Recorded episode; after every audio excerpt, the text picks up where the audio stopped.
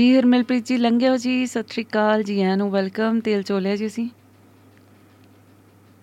Hello Doaba radio ਦੇ programme ਦੇ ਦਿਨ ਗੱਲਾਂ ਦੇ ਵਿੱਚ ਤੁਹਾਡਾ ਸਾਰਿਆਂ ਦਾ ਸਵਾਗਤ ਹੈ। ਤੁਹਾਡਾ ਦੋਸਤਾਂ ਨਾਲ ਹਰਮੇਲ ਜੀ। ਇਮਨ ਤੁਹਾਨੂੰ ਵੀ ਨਮਸਕਾਰ ਆਦਾਬ ਨਮਸਕਾਰ ਜੀ ਤੁਹਾਨੂੰ। ਔਰ ਮੇਰਾ ਤੇ ਅੱਜ ਚਾਹ ਨਹੀਂ ਚੱਕਿਆ ਜਾਂਦਾ ਪਿਆ ਕਿ ਜਿਨ੍ਹਾਂ ਦੀ ਉਂਗਲੀ ਫੜ ਕੇ ਰੇਡੀਓ ਦੇ ਸਫ਼ਰ ਦੇ ਉੱਪਰ ਤੁਰਨਾ ਸਿੱਖਿਆ ਉਹ ਅੱਜ ਔਨ 에ਅਰ ਨੇ। ਔਰ ਪ੍ਰੋਗਰਾਮ ਨੂੰ ਚਲਾਉਣਗੇ ਵੀ ਔਰ ਪ੍ਰੋਗਰਾਮ ਨੂੰ ਖੂਬਸੂਰਤ ਰੰਗ ਵੀ ਦੇਣਗੇ।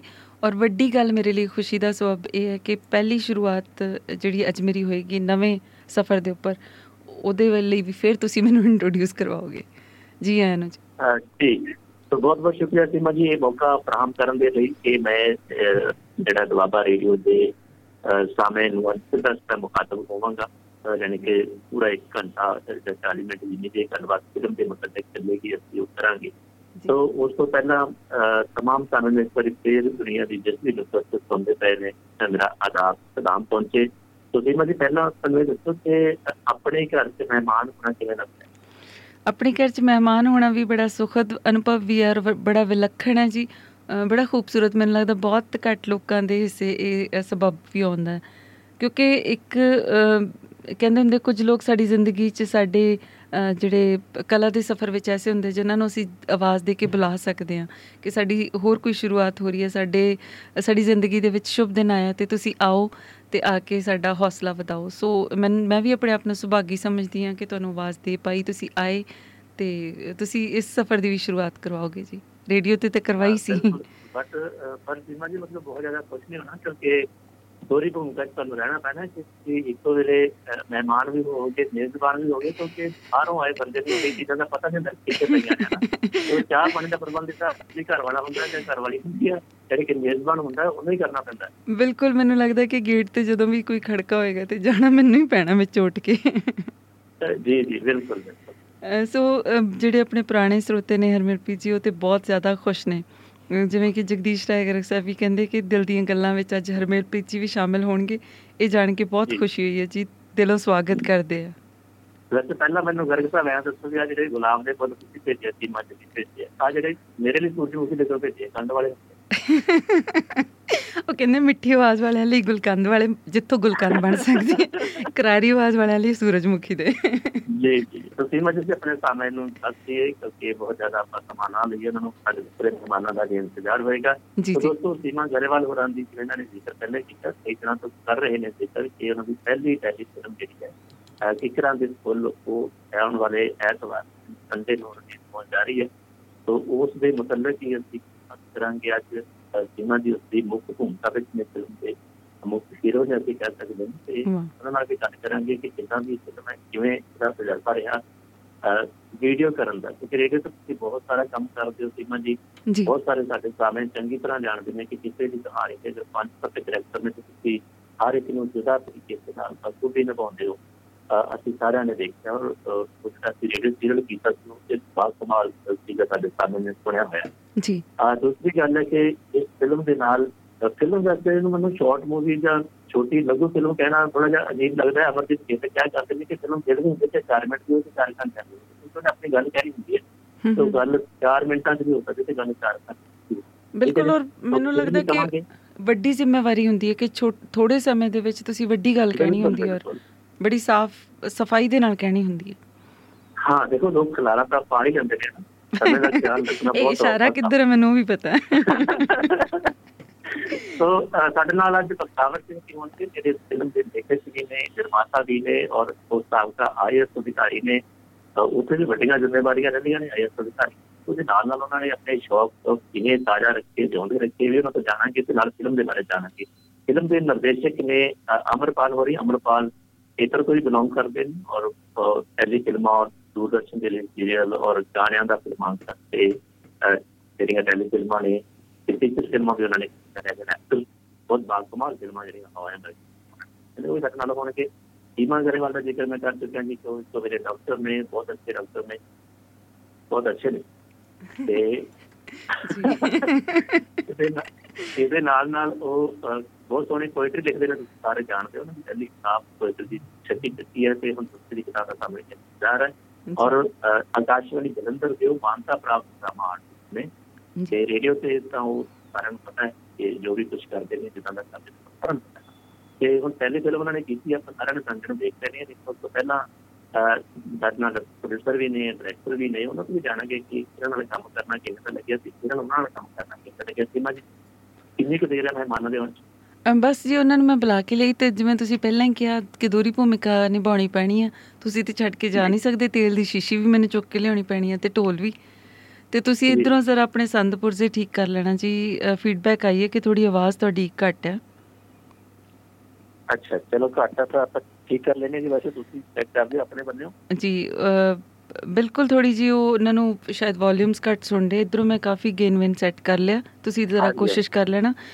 ਆਪਣੇ ਨਾਲ। ਸੱਜਣ ਹੋਰ ਵੀ ਜੁੜੇ ਨੇ ਉਹਨਾਂ ਦਾ ਸਵਾਗਤ ਕਰਦੀ ਹੈ। ਫਿਰ ਵੇਲ ਨਹੀਂ ਮਿਲਣੀ ਵਿੱਚੋਂ ਕੁਲਵੰਤ ਸਿੰਘ ਫ੍ਰਿਜ਼ਨੋ ਵਾਲੇ ਇਸ ਪ੍ਰੋਗਰਾਮ ਦੇ ਸਪਾਂਸਰ ਨੇ ਜੀ ਉਹ ਸਤਿ ਸ਼੍ਰੀ ਅਕਾਲ ਕਹਿ ਰਹੇ ਨੇ। ਦਵਿੰਦਰ ਕੌਰ ਤਾਲੀਵਾਲ ਸਾਹਿਬਾ ਬੜੀ ਮਾਨਯੋਗ ਸ਼ਖਸ- ਸ਼ਖਸੀਅਤ ਅਮਰੀਕਾ ਤੋਂ। ਉਹ ਵੀ ਹੈਲੋ ਕਹਿ ਰਹੇ ਨੇ ਸਤਿ ਸ਼੍ਰੀ ਅਕਾਲ ਕਹਿ ਰਹੇ ਨੇ। ਔਰ ਫਿਲਮ ਦੇ ਐਡੀਟਰ ਸਾਹਿਬ ਵੀ ਆਏ ਨੇ ਬੰਟੀ ਬੌਸ ਜੀ ਉਹ ਵੀ ਕਹਿ ਰਹੇ ਨੇ ਕਿ ਨਾਈਸ ਮੂਵੀ ਨਾਈਸ ਐਕਟ ਤਾਂ ਉਹਨਾਂ ਦੀ ਵੀ ਉਡੀਕ ਰਹੇਗੀ ਕਿ ਵਿੱਚ ਵੀ ਉਹ ਆਪਣੇ ਮੈਸੇਜ ਕਰਨਗੇ ਜਾਂ ਫਿਰ ਕਾਲ ਕਰਨਗੇ ਔਰ ਜੀ ਆਪਣੇ ਜਿਹੜੇ ਰੇਡੀਓ ਦੇ ਸਰਪ੍ਰਸਤ ਨੇ ਸਮਰਜੀਤ ਸਿੰਘ ਸ਼ਮੀ ਜੀ ਉਹ ਤੁਹਾਡਾ ਹਾਰਦਿਕ ਸਵਾਗਤ ਕਰ ਰਹੇ ਨੇ ਜੀ ਔਰ ਕੰਗ੍ਰੈਚੁਲੇਸ਼ਨਸ ਵੀ ਦੇ ਰਹੇ ਨੇ ਤੋ ਇਹਦਾ तमाम ਅਹ, ਦੋਸਤਾਂ ਦਾ ਖਾਸ ਤੌਰ ਤੇ ਤੁਹਾਡੇ ਤੋਂ ਪ੍ਰੋਡਿਊਸਰ ਦਾ ਫਿਲਮਾਂ ਦੇ ਪ੍ਰੋਡਿਊਸਰ ਚਲੋ ਥੈਂਕਸ ਕਰਾਂਗੇ ਜੀ ਕੱਲ ਪ੍ਰੋਗਰਾਮ ਦੇ ਤੋਂ ਪਹਿਲਾਂ ਕਰ ਦਈਏ ਕਿਉਂਕਿ ਜੀ ਪ੍ਰੋਗਰਾਮ ਹੈ ਤਾਂ ਸਾਰੇ ਰਲ ਕੇ ਬੱਚਿਆਂ ਠੀਕ ਹੈ? ਜੀ ਜੀ ਜੀ ਜੀ। ਉਹ ਪ੍ਰੋਡਿਊਸਰ ਦੀ ਬਹੁਤ ਵੱਡੀ ਭੂਮਿਕਾ ਹੁੰਦੀ ਹੈ ਔਰ ਸ਼ਮੀ ਜੀ ਤੁਹਾਡਾ ਵੀ ਬਹੁਤ ਬਹੁਤ ਸ਼ੁਕਰੀਆ ਬਹੁਤ ਖੁਸ਼ੀ ਹੋਈ ਮੈਨੂੰ ਅੱਜ ਇਸ ਪਲੇਟਫਾਰਮ ਤੇ ਇਸ ਰੂਪ ਚ ਜੀ ਜੀ ਔਰ ਖਾਸ ਕਰਕੇ ਫਿਰ ਇੱਕ ਵਾਰੀ ਦੁਹਰਾਵਾਂਗੀ ਕਿ ਪੁਰਾਣੇ ਸਰੋਤਿਆਂ ਨੂੰ ਬੜੀ ਖੁਸ਼ੀ ਹੋਈ ਹੋਏਗੀ। ਅ, ਲਓ ਜੀ। ਤੇਲ ਮੈਂ ਚੋ ਦਿੱਤਾ ਤੇ ਢੋਲ ਟਮੱਕਾ ਆਪਾਂ ਵਜਾ ਲਈਏ ਤੇ ਮੈਂ ਸਵਾਗਤ ਕਰ ਲਵਾਂ। ਬਖਤਾਵਰ ਸਿੰਘ ਜੀ ਦਾ ਔਰ ਅਮਰਪਾਲ ਜੀ ਦਾ।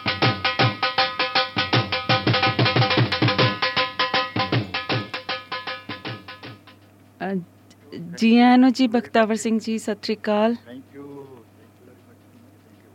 ਔਰ ਆਵਾਜ਼ ਕਾਫੀ ਘੱਟ ਹੈ ਜ਼ਰਾ ਆਵਾਜ਼ ਸੈੱਟ ਕਰਨਾ ਜੀ। ਹਾਂ। ਮੇਰੀ ਆਵਾਜ਼ ਘੱਟ ਹੈ? ਹਾਂਜੀ ਥੋੜੀ ਆਵਾਜ਼ ਘੱਟ ਸੀ। ਜੀ। ਹਾਂ ਮੇਰੀ ਆਵਾਜ਼ ਠੀਕ ਹੈ ਜੀ? ਜੀ ਅਮਰਪਾਲ ਜੀ ਤੁਹਾਡਾ ਵੀ ਬਹੁਤ-ਬਹੁਤ ਸਵਾਗਤ ਫਿਲਮ ਦੇ ਡਾਇਰੈਕਟਰ ਸਾਹਿਬ। ਹਾਂ ਥੈਂਕ ਯੂ ਮੈਡਮ ਜੀ। ਮੇਰੀ ਆਵਾਜ਼ ਠੀਕ ਹੈ ਅ, ਜੀ ਕੋਈ ਦਿੱਕਤ ਤੇ ਹੈ ਤੁਹਾਡੀ ਵੀ ਆਵਾਜ਼ ਦੇ ਵਿੱਚ? ਜੀ ਮੈਂ ਦੇਖਦੀ ਹਾਂ ਜ਼ਰਾ ਇਧਰੋਂ। ਤੁਸੀਂ ਹਰਮਿਲਪ੍ਰੀਤ ਜੀ ਮੁਖਾਤਿਬ ਹੋ ਲਵੋ ਨਾ ਉਨੀ ਦੇਰ ਮੈਂ ਇਧਰੋਂ ਸੈਟਿੰਗ ਕਰਦੀ ਹਾਂ ਜੀ। ਜੀ ਦੋਸਤੋ ਮੈਂ ਪਹਿਲੇ ਕਿਹਾ ਸੀ ਕਿ ਸੀਮਾ ਜੀ ਨੂੰ ਅੱਜ ਕਈ ਸਾਰੀਆਂ ਭੂਮਿਕਾਵਾਂ ਨਿਭਾਉਣੀਆਂ ਪੈਣੀਆਂ ਤਾਂ ਇੱਕ ਟੈਕਨੀਕਲੀ ਭੂਮਿਕਾ ਵੀ ਉਹਨਾਂ ਨੂੰ ਨਿਭਾਉਣੀ ਪੈਣੀ ਕਿ ਕਿਧਰੋਂ ਫੇਸ ਬੋਲਣਾ ਤੇ ਕਿਧਰੋਂ ਫੇਸ ਟਾਈਪ ਕਰਨਾ ਇਹ ਸਾਰੀਆਂ ਚੀਜ਼ਾਂ। ਜੀ। ਬਖਤਾਵਰ ਸਿੰਘ ਜੀ ਤੁਹਾਡਾ ਔਰ ਅਮਰਪਾਲ ਜੀ ਤੁਹਾਡਾ ਇਸ ਪ੍ਰੋਗਰਾਮ 'ਚ ਸਵਾਗਤ ਹੈ ਜੀ। ਜੀ ਆਇਆਂ। ਥੈਂਕ ਯੂ ਸਰ ਜੀ। ਥੈਂਕ ਯੂ ਜੀ thank you very much thank you so ਦੋਸਤੋ ਜਦੋਂ ਅਸੀਂ ਗੱਲ ਕਰਦੇ ਹਾਂ ਕਿ ਕੋਈ ਚੀਜ਼ ਸਭ ਤੋਂ ਪਹਿਲਾਂ ਜਦੋਂ ਕਲਾ ਦੀ ਗੱਲ ਆਉਂਦੀ ਹੈ ਚਾਹੇ ਉਹ ਫਿਲਮ ਹੋਵੇ ਡਰਾਮਾ ਹੋਵੇ ਜਾਂ ਗੀਤ ਹੋਵੇ ਉਹ ਰਾਈਟਰ ਦੀ ਕਲਮ ਚੋਂ ਫੁੱਟਦਾ ਹੈ ਯਾਨੀ ਕਿ ਪਹਿਲੀ ਉਹਦੀ ਭਾਵਨਾ ਜੁੜੀ ਹੁੰਦੀ ਹੈ ਰਾਈਟਰ ਦੇ ਨਾਲ ਰਾਈਟਰ ਤੋਂ ਬਾਅਦ ਉਹ ਬਾਅਦ ਕੀ ਆਪਣਾ ਰੂਪ ਅਖਤਿਆਰ ਕਰਦਾ ਹੈ ਦੇ ਸਾਹਮਣੇ ਜਾਂਦਾ ਮੈਨੂੰ ਹੋਸਟ ਦੀ ਆਵਾਜ਼ ਥੋੜੀ ਜਿਹੀ ਸੁਣ ਰਹੀ ਹੈ। ਹਾਂਜੀ ਮੈਂ ਪਹਿਲਾਂ ਵੀ ਜ਼ਿਕਰ ਕਰ ਚੁੱਕੀ ਹਾਂ ਕਿ ਥੋੜੀ ਜੀ ਆਵਾਜ਼ ਹਰਮੇਲ ਜੀ ਤੁਹਾਡੀ ਘੱਟ ਹੈ ਉਹਨਾਂ ਤੱਕ ਵੀ ਘੱਟ ਪੜ ਰਹੀ ਹੈ। ਕਿਉਂਕਿ ਜਿੰਨਾ ਚਿਰ ਤੱਕ ਮੈਨੂੰ ਅਹ, ਜਿਹੜਾ ਹੈਗਾ ਕੁਐਸਚਨ ਨਹੀਂ ਸਮਝ ਆਏਗਾ ਮੈਂ ਉਹਦੇ ਲਈ ਜੀ ਜੀ ਮੈਂ ਕੋਸ਼ਿਸ਼ ਕਰ ਲਈ ਜੀ ਹੁਣ ਇਸ ਤੋਂ ਅੱਗੇ ਮੇਰਾ ਮਾਈਕ ਨਹੀਂ ਜਾ ਸਕਦਾ ਜੀ ਜਾ ਸਕਦਾ ਸੀ ਉਹਨਾਂ ਮੈਂ ਭੇਜਦਾ ਹੈ। ਸੋ ਅਹ, ਬਖਤਾਵਰ ਸਿੰਘ ਜੀ ਗੱਲ ਤੁਹਾਡੇ ਤੋਂ ਸ਼ੁਰੂ ਕਰਾਂਗੇ ਕਿ ਤੁਸੀਂ ਇਸ ਫਿਲਮ ਦੇ ਲੇਖਕ ਵੀ ਹੋ ਔਰ ਪ੍ਰੋਡਿਊਸਰ ਵੀ ਹੋ ਅਹ, ਬਾਅਦ ਦਫਾ ਫਿਲਮਾਂ ਲਿਖੀਆਂ ਜਾਂਦੀਆਂ ਨੇ ਪ੍ਰੋਡਿਊਸਰ ਨਹੀਂ ਮਿਲਦੇ ਫਿਲਮਾਂ ਬਣ ਨਹੀਂ ਪਾਉਂਦੀਆਂ ਅਹ, ਇਸ ਤਰ੍ਹਾਂ ਵੀ ਹੋ ਜਾਂਦਾ ਹੈ ਪ੍ਰੋਡਿਊਸਰ ਮਿਲਦੇ ਨੇ ਤੇ ਕਈ ਵਾਰੀ ਚੰਗਾ ਰਾਈਟਰ ਨਹੀਂ ਮਿਲਦਾ ਤੇ ਕੁਝ ਜ਼ਿਆਦਾ ਵੀ ਫਿਲਮਾਂ ਬਣ ਜਾਂਦੀਆਂ ਨੇ ਉਹ ਉਹਨਾਂ ਨੂੰ ਦਰਸ਼ਕ ਦੇਖਦਾ ਨਹੀਂ ਅਮੂਮਨ ਇਸ ਤਰ੍ਹਾਂ ਹੋ ਜਾਂਦਾ ਹੈ। ਸੋ ਸਭ ਤੋਂ ਪਹਿਲਾਂ ਤੁਹਾਡੇ ਨਾਲ ਗੱਲ ਕਰਨੀ ਚਾਹਾਂਗਾ ਲੇਕਿਨ ਫਿਲਮ ਦੇ ਬਾਰੇ ਚ ਗੱਲ ਕਰਨ ਤੋਂ ਪਹਿਲਾਂ ਥੋੜਾ ਜਿਹਾ ਸਾਡੇ ਸਰੋਤਿਆਂ ਲਈ ਸਾਡੇ ਬਾਰੇ ਜਾਣਕਾਰੀ ਚਾਹਾਂਗਾ ਕਿ ਤੁਸੀਂ ਸਾਬਕਾ ਯਾਨੀ ਕਿ ਰਿਟਾਇਰਡ ਆਈਐਸ ਅਫਸਰ ਰਹੇ ਹੋ। ਉਸ ਸਾਰੇ ਕਾਸ਼ ਦੇ ਨਾਲ ਨਾਲ ਤੁਸੀਂ ਆਪਣੇ ਸ਼ੌਕ ਜੋਕ ਨੂੰ ਕਲਾ ਦੇ ਨਾਲ ਆਪਣੇ ਪ੍ਰੇਮ ਨੂੰ ਬਕਾਇਦਾ ਜਿੰਦਾ ਰੱਖਿਆ ਤੁਸੀਂ ਖੂਬਸੂਰਤ ਸੂਫੀਅਤ ਰੰਗ ਵਾਲੇ ਗੀਤ ਲਿਖੇ ਔਰ ਉਹਨਾਂ ਗੀਤਾਂ ਨੂੰ ਸਾਡੇ ਬਹੁਤ ਹੀ ਮਸ਼ਹੂਰ ਔਰ ਮਾਰੂਫ ਕਲਾਕਾਰਾਂ ਨੇ ਗਾਇਆ ਜਿਨ੍ਹਾਂ ਦੇ ਵਿੱਚ ਸਾਡੇ ਅਹ, ਤੇ ਗੱਲ ਕਰੀਏ ਤਾਂ ਬੜਾਲੀ ਬ੍ਰਦਰਸ ਨੇ ਬਰਕਤ ਸਿੱਧੂ ਸਾਹਿਬ ਨੇ ਤਨੂਰਾ ਸਿਸਟਰ ਨੇ ਜਿੰਦਰ ਨਰੂਲਾ ਇਸ ਤਰ੍ਹਾਂ ਦੇ ਸਿੰਗਰਸ ਨੇ ਤੁਹਾਡੇ ਗਾਣਿਆਂ ਨੂੰ ਗਾਇਆ। ਫਿਲਮਾਂ ਤੁਸੀਂ ਲਿਖੀਆਂ ਕੋਈ ਫਿਲਮਾਂ ਪ੍ਰੋਡਿਊਸ ਕੀਤੀਆਂ ਉਹਦੇ ਬਾਰੇ ਵੀ ਗੱਲ ਕਰਾਂਗੇ ਫੀਚਰ ਫਿਲਮ ਦੇ ਪ੍ਰੋਡਿਊਸ ਦੇ ਵੱਲ ਗੱਲ ਕਰਾਂਗੇ ਲੇਕਿਨ ਥੋੜਾ ਜਿਹਾ ਤੁਹਾਡੇ ਬਾਰੇ ਜਾਣਨਾ ਚਾਹਾਂਗੇ ਕਿ ਕਿੱਥੇ ਤੁਹਾਡਾ ਜਿਹੜੀ ਪਦਾਇਸ਼ ਹੋਈ ਕਿ ਸਫਰ ਤੁਹਾਡਾ ਇੱਕ ਆਈਏਐਸ ਅਫਸਰ ਤੱਕ ਪਹੁੰਚਣ ਦੇ ਰੂਪ ਚ ਲੰਘਿਆ ਪਿਆਰੇ ਸਾਰੇ ਸਰੋਤਿਆਂ ਨੂੰ ਮੇਰਾ ਪ੍ਰੇਮ ਭਰੀ ਸਤਿ ਸ੍ਰੀ ਅਕਾਲ ਮੇਰਾ ਜੀ ਜਨਮ ਜਿਹੜਾ ਹੈਗਾ ਆ ਉਹ ਬਾਬਾ ਬਕਾਲਾ ਤਹਿਸੀਲ ਦੇ ਵਿੱਚ ਵਡਾਲਾ ਖੁਰਦ ਦੇ ਵਿੱਚ ਹੋਇਆ ਛੋਟਾ ਜਿਹਾ। ਪਿੰਡ ਹੈ ਔਰ ਉਸੇ ਪਿੰਡ ਦੇ ਵਿੱਚੋਂ ਹੀ ਪ੍ਰਾਇਮਰੀ ਦੀ ਐਜੂਕੇਸ਼ਨ ਕਰਕੇ ਤੇ ਨਾਲ ਦੀ ਨਾਲ ਹੀ ਜਿਹੜੀ ਹੈਗੀ ਆ ਮੈਟ੍ਰਿਕ ਜਿਹੜੀ ਹੈਗੀ ਆ ਉਹਦੇ ਲਈ। ਸਾਨੂੰ ਕਾਫੀ ਲੰਮਾ ਜਿਹੜਾ ਸੰਘਰਸ਼ ਕਰਨਾ ਪਿਆ ਕਿਉਂਕਿ ਪਿੰਡ ਦੇ। ਲਾਗੇ ਛਾਗੇ ਸਕੂਲ ਹੈ ਨਹੀਂ ਸੀਗਾ ਤੋ।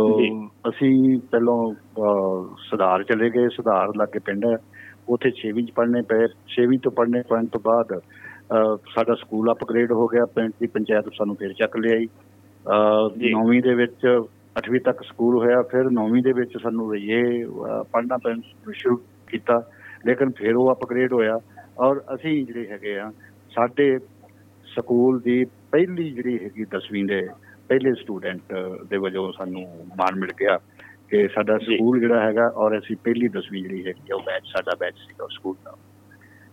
ਔਰ ਉਸ ਤੋਂ ਬਾਅਦ higher secondary higher secondary 11 kilometre ਹੈ ਜੀ ਉੱਥੋਂ ਮਹਿਤਾ ਚੌਂਕ ਸਭ। ਜਾਣਦੇ ਨੇ। ਔਰ ਮਹਿਤਾ ਚੌਂਕ ਤੋਂ ਹਾਇਰ ਸੈਕੰਡਰੀ ਕਰਨ ਤੋਂ ਬਾਅਦ ਗਵਰਨਮੈਂਟ ਕਾਲਜ ਸਠਿਆਲਾ ਸਠਿਆਲਾ ਤੋਂ ਫਿਰ ਮੈਂ ਗ੍ਰੈਜੂਏਸ਼ਨ ਪਾਸ ਆਊਟ ਹੋਇਆ ਜੀ। ਤੇ ਆਪਣਾ ਸਾਰਾ ਜਿਹੜਾ ਹੈਗਾ ਐਮਏ ਆ ਕੇ Guru Nanak institute of Punjabi literature ਵਿੱਚ ਕੀਤੀ। ਹਮ, ਤੋਂ 1987 ਦੇ ਵਿੱਚ ਮੈਂ ਨੌਕਰੀ 'ਚ ਆ ਗਿਆ ਸੀਗਾ। ਬਟ। ਨਾਲ ਨਾਲ ਪੜ੍ਹਾਈ ਰੱਖੀ ਜਾਰੀ ਕੰਪੀਟੀਸ਼ਨ ਜਾਰੀ ਰੱਖਿਆ। ਡੀਐਸਪੀ ਸਿਲੈਕਟ ਹੋਇਆ ਮੈਂ 1993 ਚ ਜਾ ਕੇ। ਤੇ ਜੀ। 92 ਦੇ ਵਿੱਚ ਮੇਰਾ ਪੀਸੀਐਸ ਕਲੀਅਰ ਹੀ ਸੀਗਾ। ਲੇਕਿਨ ਕੁਝ ਉਹਦੇ ਚ ਕਾਨੂੰਨੀ ਰਚਨਾ ਕਰਕੇ ਮੈਨੂੰ ਜਿਹੜਾ ਹੈਗਾ 1994 ਦੇ ਵਿੱਚ ਮੈਂ ਡੀਐਸਪੀ ਦੀ ਫਿਰ ਨੌਕਰੀ ਛੱਡ ਦਿੱਤੀ। 1994 ਜੀ। ਦੇ ਵਿੱਚ ਮੈਂ ਪੀਸੀਐਸ ਸਿਲੈਕਟ ਹੋ ਗਿਆ। ਤੇ 17 ਜੀ। ਦੇ ਵਿੱਚ ਆ ਕੇ ਤੇ ਮੈਂ ਐਜ ਆਈਐਸ ਪ੍ਰਮੋਟ ਹੋ ਗਿਆ। ਵੱਖ-ਵੱਖ ਪੰਜਾਬ ਦੇ ਵਿੱਚ ਕੋਈ ਸਾਰੇ ਆਲਮੋਸਟ ਪੰਜਾਬ ਦੇ ਵਿੱਚ ਨੌਕਰੀ ਕੀਤੀ ਹੈ ਜੀ। ਜੀ ਤੋ ਅੱਛਾ, ਹਾਂਜੀ। ਬਖਤਾਵਰ ਸਿੰਘ ਤੁਹਾਨੂੰ ਤੇ ਸਕੂਲ ਵਾਲਿਆਂ ਨੇ ਜਾਂ ਐਜੂਕੇਸ਼ਨ ਦੇ ਤੁਹਾਡੇ ਸਕੂਲਾਂ ਦੇ ਕਮੀ ਨੇ ਕਾਫੀ ਪੜ੍ਹਨੇ ਪਾਇਆ। ਆਈਐਸ ਬਣਨ ਤੋਂ ਬਾਅਦ। ਤੁਸੀਂ ਕਿੰਨੇ ਕੁ ਲੋਕਾਂ ਨੂੰ ਪੜ੍ਹਨੇ ਪਾਇਆ? ਮੈਂ ਮੈਂ ਪੜ੍ਹਨੇ ਤੇ ਜਿਹੜਾ ਹੈਗਾ ਆ, ਬਹੁਤ ਲੋਕਾਂ ਨੂੰ ਪਾਇਆ ਜੀ। ਔਰ। ਖਾਸ ਕਰਕੇ ਜੇ ਮੈਂ ਆਪਣੀ ਉਹਦੇ ਚ ਗਿਣਤੀ ਕਰਨ ਲੱਗਾ ਤੇ ਮੈਨੂੰ ਲੱਗਦਾ ਕਿ ਟਾਈਮ ਲੰਮਾ ਹੋ ਜਾਏਗਾ। ਜੀ। ਜੀ। तो ਬਖਤਾਵਰ ਸਿੰਘ ਇਹ ਦੱਸੋ ਕਿ ਚਲੋ ਆਈਐਸ ਤੁਸੀਂ ਅਫਸਰ ਰਹੇ ਉਸ ਤੋਂ ਬਾਅਦ ਤੇ ਤੁਹਾਡੀ ਆਵਾਜ਼ ਦੇ ਵਿੱਚ ਥੋੜ੍ਹੀ ਜਿਹੀ ਇਹਨਾਂ ਦੇ ਨਾਲ ਇੱਕ ਬੜੇ ਕਾਫੀ ਹੋਰ ਪੋਸਟਾਂ ਤੇ ਤੁਸੀਂ ਕੰਮ ਕੀਤਾ। ਲੇਕਿਨ ਇਹ ਅਸੀਂ ਕਲਾ ਦੇ ਖੇਤਰ ਦੀ ਗੱਲ ਕਰੀਏ ਤਾਂ ਇਹ ਲੇਖਣ ਦਾ ਰੁਝਾਨ ਜਿਹੜੇ ਕਿ ਤੁਸੀਂ ਪਹਿਲਾਂ ਲਿਖਣਾ ਸ਼ੁਰੂ ਕੀਤਾ ਹੋਏਗਾ ਤੁਸੀਂ ਸ਼ਾਇਰ ਹੋ। ਤਾਂ ਇਹ ਕਦੋਂ ਸ਼ੁਰੂ ਹੋਇਆ ਤੇ ਕਿਸ ਤਰ੍ਹਾਂ ਸ਼ੁਰੂ ਹੋਇਆ? ਇਹ ਹਾਂ ਇਹ ਲੇਖਣ ਦਾ ਉਹ ਰੁਝਾਨ ਪਹਿਲੋਂ ਮੈਂ ਮਾੜਾ ਮੋਟਾ ਜਿਹੜਾ ਸੀਗਾ ਕਦੀ ਕਾਲਜ ਦੇ ਟਾਈਮ ਦੇ ਦੂਜੀ ਟਾਈਮ ਕਰਦਾ ਸੀਗਾ। ਲੇਕਿਨ ਮੈਂ ਐਸਡੀਐਮ ਬਾਗੇ ਪੁਰਾਣੇ ਸੀਗਾ। ਤੇ ਉਸ ਤੋਂ ਬਾਅਦ ਜਿਹੜਾ ਮੇਰਾ ਧਿਆਨ ਜਿਹੜਾ ਹੈ ਉਹ ਮੈਨੂੰ ਮੁਰਸ਼ਦ ਜਿਹੜੇ ਹੈਗੇ ਨੇ ਉਹ ਕੋਈ ਚੰਗੇ ਮਿਲ ਗਏ। ਤੇ ਮੇਰਾ ਧਿਆਨ ਜਿਹੜਾ ਹੈ ਉਹ ਡਾਈਵਰਟ ਹੋ ਗਿਆ ਮੈਡੀਟੇਸ਼ਨ ਵੱਲੋਂ। ਉਹ ਜਿਉਂ-ਜਿਉਂ ਮੈਡੀਟੇਸ਼ਨ ਦੇ ਵਿੱਚ ਮੈਂ ਅੱਗੇ ਵਧਦਾ ਗਿਆ ਤਿਉਂ-ਤਿਉਂ ਜਿਹੜੀ ਹੈਗੀ ਮੇਰਾ ਜਿਹੜਾ ਮਾਈਂਡ ਹੈ ਉਸ ਮਾਈਂਡ ਨੇ ਹੋਰ ਤਰ੍ਹਾਂ ਸੋਚਣਾ ਸ਼ੁਰੂ ਕਰ ਦਿੱਤਾ। ਫਿਰ ਜਿਹੜੀ। ਚੇਂਜ ਸੀਗੀ ਉਹ ਉਹ ਚੇਂਜ ਨੂੰ ਮੈਂ ਲਿਖਣਾ ਸ਼ੁਰੂ ਕਰ ਦਿੱਤਾ। ਔਰ ਜੋ ਮੈਂ ਲਿਖਿਆ ਕਿ ਕਿਉਂਕਿ ਮੈਨੂੰ ਇੰਜ ਲੱਗਦਾ ਸੀਗਾ ਕਿ ਉਹ ਕੋਈ ਮਟੀਰੀਅਲ ਥਾਟਸ ਦੇ ਨਾਲ ਸੰਬੰਧ ਰੱਖਦੀ ਚੀਜ਼ ਹੈ। ਤੋ। ਉਸ ਵੇਲੇ ਜਨਾਬ ਬਰਕਤ ਸਿੱਧੂ ਕਿਉਂਕਿ ਉਹ ਮੋਗੇ ਰਹਿੰਦੇ ਸੀਗੇ ਤੋ ਮੈਂ ਉਹਨਾਂ ਨੂੰ ਉਹ ਆਪਣੀਆਂ ਲਿਖਤਾਂ ਦਿਖਾਈਆਂ। ਮੈਂ ਕਿਹਾ ਜੀ ਜੀ। ਦੇਖੋ ਕੀ ਹੈਗਾ ਇਹਦੇ ਚ। ਤੋ। ਉਹਨਾਂ ਨੇ ਉਸੇ ਵਕਤ ਹੀ ਕਿਹਾ ਕਿ ਇਹ ਸਾਡੇ ਕੰਮ ਦੀ ਚੀਜ਼ ਹੈਗੀ ਆ ਬੜੇ। ਵੱਡੇ ਉਹ ਕਵਈਏ ਸੀਗੇ ਅੱਜ ਉਹ ਸਾਡੇ 'ਚ ਨਹੀਂ ਹਨ ਕਹਿੰਦੇ ਸਾਡੇ ਕੰਮ ਦੀ। ਚੀਜ਼ ਹੈ ਇਹਨਾਂ ਨੂੰ ਮੈਂ ਰਿਕਾਰਡ ਕਰਾਂਗਾ ਜੀ ਉਸ ਤੋਂ ਬਾਅਦ ਫਿਰ ਮੈਂ ਉਸ ਕਿਸਮ ਦਾ ਲਿਟਰੇਚਰ ਜਿਹੜਾ ਹੈਗਾ ਆ ਉਹ ਲਿਖਣਾ ਸ਼ੁਰੂ ਕਰ ਦਿੱਤਾ ਤੇ ਜਿਹਦੇ ਵਿੱਚ ਫਿਰ ਆ ਕੇ ਤੇ ਡਾਕਟਰ ਜਤਿੰਦਰ ਸਿੰਘ ਰਾਹੀ ਹੋਣਾ ਨੇ ਮੈਨੂੰ। ਇੱਕ ਜਿਹੜਾ ਹੈਗਾ ਕਿਹਾ ਕਿ ਇਹ ਤੁਸੀਂ ਜਿਹੜੀ ਹੈਗੀ you can develop a theory of the lyrics and ਤੁਸੀਂ ਕਿਤਾਬ। ਚਾਹੋ ਫਿਰ ਮੈਂ। ਕਿਤਾਬ ਚਾਹਿਆ ਜਿਹੜੀ ਪਹਿਲੀ ਕਿਤਾਬ ਸੀ ਮੇਰੀ ਉਹ ਸਾਰਿਆਂ ਨੂੰ ਪਤਾ ਹੈ ਕਿ ਉਹ ਬਹੁਤ ਹੀ ਮਕਬੂਲ ਹੋਈ ਉਹ ਤਕਰੀਬਨ ਤਕਰੀਬਨ ਸਾਰੀ ਗਾਈ ਗਈ ਔਰ ਤਿੰਨ ਤਿੰਨ ਐਡੀਸ਼ਨਾਂ ਦੇ ਵਿੱਚ ਉਹ ਜਿਹੜੀ ਹੈਗੀ ਲੋਕਾਂ ਦੇ ਵਿੱਚ ਗਈ ਜਿਹਦੇ ਵਿੱਚ।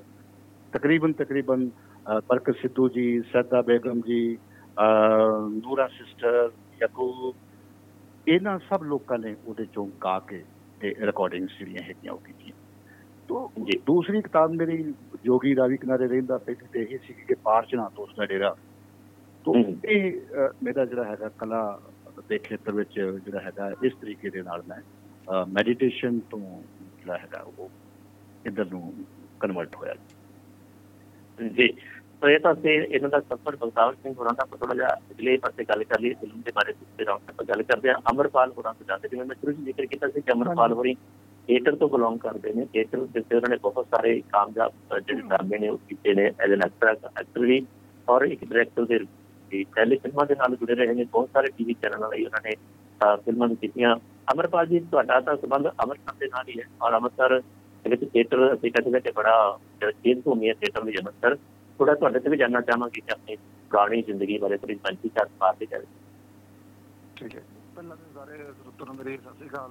ਸਿੰਘਾ ਜੀ ਨੂੰ ਟਾਵਰ ਸਰ ਜੀ ਨੂੰ ਤੇ ਸਾਡੇ ਜਿਹੜੇ ਹੋਸਟ ਕਰ ਰਹੇ ਆ ਸਾਰਿਆਂ ਨੂੰ ਮੇਰੇ ਵੱਲੋਂ ਸਤਿ ਸ੍ਰੀ ਅਕਾਲ। ਸਤਿ ਸ਼੍ਰੀ ਅਕਾਲ ਜੀ। ਸਤਿ ਸ਼੍ਰੀ ਅਕਾਲ ਸਤਿ ਸ੍ਰੀ ਅਕਾਲ ਜੀ। ਮੈਂ ਐਕਚੁਅਲੀ ਅੰਮ੍ਰਿਤਸਰ ਤੋਂ ਬਿਲੋਂਗ ਕਰਦਾ ਮੇਰਾ ਜਨਮ ਇੱਥੇ ਅੰਮ੍ਰਿਤਸਰ ਗ੍ਰੀਨਮ ਚ ਹੋਇਆ। ਤੇ ਜੀ।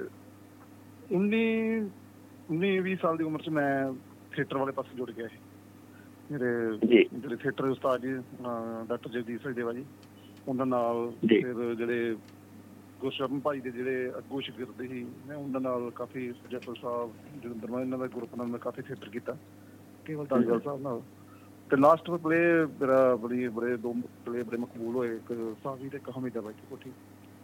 ਜੀ। ਉਹ ਫਿਰ 2002 ਤੋਂ ਬਾਅਦ ਫਿਰ ਮੈਂ ਐਜ਼ ਐਕਟਰ ਕਾਫੀ ਅ, ਜੀ ਅਮਰਪਾਲ ਜੀ ਤੁਹਾਨੂੰ ਮੈਂ ਡਿਸਟਰਬ ਕਰ ਰਹੀ ਹਾਂ। ਮੇਰੇ ਖਿਆਲ ਤੁਹਾਡਾ ਅ, ਜਿਹੜਾ ਈਅਰਫੋਨ ਲੱਗਾ ਹੈ ਮੇਬੀ ਉਹਦੇ 'ਚ ਕੋਈ ਸਪਾਰਕਿੰਗ ਹੋ ਰਹੀ ਹੈ ਉਹਦੇ ਤੋਂ ਥੋੜਾ ਜਿਹਾ ਜਾਂ ਸਿੱਧਾ ਫੋਨ ਤੇ ਗੱਲ ਕਰ ਸਕੇ ਉਹ ਤਾਂ। ਜੀ। ਹੈਲੋ ਹੈਲੋ ਜੀ ਸ਼ਾਇਦ ਉਹਨਾਂ ਦਾ ਮੇਰੇ ਖਿਆਲ ਨਾਲ ਡਿਸਕਨੈਕਟ ਹੋ ਗਈ ਲਾਈਨ ਇੱਕ ਬਿਆਨ ਕੀ ਹੁੰਦਾ ਹੈ। ਸੋ ਦੋਸਤੋ ਜਿਵੇਂ ਕਿ ਸਾਡੇ ਅਹ, ਬਖਤਾਵਰ ਸਿੰਘ ਹੋਰਾਂ ਨੇ ਦੱਸਿਆ ਕਿ ਉਹ ਆਪਣੀ ਜੌਬ ਦੇ ਨਾਲ ਨਾਲ ਇਹ ਸਾਰਾ ਆਪਣਾ ਸਟਾਕ ਦੇ ਸਾਰੀ ਜਿਹੜੇ ਕਲਾਮ ਲਿਖ ਰਹੇ ਉਸ ਤਰ੍ਹਾਂ ਦਾ ਉਸ ਪੱਧਰ ਦਾ। ਇਹ ਸੂਫੀ ਸਿੰਗਰ ਸਾਡੇ ਜਿਹੜੇ ਸੀ ਖਾਸ ਤੌਰ ਤੇ ਜਨਾਬ ਫ਼ਰਕ ਸਿੱਧੂ ਹੋਰਾਂ ਦਾ ਉਹਨਾਂ ਨੇ ਕੀਤਾ। ਹੈ ਕਿ ਉਹਨਾਂ ਨੇ ਖੁਦ ਨੇ ਪਸੰਦ ਕੀਤਾ ਔਰ ਗਾਇਆ ਵੀ ਬੜਾ ਲਿਬਰਤ ਨੇ ਗਾਇਆ ਸਿੱਧੂ ਹੋਰਾਂ ਨੇ ਗਾਇਆ। ਤੇ ਇਸੇ ਤਰ੍ਹਾਂ ਅਮਰ ਅਮਰਪਾਲ ਹੋਰਾਂ ਦਾ ਜਿਹੜਾ ਅਹ, ਨਾਟਕਾਂ ਦੀ ਚਿੱਤਰ ਅਸੀਂ ਕਹਿ ਸਕਦੇ ਹਾਂ। ਅੰਮ੍ਰਿਤਸਰ ਦੇ ਨਾਲ ਹੀ ਉੱਥੋਂ ਆਉਂਦੇ ਨੇ। ਉਹ ਬਹੁਤ ਆਲਾ ਮਿਆਰੀ ਜਿਹੜੇ ਨਾਟਕ ਨੇ ਉਹਨਾਂ ਦੀ ਉਹਨਾਂ ਨੇ ਅਦਾਕਾਰੀ ਕੀਤੀ ਜਿਹਦੇ ਵਿੱਚ ਅਹ, ਮੈਂ ਦੱਸ ਦਿਨਾਂ ਜਦ ਤੱਕ ਵਾਪਸ ਆਉਂਦੇ ਨੇ ਜਿਹਨਾਂ ਨੇ ਅਹ, ਪਿੰਜਰ ਨਾਟਕ ਕੀਤਾ ਔਰ ਇਸ ਤਰ੍ਹਾਂ ਅਮੀਦਾ ਬਾਈ ਦੀ ਕੁਰਸੀ ਲਾਲ ਬੱਤੀ ਟੇਨ ਟੂ ਪਾਸੇ ਸਾਰੇ ਬੜੇ ਪ੍ਰਸਿੱਧ ਰਚਨਾਵਾਂ ਦੇ ਉੱਤੇ ਬਣੇ ਅਹ, ਜਿਹੜੇ ਨਾਟਕ ਨੇ ਜਿਨ੍ਹਾਂ ਦੇ ਵਿੱਚ ਅਮਰਪਾਲ ਹੋਰਾਂ ਨੇ ਅਹ, ਅਦਾਕਾਰੀ ਕੀਤੀ ਸ਼ੁਰੂ ਦੇ ਵਿੱਚ। ਤੇ ਇਸ ਤੋਂ ਬਿਨਾਂ ਹੋਰ ਇੱਕ ਚੌਂਕ ਢੋਲੀਆਂ ਇਹ ਚੌਂਕ ਢੋਲੀਆਂ ਤਾਂ ਸ਼ਾਇਦ ਤੁਹਾਡੇ ਵਿੱਚ ਬਹੁਤ ਸਾਰਿਆਂ ਨੇ ਟੀਵੀ ਉੱਤੇ ਵੀ ਦੇਖਿਆ ਹੋਣਾ। ਕਾਫੀ ਮਸ਼ਹੂਰ ਹੈ। ਜੀ ਸੀਮਾ ਜੀ ਹੋ ਗਿਆ ਦੁਬਾਰਾ? ਜੀ ਅਮਰਪਾਲ ਜੀ ਕੀ ਤੁਸੀਂ ਸੁਣ ਪਾ ਰਹੇ ਹੋ? ਬਹੁਤ ਮੱਧਮ ਹੋ ਗਈ ਹੈ ਜੀ ਤੁਹਾਡੀ ਆਵਾਜ਼ ਪਲੀਜ਼ ਸੈੱਟ ਕਰੋਗੇ? ਜੀ ਤੋ ਦੋਸਤੋ ਤੁਹਾਨੂੰ ਫਿਰ ਮੈਂ ਚਿੱਤੇ ਕਰਵਾ ਦਿਆਂ ਕਿ ਥੋੜੀ ਟੈਕਨੀਕਲੀ ਸਾਨੂੰ ਹੋ ਸਕਦਾ ਕਿ ਦਿੱਕਤ ਆਵੇ ਤੁਹਾਨੂੰ ਵੀ ਸੁਣਨਾ ਚਾਹੁੰਦੀ ਹੋਵੇ ਕਿਉਂਕਿ ਜਦੋਂ ਜਿਹੜੇ ਕਾਲਾ ਮਰਜ ਕਰਕੇ ਕਾਨਫਰੰਸ ਕਾਲ ਦੇ ਵਿੱਚ ਲੈਣਾ ਤੇ ਕਈ ਵਾਰੀ ਆਵਾਜ਼ ਇੱਕ ਪਾਸੇ ਦੀ ਦਬ ਜਾਂਦੀ ਹੈ ਦਬ ਹੋ ਜਾਂਦਾ ਹੈ ਤਾਂ ਉਹ ਸੁਣਨ ਦੀ ਕੁਝ ਸਮੱਸਿਆ ਹੈ ਜਿਸ ਨੂੰ ਜੀ ਹਰਮੇਲ ਜੀ ਮੈਂ ਮੇਰੇ ਖਿਆਲ 'ਚ ਜੇ ਤੁਸੀਂ ਸੁਝਾਅ ਦਿਓਗੇ ਤੇ ਸਹਿਮਤ ਹੋਗੇ ਮੈਂ ਉਹਨਾਂ ਨੂੰ ਇੱਕ ਵਾਰੀ ਕਾਲ ਕੱਟ ਕਰਕੇ ਦੋਨਾਂ ਨੂੰ ਦੁਬਾਰਾ ਆਨਰ ਲੈਣੀ ਆ ਉਦੋਂ ਤੱਕ ਆਪਾਂ ਬਖਤਾਵਰ ਸਿੰਘ ਜੀ ਦਾ ਯਕੂਬ ਹੋਰਾਂ ਦੀ ਆਵਾਜ਼ ਵਿੱਚ ਹਾਂ। ਸੀਮਾ ਜੀ ਦੀ ਆਵਾਜ਼ ਤੇ ਬਹੁਤ ਹੀ ਕਲੀਅਰ ਆ ਰਹੀ ਹੈ ਦੇਖੋ ਹਾਂ ਬਹੁਤ ਅੱਛੀ ਆ ਰਹੀ ਹੈ ਮੇਰੇ ਵੀਰ ਹੋਸਟ ਜਿਹੜੇ ਨੇ ਉਹਨਾਂ ਦੀ ਜਿਹੜੀ ਆਵਾਜ਼ ਹੈ ਹਰਮੇਲਪ੍ਰੀਤ ਜੀ ਮੇਰੇ ਨਾਲ ਨੇ ਜੀ ਐਸ ਹੋਸਟ ਤੇ ਉਹਨਾਂ ਦਾ ਮੇਬੀ ਕੋਈ ਦਿੱਕਤ ਹੈ ਤੇ ਮੈਂ ਕੋਸ਼ਿਸ਼ ਕਰਦੀ ਹਾਂ ਕਿ ਉਹਨਾਂ ਨੂੰ ਵੀ ਦੂਸਰੇ ਫੋਨ ਤੋਂ ਦੁਬਾਰਾ ਕਾਲ ਕਰਦੀ ਹਾਂ। ਉਨੀ ਦੇਰ ਤੱਕ ਯਾਕੂਬ ਹੋਰਾਂ ਦਾ ਗਾਇਆ ਔਰ ਬਖਤਾਵਰ ਜੀ ਦਾ ਲਿਖਿਆ ਇੱਕ ਗੀਤ ਥੋੜਾ ਜਿਹਾ ਆਪਾਂ ਸੁਣ ਲੈਂਦੇ ਆ ਤੇ ਟੈਕਨੀਕਲੀ ਸੈਟਿੰਗ ਕਰਕੇ ਮੈਂ ਵਾਪਸ ਆਉਣੀ ਹਾਂ ਜੀ।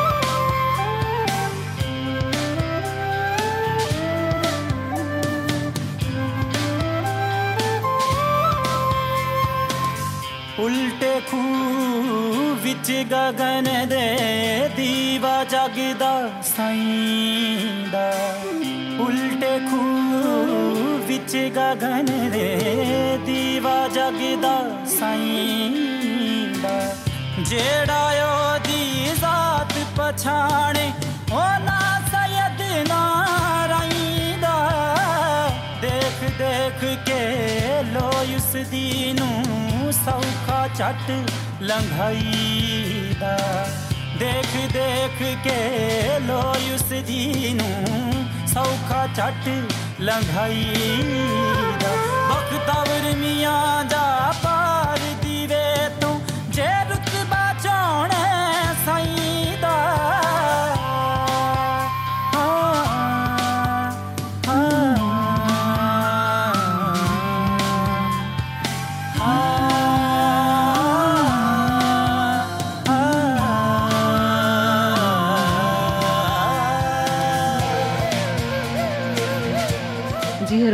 Harmel ji welcome back hello अ, जी हरमेल जी अ, क्या मयारी गीत है और कितना सोहना गीत है जी ਬਿਲਕੁਲ ਜੀ ਬਹੁਤ ਹੀ ਖੂਬਸੂਰਤ ਔਰ ਬਾਕਮਾਲ ਗੀਤ ਲਿਖਿਆ ਤੇ ਗਾਇਆ ਤੇ ਸੁਣਾ ਜਾਣਾ ਹੀ ਸੀਗਾ ਅ, ਜੀ ਬਿਲਕੁਲ ਆਪਾਂ ਗੈਸਟ ਦਾ ਇੱਕ ਵਾਰੀ ਫਿਰ ਵੈਲਕਮ ਕਰ ਲਈਏ ਦੇਖ ਲਈਏ ਉਹਨਾਂ ਦੇ ਆਵਾਜ਼ ਦੇ ਵੋਲਿਊਮਸ ਕਿਸ ਤਰ੍ਹਾਂ। ਜੀ ਬਖਤਾਵਰ ਜੀ ਇੱਕ ਵਾਰੀ ਜ਼ਰਾ ਹਾਂ ਮੇਰਾ ਵੋਲਿਊਮ ਤੁਸੀਂ ਦੱਸ ਦਿਓ ਤੁਹਾਡਾ ਵੋਲਿਊਮ ਮੈਨੂੰ ਠੀਕ ਹੈ। ਜੀ ਜੀ ਅਮਨ ਲੇਕਿਨ ਜੇ ਜਿੱਥੇ ਜਿੱਥੇ ਪ੍ਰੋਬਲਮ ਹੈ ਉਹ ਹੋਸਟ ਦੀ ਸੀ ਮੈਨੂੰ ਆਈ ਸੀ ਹੋਰ ਕਿਤੇ ਪ੍ਰੋਬਲਮ ਨਹੀਂ। ਹੁਣ ਦੇਖੋ ਜੀ ਹੁਣ ਸ਼ਾਇਦ ਥੋੜਾ ਬਹੁਤ ਫ਼ਰਕ ਪਿਆ ਹੋਵੇ ਕਿ ਹਾਂ ਮੈਂ ਵੀ ਹਾਂ ਹਾਂ ਆਪਣਾ ਇਹ ਹਾਂਜੀ ਬਿਲ- ਬਿਲਕੁਲ ਬਿਲਕੁਲ ਹੁਣ ਥੋੜਾ ਫ਼ਰਕ ਪੈ ਗਿਆ। ਜੀ ਅਮਰਪਾਲ ਜੀ ਤੁਸੀਂ ਵੀ ਇੱਕ ਵਾਰੀ ਪਲੀਜ਼ ਮੁਖਾਤਬ ਹੋ ਕੇ ਦੱਸ ਦੇਣਾ। ਜੀ ਹੈਲੋ ਅਮਰਪਾਲ ਜੀ ਕੀ ਮੈਨੂੰ ਸੁਣ ਪਾ ਰਹੇ ਹੋ? ਹਮ ਉਹਨਾਂ ਨੂੰ ਗੁਜ਼ਾਰਿਸ਼ ਹੈ ਕਿ ਇੱਕ ਵਾਰੀ ਕਾਲ ਕੱਟ ਦੇਣ ਮੈਂ ਦੁਬਾਰਾ ਐਡ ਕਰ ਲਾਂਗੀ। ਜੀ ਤੁਸੀਂ ਬਖਤਾਵਰ ਜੀ ਦੇ ਨਾਲ ਗੱਲ ਕਰੋ ਅਨਮੇਲ ਜੀ। ਜੀ ਜੀ। ਤੋ ਬਖਤਾਵਰੀ ਚਲੋ ਆਪਾਂ ਫਿਲਮ ਦੀ ਗੱਲ ਚਾਹੁੰਦੇ ਆ ਕਿ ਇਹ ਜਿਹੜੀ ਫਿਲਮ ਹੈ ਦੇ ਨਾਮ ਤੋਂ ਲੱਗਦਾ ਹੈ ਕਿ ਫਿਕਰਾਂ ਦੇ ਫੁੱਲ ਕਿਸੇ ਐਸੀ ਜੀ। ਚੀਜ਼ ਵਾਲੇ ਇਸ਼ਾਰਾ ਕਰਦੀ ਇਗਨੋਰ ਕੀਤਾ ਜਾ ਰਿਹਾ ਹੁੰਦਾ ਕਿ ਫਿਕਰਾਂ ਦੇ ਫੁੱਲ ਦੀ ਉਦਾਹਰਣ ਅਸੀਂ ਤੇਰੇ ਦਿੰਦੇ ਕਿ ਸਾਡੇ ਫਿਕਰਾਂ ਦੇ। ਫੁੱਲਾਂ ਦੀ ਅੜਿਆ ਕੌਣ ਕਰਿੰਦਾ ਰੱਖੀ ਵੇ ਤਾਂ ਥੋੜਾ ਜਾਨਣਾ ਚਾਹਾਂਗਾ ਕਿ ਕਿਸ ਤਰ੍ਹਾਂ ਦੀ ਇਹ ਫਿਲਮ ਹੈ ਔਰ ਕਦੋਂ ਤੁਸੀਂ ਇਸ ਨੂੰ ਦੇਖਿਆ ਔਰ ਕਿਸ ਤਰ੍ਹਾਂ ਇਹ- ਫਿਲਮ ਆਇਆ ਜੀ ਜੀ। ਇਹ ਕਿਕਰਾਂ ਕਿਕਰਾਂ ਦਾ ਫੁੱਲ ਜਿਹੜਾ ਇਹ ਸਿੰਬੋਲਿਕ ਟਾਈਟਲ ਹੈਗਾ ਜੀ। ਕਿ ਕਿਕਰ ਦਾ ਫੁੱਲ ਜਿਹੜਾ ਹੈਗਾ ਆ ਉਹਨੂੰ ਕਦੇ ਵੀ ਗੁਲਦਸਤੇ ਦੇ ਵਿੱਚ ਅਸੀਂ ਕੀ ਦੇਖਦੇ ਨਹੀਂ ਉਹਦੀ ਕੋਈ ਬਹੁਤੀ ਉਹਦੇ ਜਿਹੜੀ ਹੈਗੀ ਆ ਉਹਨੂੰ ਉਹ ਵੇਟੇਜ ਨਹੀਂ ਦਿੱਤਾ ਜਾਂਦਾ ਹੁੰਦਾ ਉਹ ਵੀ ਫੁੱਲ ਆ ਔਰ ਮੈਂ ਇਹਨੂੰ ਜਿਹੜਾ ਹੈਗਾ ਜੈਂਡਰ ਦੇ ਨਾਲ ਜੋੜ ਕੇ ਕੋਸ਼ਿਸ਼ ਕੀਤੀ ਹੈ ਕਿਉਂਕਿ ਮੈਨੂੰ ਟਾਈਟਲ ਦਾ ਇਸ ਤੋਂ ਪਹਿਲਾਂ ਇੱਕ ਜਰਨੈਲ ਜੀ ਦੀ ਪੇਂਟਿੰਗ ਹੁੰਦੀ ਸੀਗੀ ਜਿਹਦੇ ਵਿੱਚ ਉਹ ਕੁੜੀ ਆਪਣੇ ਗੋਡਿਆਂ ਦੇ ਵਿੱਚ ਸਿਰ ਦਿੱਤਾ ਤੇ ਬੈਠੀ ਆ ਉਦਾਸ ਬੈਠੀ ਆ। ਤੇ ਉਹਦੇ ਥੱਲੇ ਇਹ ਲਾਈਨ ਵੀ ਸੀਗੀ ਔਰ ਇਹ ਬੜੀ ਮਕਬੂਲ ਲਾਈਨ ਹੈ ਮਤਲਬ ਪੰਜਾਬੀ ਫੋਕ ਮਨ ਦੇ ਵਿੱਚ। ਬਿਲਕੁਲ ਇਹ ਮੁਹੰਮਦ ਸਦੀਕ ਹੋਰਾਂ ਨੇ ਸ਼ਾਇਦ ਦਾ ਮੁਕਰਾ ਹੈ। ਮੈਂ ਗੀਤਾਂ ਦੇ ਵਿੱਚ ਇਹਦਾ ਬਹੁਤ ਜ਼ਿਕਰ ਹੈ ਦਾ। ਤੋ ਇਸ ਚੀਜ਼ ਨੂੰ ਲੈ ਕੇ ਮੈਂ ਜਿਹੜੀ ਜੈਂਡਰ ਦੀ ਪ੍ਰੋਬਲਮ ਹੈ ਜੈਂਡਰ ਦੀ ਸਮੱਸਿਆ ਹੈ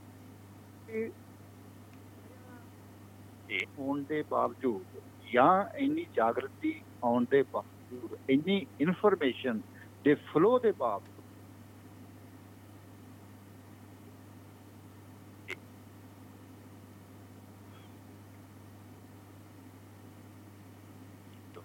ਜੀ ਉਹ ਮੇਰੇ ਖਿਆਲ ਕਿਤੇ ਐਸੀ ਜਗ੍ਹਾ ਤੇ ਬੈਠੇ ਨੇ ਜਿੱਥੇ ਰੇਂਜ ਹੀ ਨਹੀਂ ਆਈ ਥਿੰਕ ਨੈਟਵਰਕ ਨਹੀਂ ਹੈ।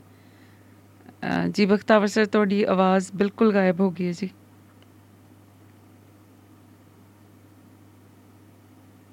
ਸੀਮਾ ਜੀ ਤੋ ਸੀਮਾ ਜੀ ਚਲੋ ਆਪਾਂ ਨਾਲ ਹੀ ਤੁਹਾਡੀ ਵੀ ਗੱਲਬਾਤ ਸ਼ੁਰੂ ਕਰ ਲਈਏ ਮੇਰੇ ਖਿਆਲ ਇਸ ਤਰ੍ਹਾਂ ਠੀਕ ਰਹੇਗਾ ਆਵਾਜ਼ ਹਾਂਜੀ, ਬੰਦ ਕਰਨ ਹਾਂਜੀ। ਦੀ ਬਜਾਏ ਤੋ ਜੀ ਤੁਸੀਂ ਦੱਸੋ ਕਿ ਇਹ ਫਿਲਮ ਜਿਹੜੀ ਹੈ ਇਹ ਬਖਤਾਵਰ ਜੀ ਦੱਸ ਰਹੇ ਸੀ ਕਿ ਉਹ ਐਸੇ ਹੀ ਸਿੰਬੋਲਿਕ ਹੈ ਉਹ ਨਾਮ ਤੋਂ ਕਾਫੀ ਕੁਝ ਪਤਾ ਲੱਗ ਜਾਂਦਾ ਫਿਲਮ ਦਾ ਫਿਰ ਵੀ ਹਮ। ਤੁਹਾਡੇ ਤੋਂ ਜਾਨਣਾ ਚਾਹਾਂਗੇ ਕਿ ਕਿਸ ਤਰ੍ਹਾਂ ਦੀ ਇਹ ਫਿਲਮ ਹੈ ਔਰ ਕਿੰਨੀ ਕੁ ਲੰਬੀ ਫਿਲਮ ਹੈ ਅਹ, ਕਿਉਂਕਿ ਜੋ ਲੰਬੀ ਫਿਲਮ ਕਹਿੰਦੇ ਤਾਂ ਲੰਬੀ ਫਿਲਮ ਅਹ, ਇੱਕ ਤਿੰਨ ਚਾਰ ਮਿੰਟ ਤੋਂ ਲੈ ਕੇ ਇੱਕ ਘੰਟਾ ਪੌਣੇ ਘੰਟੇ ਤੱਕ ਵੀ ਜਾ ਸਕਦੀ ਅ, ਜੀ ਬਿਲਕੁਲ ਅ, ਅ, ਜਿਵੇਂ ਆਪਾਂ ਪਹਿਲਾਂ ਗੱਲ ਕੀਤੀ ਸੀ ਲਘੂ ਫਿਲਮ ਦੇ ਉੱਪਰ ਹੋਰ ਜ਼ਿਆਦਾ ਜ਼ਿੰਮੇਵਾਰੀ ਹੁੰਦੀ ਹੈ ਇੱਕ ਨਾਰਮਲ ਫਿਲਮ ਦੇ ਮੁਕਾਬਲੇ ਬਹੁਤ ਵੱਡੀ ਜ਼ਿੰਮੇਵਾਰੀ ਹੁੰਦੀ ਹੈ।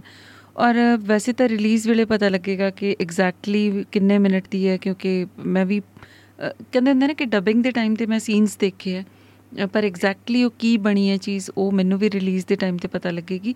ਔਰ ਜਿਵੇਂ ਕਿ ਮੈਨੂੰ ਇਨਫੋਰਮੇਸ਼ਨ ਦੱਸੀ ਗਈ ਹੈ 12 ਤੋਂ 13 ਮਿੰਟ ਦੀ ਫਿਲਮ ਹੈ ਔਰ ਮੈਂ ਆਪਣਾ ਅ, ਨਜ਼ਰੀਆ ਅਗਰ ਦੇਵਾਂ ਕਿ ਜਿਵੇਂ ਬਖਤਾਵਰ ਸਰ ਗੱਲ ਕਰ ਰਹੇ ਸੀ ਅ, ਕਿ ਇਸ ਵਿੱਚ ਸਭ ਤੋਂ ਵੱਡੀ ਗੱਲ ਤੇ ਉਹ ਜਿਹੜੇ ਕਿੱਕਰਾਂ ਦੇ ਫੁੱਲ ਆ ਜਿਹੜੇ ਨਜ਼- ਨਜ਼ਰਅੰਦਾਜ਼ ਕੀਤੇ ਗਏ ਨੇ ਜਾਂ ਫਿਰ ਸਦੀਆਂ ਤੋਂ ਹੀ ਕੁਝ ਹੋ ਰਿਹਾ ਜੈਂਡਰ ਡਿਸਕ੍ਰਿਮੀਨੇਸ਼ਨ ਅਸੀਂ ਦੇਖਦੇ ਹਾਂ ਲਿੰਗ ਭੇਦ ਨੂੰ ਦੇਖਦੇ ਹਾਂ ਅਸੀਂ ਉਸ ਨੂੰ ਬੜਾ ਥੋੜਾ ਜਿਹਾ ਅਲੱਗ ਐਂਗਲ ਤੋਂ ਕਹਿਣ ਦੀ ਕੋਸ਼ਿਸ਼ ਕੀਤੀ ਗਈ ਹੈ।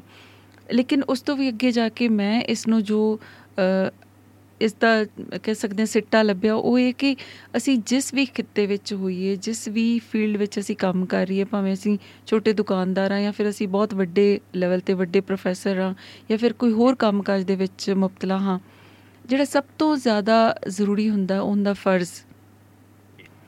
ਔਰ ਜਦੋਂ ਫਰਜ਼ ਦੀ ਗੱਲ ਆਉਂਦੀ ਹੈ ਤੇ ਫਿਰ ਸਾਡਾ ਜ਼ਾਤੀ ਜੋ ਸਾਡੇ ਭਾਵ ਹੁੰਦੇ ਨੇ ਅ, ਜਜ਼ਬਾਤ ਹੁੰਦੇ ਨੇ ਜਾਂ ਸਾਡੇ ਜ਼ਾਤੀ ਜਿਹੜੀ ਮੁਸ਼ਕਲਾਤ ਹੁੰਦੀਆਂ ਨੇ ਉਹ ਅਹਿਮੀਅਤ ਨਹੀਂ ਰੱਖਦੀਆਂ ਸਭ ਤੋਂ ਪਹਿਲਾਂ ਸਾਨੂੰ ਫਰਜ਼ ਨਿਭਾਉਣਾ ਪੈਂਦਾ ਹੈ। ਉਹ ਸਾਡੇ ਕਿੱਤੇ ਦੀ ਡਿਮਾਂਡ ਹੁੰਦੀ ਹੈ ਔਰ ਉਹਦੇ ਪ੍ਰਤੀ ਇਮਾਨਦਾਰੀ ਰੱਖਣਾ ਕਿੰਨੀ ਵੱਡੀ ਗੱਲ ਹੈ ਫਿਰ ਇੱਕ ਜਿਹੜਾ ਇਹ ਲਿੰਗ ਹੈ ਇਸਤਰੀ ਦਾ ਆਪਾਂ ਕਹਿ ਸਕਦੇ ਹਾਂ ਇਹਨੂੰ ਹਮੇਸ਼ਾ ਛੋਟਾ ਕਰਕੇ ਜਾਣਿਆ ਜਾਂਦਾ ਹੈ ਕਿ ਔਰਤਾਂ ਆ ਨਹੀਂ ਕਰ ਸਕਦੀਆਂ ਔਰਤਾਂ ਉਹ ਨਹੀਂ ਕਰ ਸਕਦੀਆਂ ਅ, ਲੇਕਿਨ ਇਹ ਜਿਹੜਾ ਇੱਕ اخلاقی ਪੱਧਰ ਦੇ ਉੱਪਰ ਅਸੀਂ ਗੱਲ ਕਰੀਏ ਤੇ ਉੱਥੇ ਇਹਦੇ ਵਿੱਚ ਬੜੀ ਖੂਬਸੂਰਤੀ ਨਾਲ ਕਿਹਾ ਗਿਆ ਹੈ, ਭਾਵੇਂ ਤੁਸੀਂ ਡਿਸਕ੍ਰਿਮੀਨੇਟ ਕਰੀ ਜਾਓ ਭਾਵੇਂ ਤੁਸੀਂ ਕਿਕਰਾਂ ਦੇ ਫੁੱਲਾਂ ਨੂੰ ਪੈਰਾਂ ਥੱਲੇ ਮਿੱਧੀ ਜਾਓ ਲੇਕਿਨ ਜਦੋਂ ਫਰਜ਼ ਦੀ ਗੱਲ ਆਉਂਦੀ ਹੈ ਤੇ ਉਹ ਕਿਸੇ ਤੋਂ ਵੀ ਪਿੱਛੇ ਨਹੀਂ ਹੈ। ਉੱਥੇ ਉਹਨਾਂ ਦੀਆਂ ਮੁਸ਼ਕਲਾਂ ਹੋਣ ਜੋ ਮਰਜ਼ੀ ਉਹਨਾਂ ਦੇ ਜਜ਼ਬੇ ਹੋਣ ਲੇਕਿਨ ਸਭ ਤੋਂ ਉੱਪਰ ਉਹਨਾਂ ਦਾ ਫਰਜ਼ ਹੈ। ਆਪਣੇ ਮਹਿਮਾਨ ਵੀ ਦੁਬਾਰਾ ਹਾਜ਼ਰ ਹੋਏ ਨੇ ਉਹਨਾਂ ਨੂੰ ਹਾਂ ਜੀ ਆਨਰ। ਜੀ ਬਖਤਾਵਰ ਜੀ। ਹੈਲੋ ਮੇਰੇ ਖਿਆਲ ਕੋਈ ਦਿੱਕਤ ਹੈ ਜੇ ਇਸ ਵਾਰੀ ਨਹੀਂ ਸੈੱਟ ਆਏਗਾ ਫਿਰ ਮੈਂ WhatsApp ਕਾਲ ਲਵਾਂਗੀ। ਕੀ ਤੁਸੀਂ ਮੈਨੂੰ ਸੁਣ ਪਾ ਰਹੇ ਹੋ ਜੀ? ਜੇ ਮਿਊਟ ਨਹੀਂ ਕੀਤਾ ਤਾਂ ਪਲੀਜ਼ ਔਨ ਕਰੋ। ਹੈਲੋ ਮੇਰੇ ਖਿਆਲ ਹਰਮਿਲ ਜੀ ਕੋਈ ਦਿੱਕਤ ਹੈ ਮੈਂ ਕੋਸ਼ਿਸ਼ ਕਰਾਂਗੀ WhatsApp ਤੇ ਲੈ ਕੇ ਆਵਾਂ ਜੀ। ਜੀ। ਤੋ ਅੱਜ ਜਿਵੇਂ ਤੁਸੀਂ ਜਿਵੇਂ ਜ਼ਿਕਰ ਕਰ ਰਹੇ ਸਰ ਪੋਸਟਰ ਜਦੋਂ ਅਸੀਂ ਦੇਖਦੇ ਹਾਂ ਤੁਹਾਡੀ ਭੂਮਿਕਾ ਕਾਫੀ ਦਮਦਾਰ ਔਰ ਕਾਫੀ ਕੁਸੈਲ ਦੀ ਜੀ ਔਰਤ ਦੀ ਨਜ਼ਰ ਆਉਂਦੀ ਹੈ। ਹਮ, ਹਮ। ਕਿੱਦਾਂ ਦਾ ਤਜਰਬਾ ਰਿਹਾ ਇਦਾਂ ਦੀ ਔਰਤ ਦੀ ਭੂਮਿਕਾ ਨਿਭਾਉਣ ਉਹੀ ਗੱਲ ਪਹਿਲਾਂ ਵੀ ਹੋ ਰਹੀ ਸੀ ਜਿਸ ਦਿਨ ਪੋਸਟਰ ਰਿਲੀਜ਼ ਦਾ ਫੰਕਸ਼ਨ ਰੱਖਿਆ ਗਿਆ ਸੀ ਕਿ ਜਿਵੇਂ ਕਿ ਤੁਸੀਂ ਤਾਂ ਬਹੁਤ ਨੇੜੇ ਤੋਂ ਜਾਣਦੇ ਹੋ ਕਿ ਕਾਫੀ ਸਾਲ ਹੋ ਗਏ ਸੀ ਮੈਨੂੰ ਵੌਇਸ ਐਕਟਿੰਗ ਕਰਦੇ ਹੋਏ। ਜੇ। ਤਾਂ ਮੈਂ ਰੋਲ ਦੀ ਗੱਲ ਕਰਾਂ ਤੇ ਉੱਥੇ ਤੇ ਮੈਨੂੰ ਕੋਈ ਦਿੱਕਤ ਨਹੀਂ ਆਈ ਕਿ ਉਹਨੂੰ ਕਿਵੇਂ ਨਿਭਾਉਣਾ ਹੈ ਕੀ ਕਰਨਾ ਹੈ ਜਾਂ ਕੋਈ ਨਰਵਸਨੈਸ ਕੈਮਰਾ ਦੀ ਜਾਂ ਕੋਈ ਇਸ ਤਰ੍ਹਾਂ ਦੀ ਕੋਈ ਮੁਸ਼ਕਿਲ ਨਹੀਂ ਆਈ। ਪਰ ਹਾਂ ਜਿਹੜੀ ਮੇਰੇ ਲਈ ਨਵੀਂ ਚੀਜ਼ ਸੀ ਉਹ ਸੀ ਸਿਰਫ ਕੈਮਰਾ ਦੀਆਂ ਕਮਾਂਡਸ। ਕਿ ਉਹ ਕਦੋਂ ਰੋਲਿੰਗ ਕਦੋਂ ਐਕਸ਼ਨ ਕਿਵੇਂ ਕਿਹਾ ਜਾਂਦਾ ਹੈ ਤੇ ਉਸ ਨੂੰ ਸਾਰੀ ਚੀਜ਼ ਨੂੰ ਕਿਵੇਂ ਹੈਂਡਲ ਕਰਨਾ ਹੁੰਦਾ। ਉਹ ਮੇਰੇ ਲਈ ਜ਼ਰੂਰ ਨਵਾਂ ਸੀ। ਤਾਂ ਕੋਈ ਜ਼ਿਆਦਾ ਮੁਸ਼ਕਿਲ ਤੇ ਨਹੀਂ ਆਈ ਖੈਰ। ਵਧੀਆ ਰਿਹਾ ਤਜਰਬਾ ਬਹੁਤ। ਨਵਾਂ ਤਜਰਬਾ ਸੀ ਔਰ ਇਹ ਇੱਕ ਐਸਾ ਤਜਰਬਾ ਸੀ ਜਿਹਦੀ ਬਹੁਤ ਦੇਰ ਤੋਂ ਵੇਟ ਸੀ। ਜੀ। ਸੋ ਵਧੀਆ ਨਿਭਾਇਆ। ਜਿਵੇਂ ਤੁਸੀਂ ਜ਼ਿਕਰ ਕੀਤਾ ਕਿ ਬਹੁਤ ਜ਼ਿਆਦਾ ਦਿੱਕਤ ਤੁਹਾਨੂੰ ਨਹੀਂ ਆਈ ਆਉਣੀ ਵੀ ਨਹੀਂ ਚਾਹੀਦੀ ਸੀ ਕਿਉਂਕਿ ਅਹ, ਆਵਾਜ਼ ਤੇ ਜਾਂ ਡਾਇਲੌਗ ਡਿਲੀਵਰੀ ਕਰਦੇ ਤੁਹਾਨੂੰ ਕਾਫੀ ਅਰਸਾ ਹੋ ਗਿਆ। ਸੀ। ਲੇਕਿਨ ਉਹੀ ਗੱਲ ਕੈਮਰੇ ਦੀ ਹੁੰਦੀ ਹੈ ਕਿ ਅਹ, ਕੈਮਰੇ ਦੇ ਸਾਹਮਣੇ ਜਦੋਂ ਅਸੀਂ ਆਉਂਦੇ ਹਾਂ ਤੇ ਕਈ ਚੀਜ਼ਾਂ ਹੋਰ ਤਰ੍ਹਾਂ ਕਰਨੀਆਂ ਪੈਂਦੀਆਂ ਨੇ ਮਾਈਕ ਜਦੋਂ ਅਸੀਂ ਸਿਰਫ ਮਾਈਕ ਫੋਲੋ ਕਰਦੇ ਹਾਂ ਤਾਂ ਅਹ, ਉੱਥੇ ਬੜਾ ਈਜ਼ੀ ਹੁੰਦਾ ਸਾਨੂੰ ਸਿਰਫ ਮਾਈਕ ਦੇ ਸਾਹਮਣੇ ਅਹ, ਗੱਲ ਕਰਨਾ ਕੰਮ ਕਰਨਾ। ਅਸੀਂ ਜੀ ਉਹ ਰੀਟੇਕ ਕਿੰਨੇ ਕੁਐਸਚਨ ਮੈਂ ਪੁੱਛਣਾ ਚਾਹੁੰਦਾ ਸੀ। ਰੀਟੇਕ ਬਾਰੇ ਤਾਂ ਮੇਰੇ ਖਿਆਲ ਡਾਇਰੈਕਟਰ ਸਾਹਿਬ ਬੈਟਰ ਦੱਸਣਗੇ ਕਿ ਉਹਨਾਂ ਨੂੰ ਅਗਰ ਰੀਟੇਕ ਲੈਣੇ ਪਏ ਉਹ ਐਕਟਿੰਗ ਦੇ ਕਰਕੇ ਲੈਣੇ ਪਏ ਜਾਂ ਫਿਰ ਕਈ ਵਾਰੀ ਕੈਮਰਾ ਦੀ ਡਿਮਾਂਡ ਹੋਰ ਹੁੰਦੀ ਹੈ ਲੇਕਿਨ ਜਿਹੜਾ ਆਰਟਿਸਟ ਪਰਫਾਰਮ ਕਰ ਰਿਹਾ ਹੁੰਦਾ ਉਹ ਹੋਰ ਕਰ ਰਿਹਾ ਹੁੰਦਾ। ਅ, ਜਿਵੇਂ ਮੈਂ ਗੱਲ ਵੀ ਕੀਤੀ ਹੈ ਨਾ ਕਿ ਉਹ ਉਹ ਥੋੜਾ ਜਿਹਾ ਮੇਰੇ ਲਈ ਨਵੀਂ ਚੀਜ਼ ਸੀ ਅ, ਜਿਹੜਾ ਕੈਮਰਾ ਦਾ ਸਾਰਾ ਸੈਟਅਪ ਕਈ ਵਾਰੀ ਡਾਇਰੈਕਟਰ ਇਦਾਂ ਵੀ ਕਰ ਸਕਦੇ ਨੇ ਕਿ ਨਹੀਂ ਚਲ ਦੋ ਚਾਰ ਤੱਕ ਕਰਵਾਓ ਨਾ ਫਿਰ ਪਤਾ ਲੱਗੇ ਪਤਾ ਤਾਂ ਲੱਗੇ ਵੀ ਬਹੁਤ ਸੌਖੀ ਚੀਜ਼ ਸਮਝ ਲਈ ਸੀ ਤੇ ਪਤਾ ਤਾਂ ਲੱਗੇ ਨਾ ਵੀ ਕਿਸ ਖੇਤ ਦੀ ਮੋੜੀ ਹੈ। ਜੀ ਜੀ। ਤੋ ਕੋਸ਼ਿਸ਼ ਕਰ ਰਹੇ ਹਾਂ ਕਿ ਬਾਕੀ ਦੋਵੇਂ ਮਹਿਮਾਨ ਵਾਪਸ ਆਉਣ ਤੱਕ ਫਿਲਮ ਬਾਰੇ ਹਾਂਜੀ ਮੈਂ ਉਹਨਾਂ ਨੂੰ। ਆਨਰ ਕੀਤਾ ਹੋਇਆ ਬਖਤਾਵਰ ਜੀ ਨੂੰ ਤੇ ਮੈਂ ਨਾਲ ਕੋਸ਼ਿਸ਼ ਕਰ ਰਹੀ ਸੀ ਕਿ ਕਾਨਫਰੰਸ ਕਾਲ ਦੇ ਵਿੱਚ WhatsApp ਦੇ ਉੱਪਰ ਹੀ ਮੈਂ ਅਮਰਪਾਲ ਜੀ ਨੂੰ ਵੀ ਲਵਾਂ ਜ਼ਰੂਰ। ਔਰ ਨਵੇਂ ਸੈਟਅਪ ਤੋਂ ਕਰ ਰਹੀ ਸੀ ਕਾਫੀ ਟੈਕਨੀਕਲ ਦਿੱਕਤਾਂ ਮੈਨੂੰ ਨਾਲ ਨਾਲ ਆ ਰਹੀਆਂ। ਨੰਬਰ ਫੀਡ ਕਰਨੇ ਪੈ ਰਹੇ ਨੰਬਰ ਨਵੇਂ ਫੋਨ ਦੇ ਵਿੱਚ ਦੂਸਰੇ ਵਿੱਚ ਤੇ ਉਹ ਕਰਕੇ ਫਿਰ ਮੈਂ ਉਹਨਾਂ ਨੂੰ ਆਨਰ ਲੈ ਕੇ ਆਉਣੀ ਆ ਜੀ ਤੁਸੀਂ ਉਨੀ ਦੇਰ ਤੱਕ ਮੇਰੇ ਤੋਂ ਸਵਾਲ ਕਰ ਸਕਦੇ ਹੋ। ਮੈਨੂੰ ਵੀ ਮੌਕਾ ਮਿਲਿਆ ਨਾ। ਬਿਲਕੁਲ ਬਿਲਕੁਲ। ਵੈਸੇ ਬਹੁਤ ਜ਼ਿਆਦਾ ਤਾਂ ਮੈਂ ਨਹੀਂ ਪੁੱਛਣਾ ਚਾਹਾਂਗਾ ਕਿਉਂਕਿ ਫਿਰ ਫਿਲਮ ਸੰਡੇ ਨੂੰ ਦੇਖਣੀ ਹੈ ਦੋਸਤਾਂ ਨੇ ਤੇ ਥੋੜਾ ਜਿਹਾ ਜਸਟੀ ਰਹਿਣੀ ਚਾਹੀਦੀ ਹੈ ਕਿ ਕਿੱਦਾਂ ਦੀ ਭੂਮਿਕਾ ਸੀ। ਲੇਕਿਨ ਤੁਸੀਂ ਜੋ ਆਡੀਓ ਦੇ ਜ਼ਰੀਏ ਹੁਣ ਤੱਕ ਬਹੁਤ ਸਾਰੀਆਂ ਭੂਮਿਕਾਵਾਂ ਤੁਸੀਂ ਨਿਭਾਈਆਂ ਨੇ ਕਾਰ ਮਾਈ ਤੋਂ ਲੈ ਕੇ ਤੇ ਉਹ ਤਮਾਮ ਤਰ੍ਹਾਂ ਦੀਆਂ। ਭੂਮਿਕਾ ਅਹ, ਕਿਸ ਤਰ੍ਹਾਂ ਦੀ ਹੈ ਕੋਈ ਚੁਣੌਤੀ ਨਜ਼ਰ ਆਈ ਸੀ ਜਾਂ ਫਿਰ ਬੜਾ ਈਜ਼ੀ ਦੀ ਹੋ ਗਿਆ ਅਹ ਜਿਹੜੀ ਤਾਂ ਦੇਖੋ ਆਪਾਂ ਅੱਗੇ ਵੀ ਗੱਲ ਕਰਦੇ ਹਾਂ ਕਿ ਜਿਹੜੀ ਆਡੀਓ ਦਾ ਉਹ ਮਾਧਿਅਮ ਹੀ ਬਿਲਕੁਲ ਅਲੱਗ ਹੈ ਹਨਾ ਉਹਦੇ ਵਿੱਚ ਜਿਵੇਂ ਹੁਣੇ ਤੁਸੀਂ ਗੱਲ ਕੀਤੀ ਕਿ ਸੌਖਾ ਆ ਮੈਨੂੰ ਲੱਗਦਾ ਹੈ ਇੰਨਾ ਸੌਖਾ ਨਹੀਂ ਹੈਗਾ ਸਿਰਫ ਸੌਖਾ ਇਸ ਗੱਲ ਤੋਂ ਹੈ ਕਿ ਸਾਨੂੰ ਕੋਈ ਦੇਖ ਨਹੀਂ ਰਿਹਾ ਹੁੰਦਾ ਅਸੀਂ ਪੂਰਾ ਆਪਣਾ 100% ਦੇ ਸਕਦੇ ਹਾਂ ਨਾ ਜਦੋਂ ਅਸੀਂ ਮਾਈਕ ਦੇ ਅੱਗੇ ਹਾਂ ਤੇ ਪੂਰਾ ਆਪਣਾ 100% ਦੇ ਕੇ ਤੇ ਉਸ ਨੂੰ ਨਿਭਾ ਸਕਦੇ ਹਾਂ ਪਰ ਜਿਹੜੀ ਗੱਲ ਆਉਂਦੀ ਹੈ ਕਿ ਉਹਦੇ ਵਿੱਚ ਤੁਹਾਨੂੰ ਪੂਰਾ ਦਾ ਪੂਰਾ ਆਪਣੀ ਵੌਇਸ ਦੇ ਨਾਲ ਇਨੈਕਟ ਕਰਨਾ ਹੁੰਦਾ ਤੁਹਾਡੇ ਕੋਲ ਕੋਈ ਵੀ ਹੋਰ ਮਤਲਬ ਗੁੰਜਾਇਸ਼ ਨਹੀਂ ਹੁੰਦੀ ਹੈ ਨਾ ਕਿ ਤੁਸੀਂ ਉਹਦੇ ਵਿੱਚ ਕੁਝ ਹੋਰ ਕਿਉਂਕਿ ਉਹਦੇ 'ਚ ਤੁਹਾਡੇ ਐਕਸਪ੍ਰੈਸ਼ਨ ਨਹੀਂ ਹੁੰਦੇ ਤੁਹਾਡਾ ਕੈਮਰੇ ਤੇ ਤੁਹਾਡਾ ਫੇਸ ਦਿਸ ਰਿਹਾ ਹੈ, ਲੋਕਾਂ ਨੂੰ ਕਾਫੀ ਚੀਜ਼ਾਂ ਬਿਲਕੁਲ ਤੁਹਾਡੇ ਕੋਲ ਬਾਡੀ। ਲੈਂਗੁਏਜ ਦਾ ਸਹਾਰਾ ਨਹੀਂ ਹੈ ਤੁਹਾਡੇ ਕੋਲ ਐਕਸਪ੍ਰੈਸ਼ਨ ਦਾ ਸਹਾਰਾ ਨਹੀਂ ਹੈ, ਤੁਸੀਂ ਸਾਰਾ ਉਹ ਕਰਨਾ ਹੈ ਲੇਕਿਨ ਜਦੋਂ ਕੈਮਰਾ ਦੇ ਅੱਗੇ ਆਉਂਦੇ ਆ ਤੇ ਤੁਹਾਡੀਆਂ ਇਹ ਚੀਜ਼ਾਂ ਬਹੁਤ ਅਹਿਮੀਅਤ ਰੱਖਦੀਆਂ। ਫਿਰ ਤੁਹਾਨੂੰ ਪਬਲਿਕ ਦੇਖ ਰਹੀ ਹੈ ਤੁਹਾਨੂੰ ਕੈਮਰਾ ਕੈਪਚਰ ਕਰ ਰਿਹਾ ਉਹਦੇ 'ਚ ਤੁਸੀਂ ਕਿੰਨੇ ਕੁ ਕੌਨਸ਼ੀਅਸ ਹੁੰਦੇ ਹੋ ਕਿੰਨਾ ਕੁ ਨੈਚੁਰਲੀ ਕਰ ਰਹੇ- ਅ, ਲੈਂਦੇ ਹੋ। ਅ, ਸੋ ਇਹ ਅ, ਆਪਣੀ ਤਰ੍ਹਾਂ ਦਾ ਮਤਲਬ ਅਲੱਗ ਤੋਂ ਕਹਿ ਸਕਦੇ ਹਾਂ ਕਿ ਸਫੀਰ ਸੀ। ਅੱਛਾ ਜਿਹੜਾ ਵੱਡਾ ਸਵਾਲ ਹੈ ਸਾਡੇ ਅ, ਬਾਕੀ ਦੋਸਤ ਵੀ ਜਾਨਣਾ ਚਾਹੁੰਦੇ ਹੋਣਗੇ ਕਿ ਅ, ਸੀਮਾ ਗਰੇਵਾਲ ਨੂੰ ਇਹ ਫਿਲਮ ਮਿਲੀ ਕਿਵੇਂ? ਅ, ਸੀਮਾ ਗਰੇਵਾਲ ਨੂੰ ਇਹ ਫਿਲਮ ਇਸ ਤਰ੍ਹਾਂ ਮਿਲੀ ਕਿ ਬਖਤਾਵਰ ਜੀ ਨੇ ਖੈਰ ਮੇਰੀ ਕਿਤਾਬ ਪੜ੍ਹੀ ਸੀ ਔਰ ਉਹਨਾਂ ਨੇ ਫੇਸਬੁੱਕ ਦੇ ਉੱਪਰ ਮੇਰਾ ਇੱਕ ਆਡੀਸ਼ਨ ਕਲਿੱਪ ਸੀ ਅ, ਜਿਹੜਾ ਮੈਂ ਸਾਂਝਾ ਕੀਤਾ ਹੋਇਆ ਸੀ। ਅ, ਕਿਸੇ ਫਿਲਮ ਦੇ ਲਈ ਸੈਲਫ ਆਡੀਸ਼ਨ ਸੀ ਤੇ ਉਹ ਮੈਂ ਸਾਂਝਾ ਕੀਤਾ ਹੋਇਆ ਸੀ ਤੇ ਉਹਨਾਂ ਨੇ ਮੇਬੀ ਉਹਨਾਂ ਨੂੰ ਚੰਗਾ ਲੱਗਿਆ ਔਰ ਅ, ਖੂਬਸੂਰਤ ਗੱਲ ਹੋਰ ਹੈ ਕਿ ਮੈਂ ਦੂਜੇ ਸ਼ਹਿਰ ਵਿੱਚ ਸੀ ਜਦੋਂ ਤਾਂ ਉੱਥੇ ਵੀ ਮੈਨੂੰ ਉਹਨਾਂ ਨੇ ਦਾਵਤ ਦਿੱਤੀ ਸੀ ਕਿ ਤੁਸੀਂ ਆ ਕੇ ਇੱਕ ਵੈਬ ਸੀਰੀਜ਼ ਦੇ ਵਾਸਤੇ ਸ਼ੂਟਿੰਗ ਕਰ ਸਕਦੇ ਹੋ।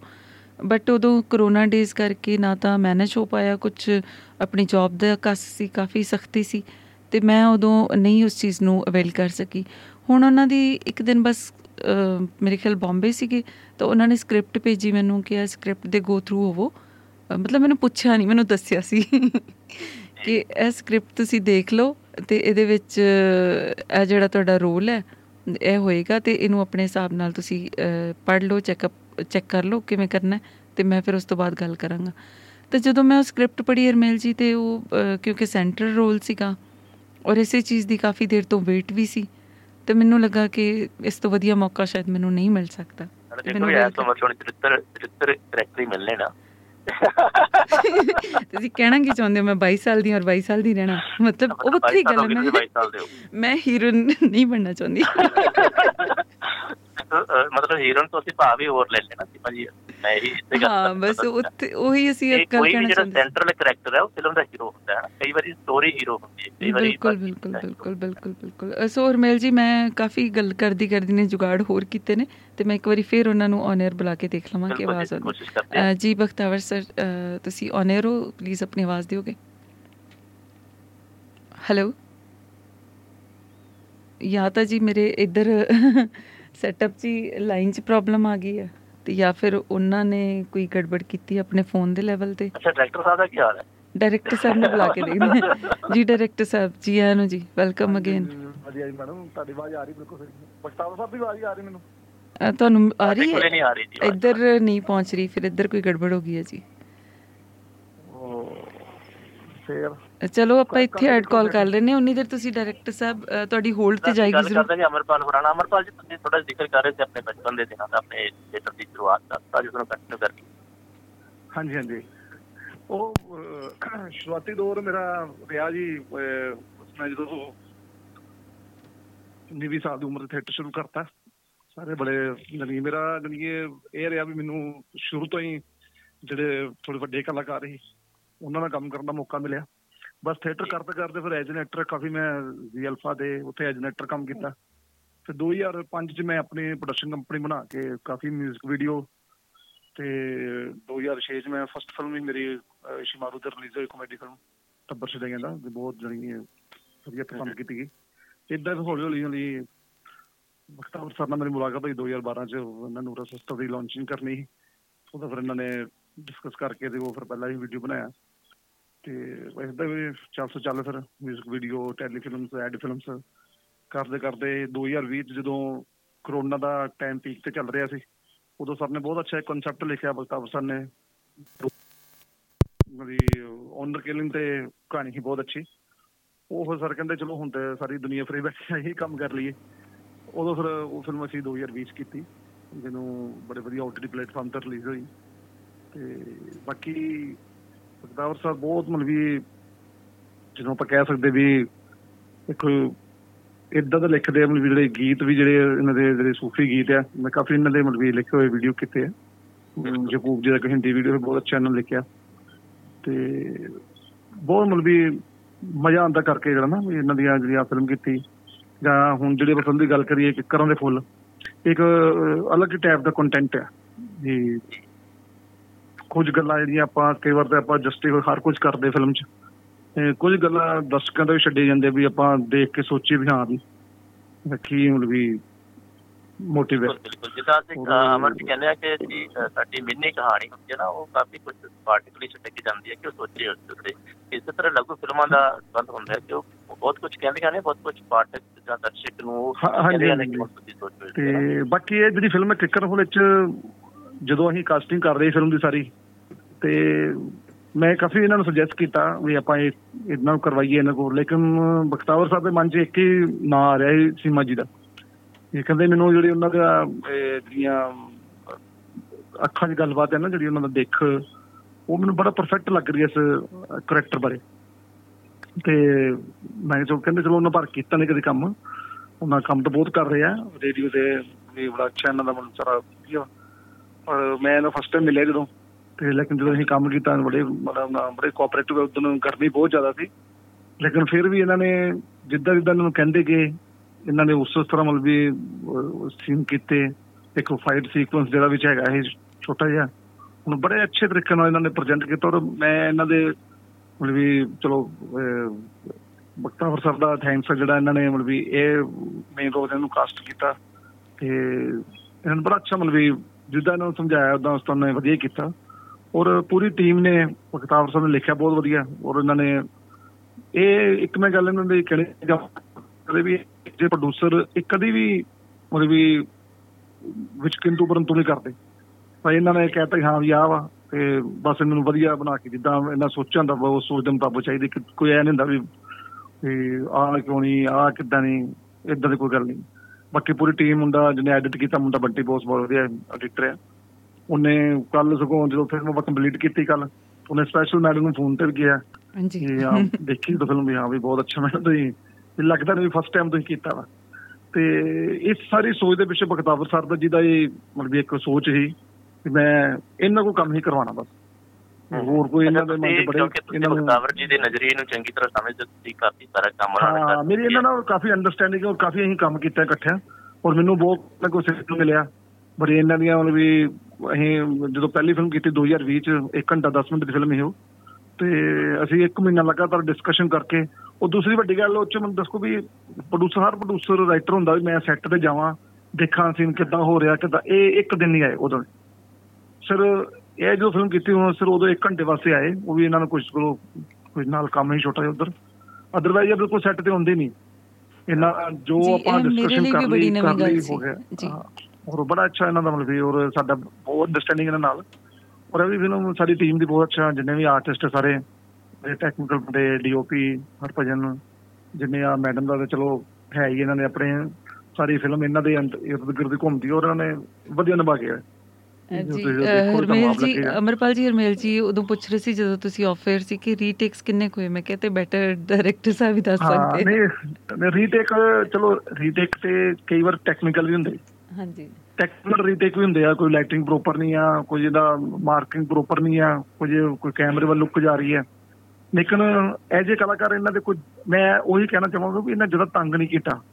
ਇਹਨਾਂ ਦੀ ਇੱਕ ਪਿਕਅਪ ਅੱਛੀ ਨੂੰ ਆਪਾਂ ਸਿੰਕ ਕਰਕੇ ਦੱਸਤਾ। ਵੀ ਆਹ ਸੀਨ ਮੈਨੂੰ ਕਰ ਦਿਓ ਜੀ। ਇਹਨਾਂ ਚਲੋ ਦੋ ਤਰੀਕੇ ਹੁੰਦੇ ਆ ਆਪਣੇ ਕੰਮ ਕਰਵਾਉਣ ਦੇ। ਜਾਂ ਤਾਂ ਐਕਟਰ ਬਹੁਤ ਪਰਫੈਕਟ ਹੁੰਦਾ ਆਪਣੇ ਕੋਲੋਂ ਕਰਕੇ ਦੱਸਦੇ ਜਾਂ ਫਿਰ ਡਾਇਰੈਕਟਰ ਨੂੰ ਕਰਕੇ ਦੱਸਦੇ ਮੇਰੀ ਕਾਪੀ ਕਰ ਲਾ। ਚਲੋ, ਇਹਨਾਂ ਦਾ, ਇਹਨਾਂ ਦੋਵਾਂ ਦਾ ਮਿਕਸ ਇਹਨਾਂ ਆਪਣੇ ਕੋਲ ਵੀ ਕੀਤਾ। ਕੁਝ ਜਿੱਦਾਂ ਮੈਂ ਦੱਸਿਆ ਉਦਾਂ ਹੀ ਇਹਨਾਂ ਨੇ ਕਰਕੇ ਮਤਲਬ ਵੀ ਕੋਈ ਤੰਗ ਪਰੇਸ਼ਾਨ ਨਹੀਂ ਸਾਨੂੰ ਕੀਤਾ। ਔਰ ਠੀਕ ਕਰਕੇ, ਵਧੀਆ ਕਰਕੇ। ਔਰ ਬਖਤਾਵਰ ਸਰ ਵੀ ਜਿੱਦਾਂ ਇਹਨਾਂ ਸੋਚਿਆ ਸੀ ਸਰ ਨੇ, ਇੱਕ ਰਾਈਟਰ ਦੀ ਇੱਕ ਸੋਚ ਹੁੰਦੀ, ਉਹਦੀ ਇੱਕ ਨਜ਼ਰ ਟਿਕੀ ਹੁੰਦੀ ਹੈ ਵੀ ਮੈਂ ਆਹ ਚਿਹਰੇ ਤੋਂ ਹੀ ਕੰਮ ਕਰਾਉਣਾ ਵਾ। ਉਹ ਮੈਨੂੰ ਲੱਗਦਾ ਵੀ ਅੱਜ ਅਸੀਂ ਫਿਲਮ ਦੇਖੀ ਹੈ ਨਾ ਅੱਜ ਪ੍ਰੀਵਿਊ ਕੀਤੀ ਫਿਲਮ ਮੈਨੂੰ ਲੱਗਦਾ ਵੀ ਆਪਣੇ ਜਿਹੜੇ ਸਾਡੇ ਬਖਤਾਵਰ ਸਰ ਦੇ ਰਾਈਟਰ ਹੈ ਉਹਨਾਂ ਨੂੰ ਲੱਗਦਾ ਵੀ ਉਹਨਾਂ ਨੂੰ ਜੋ ਸੋਚਿਆ ਉਹਨਾਂ ਸਹੀ ਸੋਚਿਆ ਉਹਨਾਂ ਨੇ। ਅਹ ਸੋ ਅਹ ਅਮਰਪਾਲ ਜੀ ਜਦ ਤੁਸੀਂ ਜਿਨ੍ਹਾਂ ਨਾਲ ਗੱਲ ਕਰ ਰਹੇ ਹੋ, ਹਰਮੇਲਪ੍ਰੀਤ ਜੀ, ਇਹ ਕਹਿੰਦੇ ਹੁੰਦੇ ਨਾ, ਆਪਾਂ ਕਹਿੰਦੇ ਜਦੋਂ ਕੋਈ ਨਿਆਣਾ ਕੁਝ ਕਰਦਾ ਹੈ ਜਾਂ ਉਹਦੀ ਅੱਗੇ ਕੋਈ ਦੂਸਰਾ ਤਾਰੀਫ ਕਰਦਾ, ਉਹ ਕਹਿੰਦਾ, ਲੈ ਦੱਸ, ਮੈਨੂੰ ਕੀ ਦੱਸਦਾ ਮੈਂ ਤਾਂ ਉਦੋਂ ਤੋਂ ਜਾਣਦਾ ਹੁਣ ਜਦੋਂ ਤੋ ਆਪਾਂ ਪੰਜਾਬੀ ਚ ਕਹਿੰਦੇ ਨੇ ਕਿ ਜਦੋਂ ਤੇ ਬੰਦਾ ਪੋਤੜਿਆਂ ਚ ਸੀ ਮੈਂ ਤਾਂ ਉਦੋਂ ਤੋਂ ਜਾਣਦਾ। ਸੋ ਇਹ ਜਿਨ੍ਹਾਂ ਨਾਲ ਤੁਸੀਂ ਗੱਲ ਕਰ ਰਹੇ ਹੋ ਮੇਰੀ ਰੇਡੀਓ ਦੀ ਸ਼ੁਰੂਆਤ ਹੀ ਇਹਨਾਂ ਦੇ ਹੱਥੀ ਹੋਈ। ਮੈਨੂੰ ਰੇਡੀਓ 'ਚ ਲੈ ਕੇ ਆਉਣ ਵਾਲੇ ਹਰਮੇਲਪ੍ਰੀਤ ਜੀ ਨੇ ਔਰ ਬਹੁਤ ਇਹਨਾਂ ਦੇ ਨਾਲ ਕੰਮ ਕਰਕੇ ਬੜਾ ਕੁਝ ਸਿੱਖਿਆ ਬਰੀਕੀਆਂ ਸਿੱਖੀਆਂ। ਹਮ, ਨਹੀਂ, ਬਹੁਤ ਅੱਛੀ ਗੱਲ ਹੈ ਬਹੁਤ ਵਧੀਆ ਗੱਲ ਹੈ ਜੀ। ਸੋ ਮੈਨੂੰ ਲੱਗਦਾ ਹੈ ਸਾਰੀਆਂ ਤੁਹਾਡੀਆਂ ਗੱਲਾਂ ਤੋਂ ਬੜੇ ਖੁਸ਼ ਹੋ ਰਹੇ ਹੋਣੇ ਆ। ਕਿ ਕੀ ਕਹਿੰਦੇ ਹੋ ਹਰਮੇਲ ਜੀ? ਬਿਲਕੁਲ ਮੈਂ ਖੁਸ਼ ਹੋ ਰਿਹਾ ਪਰ ਅਮਰਪਾਲ ਜੀ ਇੱਕ ਚੀਜ਼ ਹੈ ਨਾ ਕਿ ਜਦੋਂ ਅਸੀਂ ਤਾਰੀਫ ਜੇ ਆਪ ਕਰੀਏ ਨਾ ਕਈ ਵਾਰੀ ਸਾਨੂੰ ਡਾਊਟ ਹੁੰਦਾ ਕਿ ਬਹੁਤ ਜ਼ਿਆਦਾ ਖੁੱਲ ਕੇ ਨਹੀਂ ਕਰ ਸਕਦੇ। ਤੇ ਜੇ ਤੁਸੀਂ ਹੋਰ ਜ਼ਿਆਦਾ ਤਾਰੀਫ ਚਾਹੁੰਦੇ ਹੋ ਤਾਂ ਫਿਰ ਤੁਸੀਂ ਅਗਲੇ ਨੂੰ ਕਹਿੰਦੇ ਕਿ ਤੁਸੀਂ ਦੱਸੋ। ਮੈਨੂੰ ਵਾਹ ਮੈਨੂੰ ਤਾਂ ਸੁਣਿਆ ਹੈ ਪਰ ਆਵਾਜ਼ ਬਹੁਤ ਘੱਟ ਆ ਉਹ ਕਹਿੰਦੇ ਕਿ ਜਦੋਂ ਤੁਸੀਂ ਤਾਰੀਫ ਹੋਰ ਜ਼ਿਆਦਾ ਚਾਹੁੰਦੇ ਹੋ ਨਾ? ਮੈਡਮ ਤੁਹਾਡੇ ਵਾਈਫ ਨੂੰ ਸੇ ਕਹਿੰਦੇ ਤੁਸੀਂ ਦੱਸੋ ਨਾ ਕੀ ਬੋਲੇ ਮੈਂ ਅੱਗੋਂ ਉਹ ਜਵਾਬ ਦੇਣਾ। ਮ- ਮੇਰੀ ਕਲਾਸ ਲਗਾ ਰਹੇ ਹੋ ਕਹਿੰਦੇ ਜਦੋਂ ਬੰਦਾ ਚਾਹੁੰਦਾ ਹੁੰਦਾ ਨਾ ਕਿ ਮੇਰੀ ਤਾਰੀਫ ਹੋਰ ਜ਼ਿਆਦਾ ਹੋਵੇ ਫਿਰ ਦੂਜੇ ਨੂੰ ਬੰਦਾ ਪੁੱਛਦਾ ਹੁੰਦਾ ਨਹੀਂ, ਤੁਸੀਂ ਦੱਸੋ। ਤਰ- ਤਾਰੀਫ ਦੀ ਗੱਲ ਕੋਈ ਤਾਰੀਫ ਨਹੀਂ ਹੁੰਦੀ ਇਹ ਮੇਰੀ ਐਪਰੀਸ਼ੀਏਸ਼ਨ ਹੁੰਦੀ। ਦੇਖੋ ਇੱਕ ਕੋਈ ਆਪਾਂ ਫਸਟ ਕੰਮ ਕੰਮ ਕਰਦੇ ਆ ਜੇ ਆਪਾਂ ਉਹਨੂੰ ਥੋੜਾ ਜਿਹਾ ਕਹੀ ਜਾਵਾਂ ਨਹੀਂ ਤੂੰ ਆ ਨਹੀਂ ਦੇਖੋ ਇਹ ਤਾਂ ਸ਼ੋਅ ਵਿੱਚ ਸਾਹਮਣੇ ਆ ਹੀ ਜਾਣਾ। ਜੀ। ਜੋ ਤੁਸੀਂ ਕੀਤਾ। ਲੇਕਿਨ ਇੱਕ ਵਾਰ ਕਰਵਾਨ ਜਿਹੜਾ ਹੁੰਦਾ ਨਾ ਵੀ ਬੰਦਾ ਇੱਕ ਵਾਰ ਬਹੁਤ ਤੰਗ ਕਰਦਾ ਕੁਝ ਹੁੰਦਾ ਹੀ ਨਹੀਂ। ਤੇ ਉਹ ਬੰਦਾ ਇਸ ਵਾਰ ਇਹ ਕੋਈ ਤਾਰੀਫ ਹੁੰਦੀ ਹੈ ਕਿ ਐਪਰੀਸ਼ੀਏਸ਼ਨ ਹੁੰਦੀ ਹੈ ਵੀ ਹਾਂ ਵੀ ਅੱਛਾ ਕੀਤਾ ਔਰ ਵੈਲ ਡਨ ਠੀਕ ਕੀਤਾ ਵਧੀਆ ਜੀ। ਬਖਤਾਵਰ ਸਰ ਦੀ ਲਾਈਨ ਵਿੱਚ ਕੋਈ ਦਿੱਕਤ ਸੀ? ਆਪਾਂ ਇੱਕ ਵਾਰੀ ਉਹਨਾਂ ਦੀ ਵੀ ਆਵਾਜ਼ ਟੈਸਟ ਕਰ ਲਈਏ ਕਿ ਹੁਣ ਸਹੀ ਹੈ ਜੀ। ਜੀ ਬਖਤਾਵਰ ਜੀ। ਹਾਂ ਮੇਰੀ ਆਵਾਜ਼ ਆ ਰਹੀ ਜੀ? ਤੁਹਾਡੀ ਆਵਾਜ਼ ਤੇ ਮੈਨੂੰ ਆ ਰਹੀ ਹੈ ਬਿਲਕੁਲ। ਹਾਂਜੀ ਹੁਣ ਬਿਲਕੁਲ ਠੀਕ ਹੈ ਜੀ। ਆ ਰਹੀ ਸਰ ਆ ਰਹੀ ਤੁਹਾਡੀ ਆਵਾਜ਼। ਤੁਸੀਂ ਗੱਲਾਂ ਸੁਣ ਰਹੇ ਤੁਹਾਡਾ- ਤੁਸੀਂ ਕੁਝ ਕਹਿਣਾ ਚਾਹੋਗੇ ਮੈਂ ਫਿਰ ਬੜੀਆਂ ਬੜੀਆਂ ਸੁਣ ਲੀਆਂ ਤੁਹਾਡੀਆਂ ਬੜੀਆਂ। ਬੜੀਆਂ- ਸੁਣ ਲੀਆਂ ਤੁਹਾਡੀਆਂ ਹੁਣ। ਮੈਂ ਸੁਣਾਣੀਆਂ ਜੀ ਆਵਾਜ਼ ਆਈ ਸਰ ਮੇਰੀ? ਆਈ ਹੈ ਤੁਹਾਨੂੰ ਹਾਂਜੀ। ਹਾਂਜੀ ਹਾਂ। ਹਾਂਜੀ ਬਿਲਕੁਲ ਆ ਰਹੀ ਹੁਣ ਬਹੁਤ ਵਧੀਆ ਆਵਾਜ਼ ਆ। ਹਾਂ। ਹਾਂ ਹਾਂ। ਜੀ। ਜੀ ਬਖਤਾਵਰ ਜੀ। ਜੀ ਹੁਕਮ ਫਰਮਾਓ ਜੀ। ਜੀ ਹਰਮੇਲ ਜੀ ਉਹ ਮੁਖਾਤਬ ਤੁਸੀਂ। ਅਸੀਂ ਇਹ ਵਕਤਾਵਰ ਜਾਨਣਾ ਚਾਹੁੰਦਾ ਸੀ ਮੈਂ ਤੁਹਾਡਾ ਕਿ ਸੀਮਾ ਗਰੇਵਾਲ ਹੀ ਤੁਹਾਡੀ ਚੋਣ ਕਿਉਂ ਸੀ ਇਸ ਇਸ ਰੋਲ ਲਈ? ਕਿਉਂਕਿ ਡਾਇਰੈਕਟਰ ਸਾਹਿਬ ਤਾਂ ਕਹਿੰਦੇ ਸੀ ਪ੍ਰੋਡਿਊਸਰ ਸਾਹਿਬ ਨੇ ਕਿਹਾ ਸੀ ਸੀਮਾ ਤੋਂ ਹੀ ਕਰਾਉਣਾ ਕਰਾਉਣਾ ਸੀਗਾ ਬਸ। ਪ੍ਰੋਡਿਊਸਰ ਸਾਹਿਬ ਦਾ ਨਹੀਂ ਇਹਦੇ ਚ ਰੋਲ ਇਹਦੇ ਚ ਰੋਲ ਇਹਦੇ ਚ ਇਹਦੇ- ਚ ਰੋਲ ਜਿਹੜਾ ਸੀਗਾ ਰਾਈਟਰ ਦਾ ਸੀ ਐਜ਼ ਪ੍ਰੋਡਿਊਸਰ ਨਹੀਂ ਐਜ਼ ਰਾਈਟਰ ਜਿਹੜਾ ਸੀਗਾ। ਹੂੰ ਹੂੰ। ਜੀ ਜੀ। ਜੋ ਕਰੈਕਟਰ ਮੇਰੇ ਜੇਨ ਦੇ ਵਿੱਚ ਸੀਗਾ ਨਾ ਉਹ ਕਰੈਕਟਰ ਮੇਰੇ 'ਚ ਨਹੀਂ ਸੀ ਆ ਰਿਹਾ ਕੋਈ। ਇਹਨਾਂ ਦੀ ਮੈਂ ਇੱਕ ਵੇਖੀ ਸੀ ਕਿ ਫੇਸਬੁੱਕ ਦੇ ਉੱਤੇ। ਆਡੀਸ਼ਨ ਉਹ ਫਿਰ ਕਰ ਕਰਦਿਆਂ ਮੇਰੇ ਧਿਆਨ 'ਚ ਆਇਆ ਮੈਂ ਕਿਹਾ ਲੈਟ ਅਸ ਟਰਾਈ ਹੂੰ ਹੂੰ। ਤੋ ਉਹ ਫਿਰ ਮੈਂ ਇਹਨਾਂ ਨਾਲ ਇਹ ਪਹਿਲੀ ਫਿਲਮ ਸੀ ਦਾਰੂਲ ਉਹਦੇ 'ਚ ਗੱਲ ਕਰਨ ਦੀ ਕੋਸ਼ਿਸ਼ ਕੀਤੀ ਸੀ ਉਦੋਂ। ਲੇਕਿਨ ਇਹ ਬਾਹਰ ਸੀ ਕਿਤੇ ਤੇ ਉਦੋਂ ਸਾਡਾ ਇਹਨਾਂ ਨੂੰ ਜਿਹੜਾ ਹੈਗਾ ਉਹ ਟੈਸਟ ਨਹੀਂ ਹੋ ਸਕਿਆ। ਲੇਕਿਨ ਇਹ ਕਹਾਣੀ ਜਿਹੜੀ ਸੀ ਨਾ ਇਹ ਕਹਾਣੀ ਦੇ ਦੋ ਵਜ੍ਹਾ ਸੀਗੀਆਂ। ਕਿ ਪ੍ਰੋਫੈਸ਼ਨ ਜਿਹੜਾ ਸੀਗਾ ਉਹ ਜਿਹੜਾ ਕਰੈਕਟਰ ਆ ਉਹ ਐਜ਼ ਅ ਪ੍ਰੋਫੈਸ਼ਨ ਜਿਹੜਾ ਹੈਗਾ ਉਹ ਟ੍ਰੇਨਡ ਦਾ ਹੀ ਹੈ ਹੂੰ ਹੂੰ। ਸੋ ਹੈਲੋ ਮੇਰੀ ਆਵਾਜ਼ ਆ ਰਹੀ? ਜੀ ਜੀ ਜੀ ਜੀ ਬਿਲਕੁਲ। ਹਾਂਜੀ ਆ ਰਹੇ ਸਰ ਆ ਰਹੇ ਮੇਰੀ ਆਵਾਜ਼ ਆ ਰਹੀ ਨਹੀਂ? ਹਾਂਜੀ ਹਾਂਜੀ ਆ ਰਹੀ ਹੈ। ਆ ਰਹੀ ਹੈ। ਆ ਰਹੇ ਸਰ। ਹੈਲੋ ਹਾਂਜੀ ਆ ਰਹੀ ਹੈ ਸਰ ਆ ਰਹੀ ਹੈ। ਹੈਲੋ ਹਾਂਜੀ ਤੁਸੀਂ ਆਪਣੀ ਗੱਲ ਜਾਰੀ ਰੱਖੋ। ਹੈਲੋ ਫਿਰ ਦਿੱਕਤ ਆ ਗਈ ਆਈ ਥਿੰਕ ਉਹਨਾਂ ਦੇ ਸਾਈਡ ਸੁਣ ਰਹੇ ਹੋ ਜੀ? ਹਾਂਜੀ ਬਿਲਕੁਲ ਸੁਣ ਰਿਹਾ ਸਰ। ਹਾਂ। ਜੀ। ਤੋ ਅਹ, ਇਹ ਜਿਹੜਾ ਕਰੈਕਟਰ ਸੀ ਨਾ ਜੀ ਇਹ ਕਰੈਕਟਰ ਹੀ ਅਹ, ਇਸੇ ਨੂੰ ਸੂਟ ਕਰਦਾ ਸੀ ਕਿਉਂਕਿ ਪ੍ਰੋਫੈਸ਼ਨ ਦੇ ਮੁਤਾਬਕ ਇਹਨਾਂ ਦੀ ਦਿੱਖ ਜਿਹੜੀ ਸੀਗੀ ਔਰ ਖਾਸ ਕਰਕੇ ਇਹਨਾਂ ਦੇ ਜਿਹੜੇ ਫੇਸ ਇੰਪ੍ਰੈਸ਼ਨ ਸੀਗੇ ਉਹ ਹੀ ਉਸ ਕਰੈਕਟਰ ਜਿਹੜੇ ਹੈਗੇ ਆ ਉਹਨੂੰ ਨਿਭਾ ਸਕਦੇ ਸੀ। ਇਸ ਕਰਕੇ ਮੈਨੂੰ ਜਿਹੜਾ ਸੀਗਾ ਇਹ ਕੋਈ ਡਾਊਟ ਨਹੀਂ ਸੀਗਾ। ਲੇਕਿਨ ਟੂ ਬੀ ਵੈਰੀ ਫਰੈਂਕ ਮੇਰੇ ਡਾਇਰੈਕਟਰ ਨੂੰ ਡਾਊਟ ਸੀਗਾ ਜਦੋਂ ਅਸੀਂ ਕਾਸਟਿੰਗ ਕਰ ਰਹੇ ਸੀ। ਤੋ ਕਾਫੀ ਉਹਦੇ ਤੇ ਹੋਇਆ। ਮੈਂ ਕਿਉਂਕਿ ਆਪਣਾ ਜਿਹੜਾ ਹੈਗਾ ਦੇਣਾ ਚਾਹੁੰਦਾ ਸੀਗਾ ਪ੍ਰੂਫ ਤੋ ਮੈਂ ਇੱਕ ਦਿਨ ਬੁਲਾ ਕੇ ਵੀ ਡਾਇਰੈਕਟਰ ਸਾਹਿਬ ਨੂੰ ਬੁਲਾਇਆ। ਮੈਂ ਕਿਹਾ ਵੀ ਆਓ ਔਰ ਜਿਹੜਾ ਹੈਗਾ ਦੇਖੀਏ ਤਾਂ ਸਹੀ ਭਲਾ। ਤੋ। ਜਦੋਂ ਡਾਇਰੈਕਟਰ ਸਾਹਿਬ ਨੇ ਦੇਖਿਆ ਵੀ ਤੇ ਉਸ ਤੋਂ ਬਾਅਦ ਵੀ ਡਾਇਰੈਕਟਰ ਸਾਹਿਬ ਕਹਿੰਦੇ ਸਰ ਇਹ ਆਪਾਂ ਜਿਹੜਾ ਹੈਗਾ ਫਲਾਣੇ ਨੂੰ ਕਰ ਲਈਏ ਢੀੜੇ ਨੂੰ ਕਰ ਲਈਏ। ਮੈਂ ਕਿਹਾ ਦੇਖ ਜੀ। ਮੇਰੇ ਜਿਹੜਾ ਮੇਰੀ ਜਿਹੜੀ ਸਾਈਕੀ ਚ ਕਰੈਕਟਰ ਚੱਲ ਰਿਹਾ ਨਾ ਹੂੰ ਹੂੰ ਉਹ ਸ਼ਾਇਦ ਮੈਂ ਕਿਹਾ ਰਿਟਨ ਦੇ ਵਿੱਚ ਜਿਹੜਾ ਹੈਗਾ ਤੁਹਾਡੇ ਜੇਨ ਚ ਨਹੀਂ ਚੱਲ ਰਿਹਾ ਮੇਰੀ ਸਾਈਕੀ ਚ ਇਹੀ ਕਰੈਕਟਰ ਚੱਲ ਰਿਹਾ ਆਪਾਂ ਇਹਨੂੰ ਹੀ ਰੱਖਣਾ ਮੈਂ। So we did it and ਮੈਨੂੰ ਜੋ ਲੱਗਿਆ ਮੈਂ ਫਿਲਮ ਦਾ ਰਿਵਿਊ ਅੱਜ ਹੀ ਕੀਤਾ। ਮੈਨੂੰ ਜੋ ਲੱਗਿਆ ਕਿ ਉਹ ਕਰੈਕਟਰ ਨੂੰ ਜਿਹੜਾ ਹੈਗਾ ਉਹ ਅੱਛੀ ਤਰ੍ਹਾਂ ਸੀਮਾ ਨਿਭਾ ਗਈ ਹੈ। ਮੇਰੀ ਹੀ ਪਿੱਠ ਨਹੀਂ ਲੱਗਣ ਦਿੱਤੀ ਇਹਨੇ। ਹਾਂ ਨਹੀਂ ਬਹੁਤ। ਅੱਛਾ ਬਹੁਤ ਅੱਛਾ। Very good uh, so Harmel ji ਇਹਨਾਂ ਨੇ ਇੱਕ ਬੜੀ ਵੱਡੀ ਗੱਲ ਕਹੀ ਕਿ ਇਸ ਅ, ਕਿਉਂਕਿ profession ਇਹ ਸੀ ਔਰ ਦਿੱਖ ਇਹ ਸੀ ਤੇ ਲੱਗਦਾ ਸੀ ਕਿ ਇਸ ਰੋਲ ਨੂੰ ਇਹ ਨਹੀਂ ਪਾ ਸਕਦੀ। ਹੁਣ ਮੈਨੂੰ ਕੀ ਮਤਲਬ ਇਹਨੂੰ ਪੋਜ਼ਿਟਿਵਲੀ ਲਵਾਂ ਕਿ ਨੈਗੇਟਿਵਲੀ ਲਵਾਂ? ਸੋਚ ਮਤਲਬ ਅਗਲਾ ਕੋਈ ਕੈਰੈਕਟਰ ਹੋਏਗਾ ਕੋਈ ਰੋਲ ਹੋਏਗਾ ਤੇ ਮੈਨੂੰ ਨਹੀਂ ਮਿਲੇਗਾ। ਇਹ ਹੁਣ ਇਹਨੂੰ ਤੁਸੀਂ ਇਹਨੂੰ ਇਹ- ਤੁਸੀਂ ਚੈਲੰਜ ਲੈਣਾ ਪੈਣਾ ਤੁਹਾਨੂੰ। ਜੀ। It is not it is not a positive it is not a negative. it ਹਾਂਜੀ is a challenge. It is a challenge. ਜੀ ਜੀ। You have to accept this. ਜੀ ਜੀ ਜੀ। ਜੀ ਡਾਇਰੈਕਟਰ ਸਾਹਿਬ ਇਹਨਾਂ ਨੇ ਗੱਲ ਮੈਡਮ ਇਹਦਾ ਮੈਨੂੰ ਪੋਜ਼ਿਟਿਵ ਹੀ ਲੋ ਪਤਾ ਕੀ ਹੁੰਦਾ ਵਾ? ਦੇਖੋ। ਇੱਕ ਵਾਰ ਨਾ ਕਿਸ ਵਾਰ ਅਸੀਂ ਥੀਏਟਰ 'ਚ ਰੋਲ ਕਰਦੇ ਆ ਬਹੁਤ ਮਤਲਬ ਟਿਪੀਕਲ ਰੋਲ ਕਰਦੇ ਆ।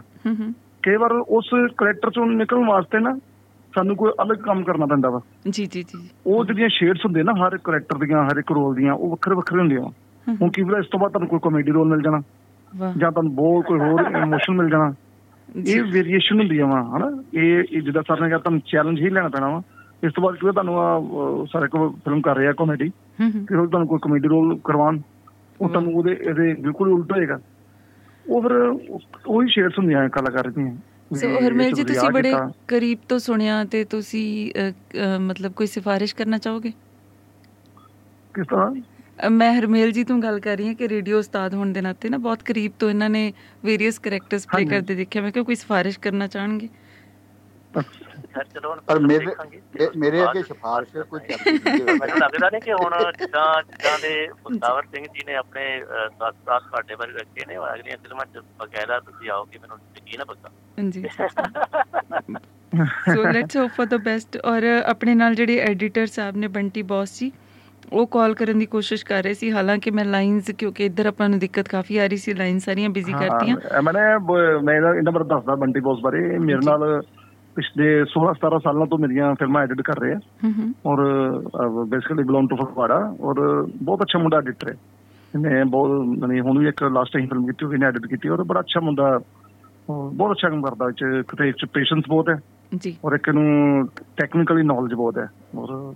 ਬਹੁਤ ਅੱਛਾ ਮਤਲਬ ਕੰਮ ਕਰਦਾ ਉਹ ਠੀਕ ਹੈ ਹੁਣ ਜਦੋਂ ਕੋ ਵੀ ਅੱਛੀ ਸਮਝ ਹੈ ਨਾ ਮੈਂ ਉਹਨਾਂ ਨੂੰ ਕਾਲ ਕਰਨ ਦੀ ਕੋਸ਼ਿਸ਼ ਕਰਦੀ ਆ ਔਨ 에ਅਰ ਲਵਾਂਗੇ ਪਰ ਥੋੜਾ ਜਿਹਾ ਜੁਗਾੜ ਨਾਲ ਲੈਣ ਦੀ ਨਹੀਂ, ਕੋਸ਼ਿਸ਼ ਕਰਾਂਗੇ ਕੋਈ ਗੱਲ ਨਹੀਂ ਕੋਈ ਕਿਉਂਕਿ ਉਹ wrong. ਔਰ ਮਾਈਕ ਦੇ- ਜੀ ਹੁਣ ਅਸੀਂ ਗੱਲਬਾਤ ਨੂੰ ਥੋੜਾ ਸਮੇਟਣ ਦੇ ਵੱਲ ਵਧਦੇ ਹਾਂ। ਮੈਂ ਪਹਿਲਾਂ ਬਖਤਾਵਰ ਸਿੰਘ ਹੋਰਾਂ ਤੋਂ ਜਾਣਨਾ ਚਾਹਾਂਗਾ ਕਿ ਬਖਤਾਵਰ ਸਿੰਘ ਜੀ ਹਰ ਵਿਸ਼ੇ ਤੇ ਬਹੁਤ ਸਾਰੀਆਂ ਫਿਲਮਾਂ ਬਣਦੀਆਂ ਨੇ ਸ਼ਾਰਟ ਮੂਵੀਜ਼ ਤਾਂ ਬਹੁਤ ਬਹੁਤ ਬਣ ਜਾਂਦੀਆਂ ਨੇ।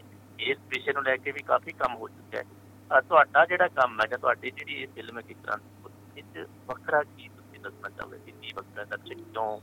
ਹਾਂ ਇਹ ਇਹ ਇਹ ਬੜਾ ਹੀ ਇਹੀ ਸਵਾਲ ਹੋਣਾ ਚਾਹੀਦਾ ਸੀਗਾ ਜੋ ਤੁਸੀਂ ਸਵਾਲ ਕੀਤਾ ਹੈ। ਜੀ। ਸਵਾਲ ਹੀ ਇਹ ਹੈ ਅਸਲ ਦੇ ਵਿੱਚ ਫਿਲਮ ਦੇ ਵਿੱਚ। ਹੂੰ ਹੂੰ। ਵਿੱਚ ਕੋਈ ਬੋਲ ਰਹੇ ਨੇ? ਜੀ ਉਹਨਾਂ ਦੀ ਕਾਲ ਆਈ ਹੈ ਨਾ ਬੰਟੀ ਬੌਸ ਜੀ ਦੀ ਆਪਾਂ ਪਹਿਲਾਂ ਕਾਲ ਲੈ ਲਈਏ। ਹਾਂ, ਲੈ ਲਓ, ਅ, ਜੀ ਬੰਟੀ ਬੌਸ ਜੀ ਤੁਸੀਂ ਔਨ 에ਅਰ ਹੋ ਸਤਿ ਸ਼੍ਰੀ ਅਕਾਲ ਜੀ welcome to Doaba radio's programme ਦਿਲ ਦੀਆਂ ਗੱਲਾਂ।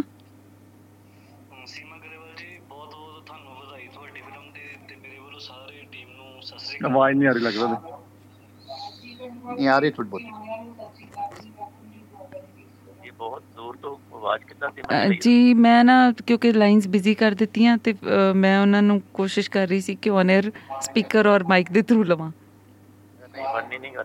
ਹਾਂਜੀ ਚਲੋ ਮੈਂ ਉਹਨਾਂ ਨੂੰ ਨਾ ਕਾਨਫਰੰਸ ਦੇ ਵਿੱਚ ਹੀ ਲੈਣੀ ਆ ਕੋਸ਼ਿਸ਼ ਕਰਦੀ ਹਾਂ। ਉਹਨਾਂ ਨੇ ਕਿਸੇ ਦਿਨ ਫਿਰ ਰੱਖ ਲਿਓ ਉਹਨਾਂ ਦੇ ਕੋਲ ਫਲੈਸ਼ ਗੱਲਬਾਤ ਕਰਿਓ 2 ਘੰਟੇ ਲਾ ਕੇ।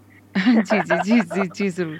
ਤੇ ਉਹਨਾਂ ਨੂੰ ਗੁਜ਼ਾਰਿਸ਼ ਕਰਾਂਗੇ ਕਿ ਤੁਸੀਂ ਆਪਣਾ ਮੈਸੇਜ ਦੇ ਵਿੱਚ ਲਿਖ ਕੇ ਹੀ ਆਪਣਾ ਸੁਨੇਹਾ ਦੇ ਦਿਓ।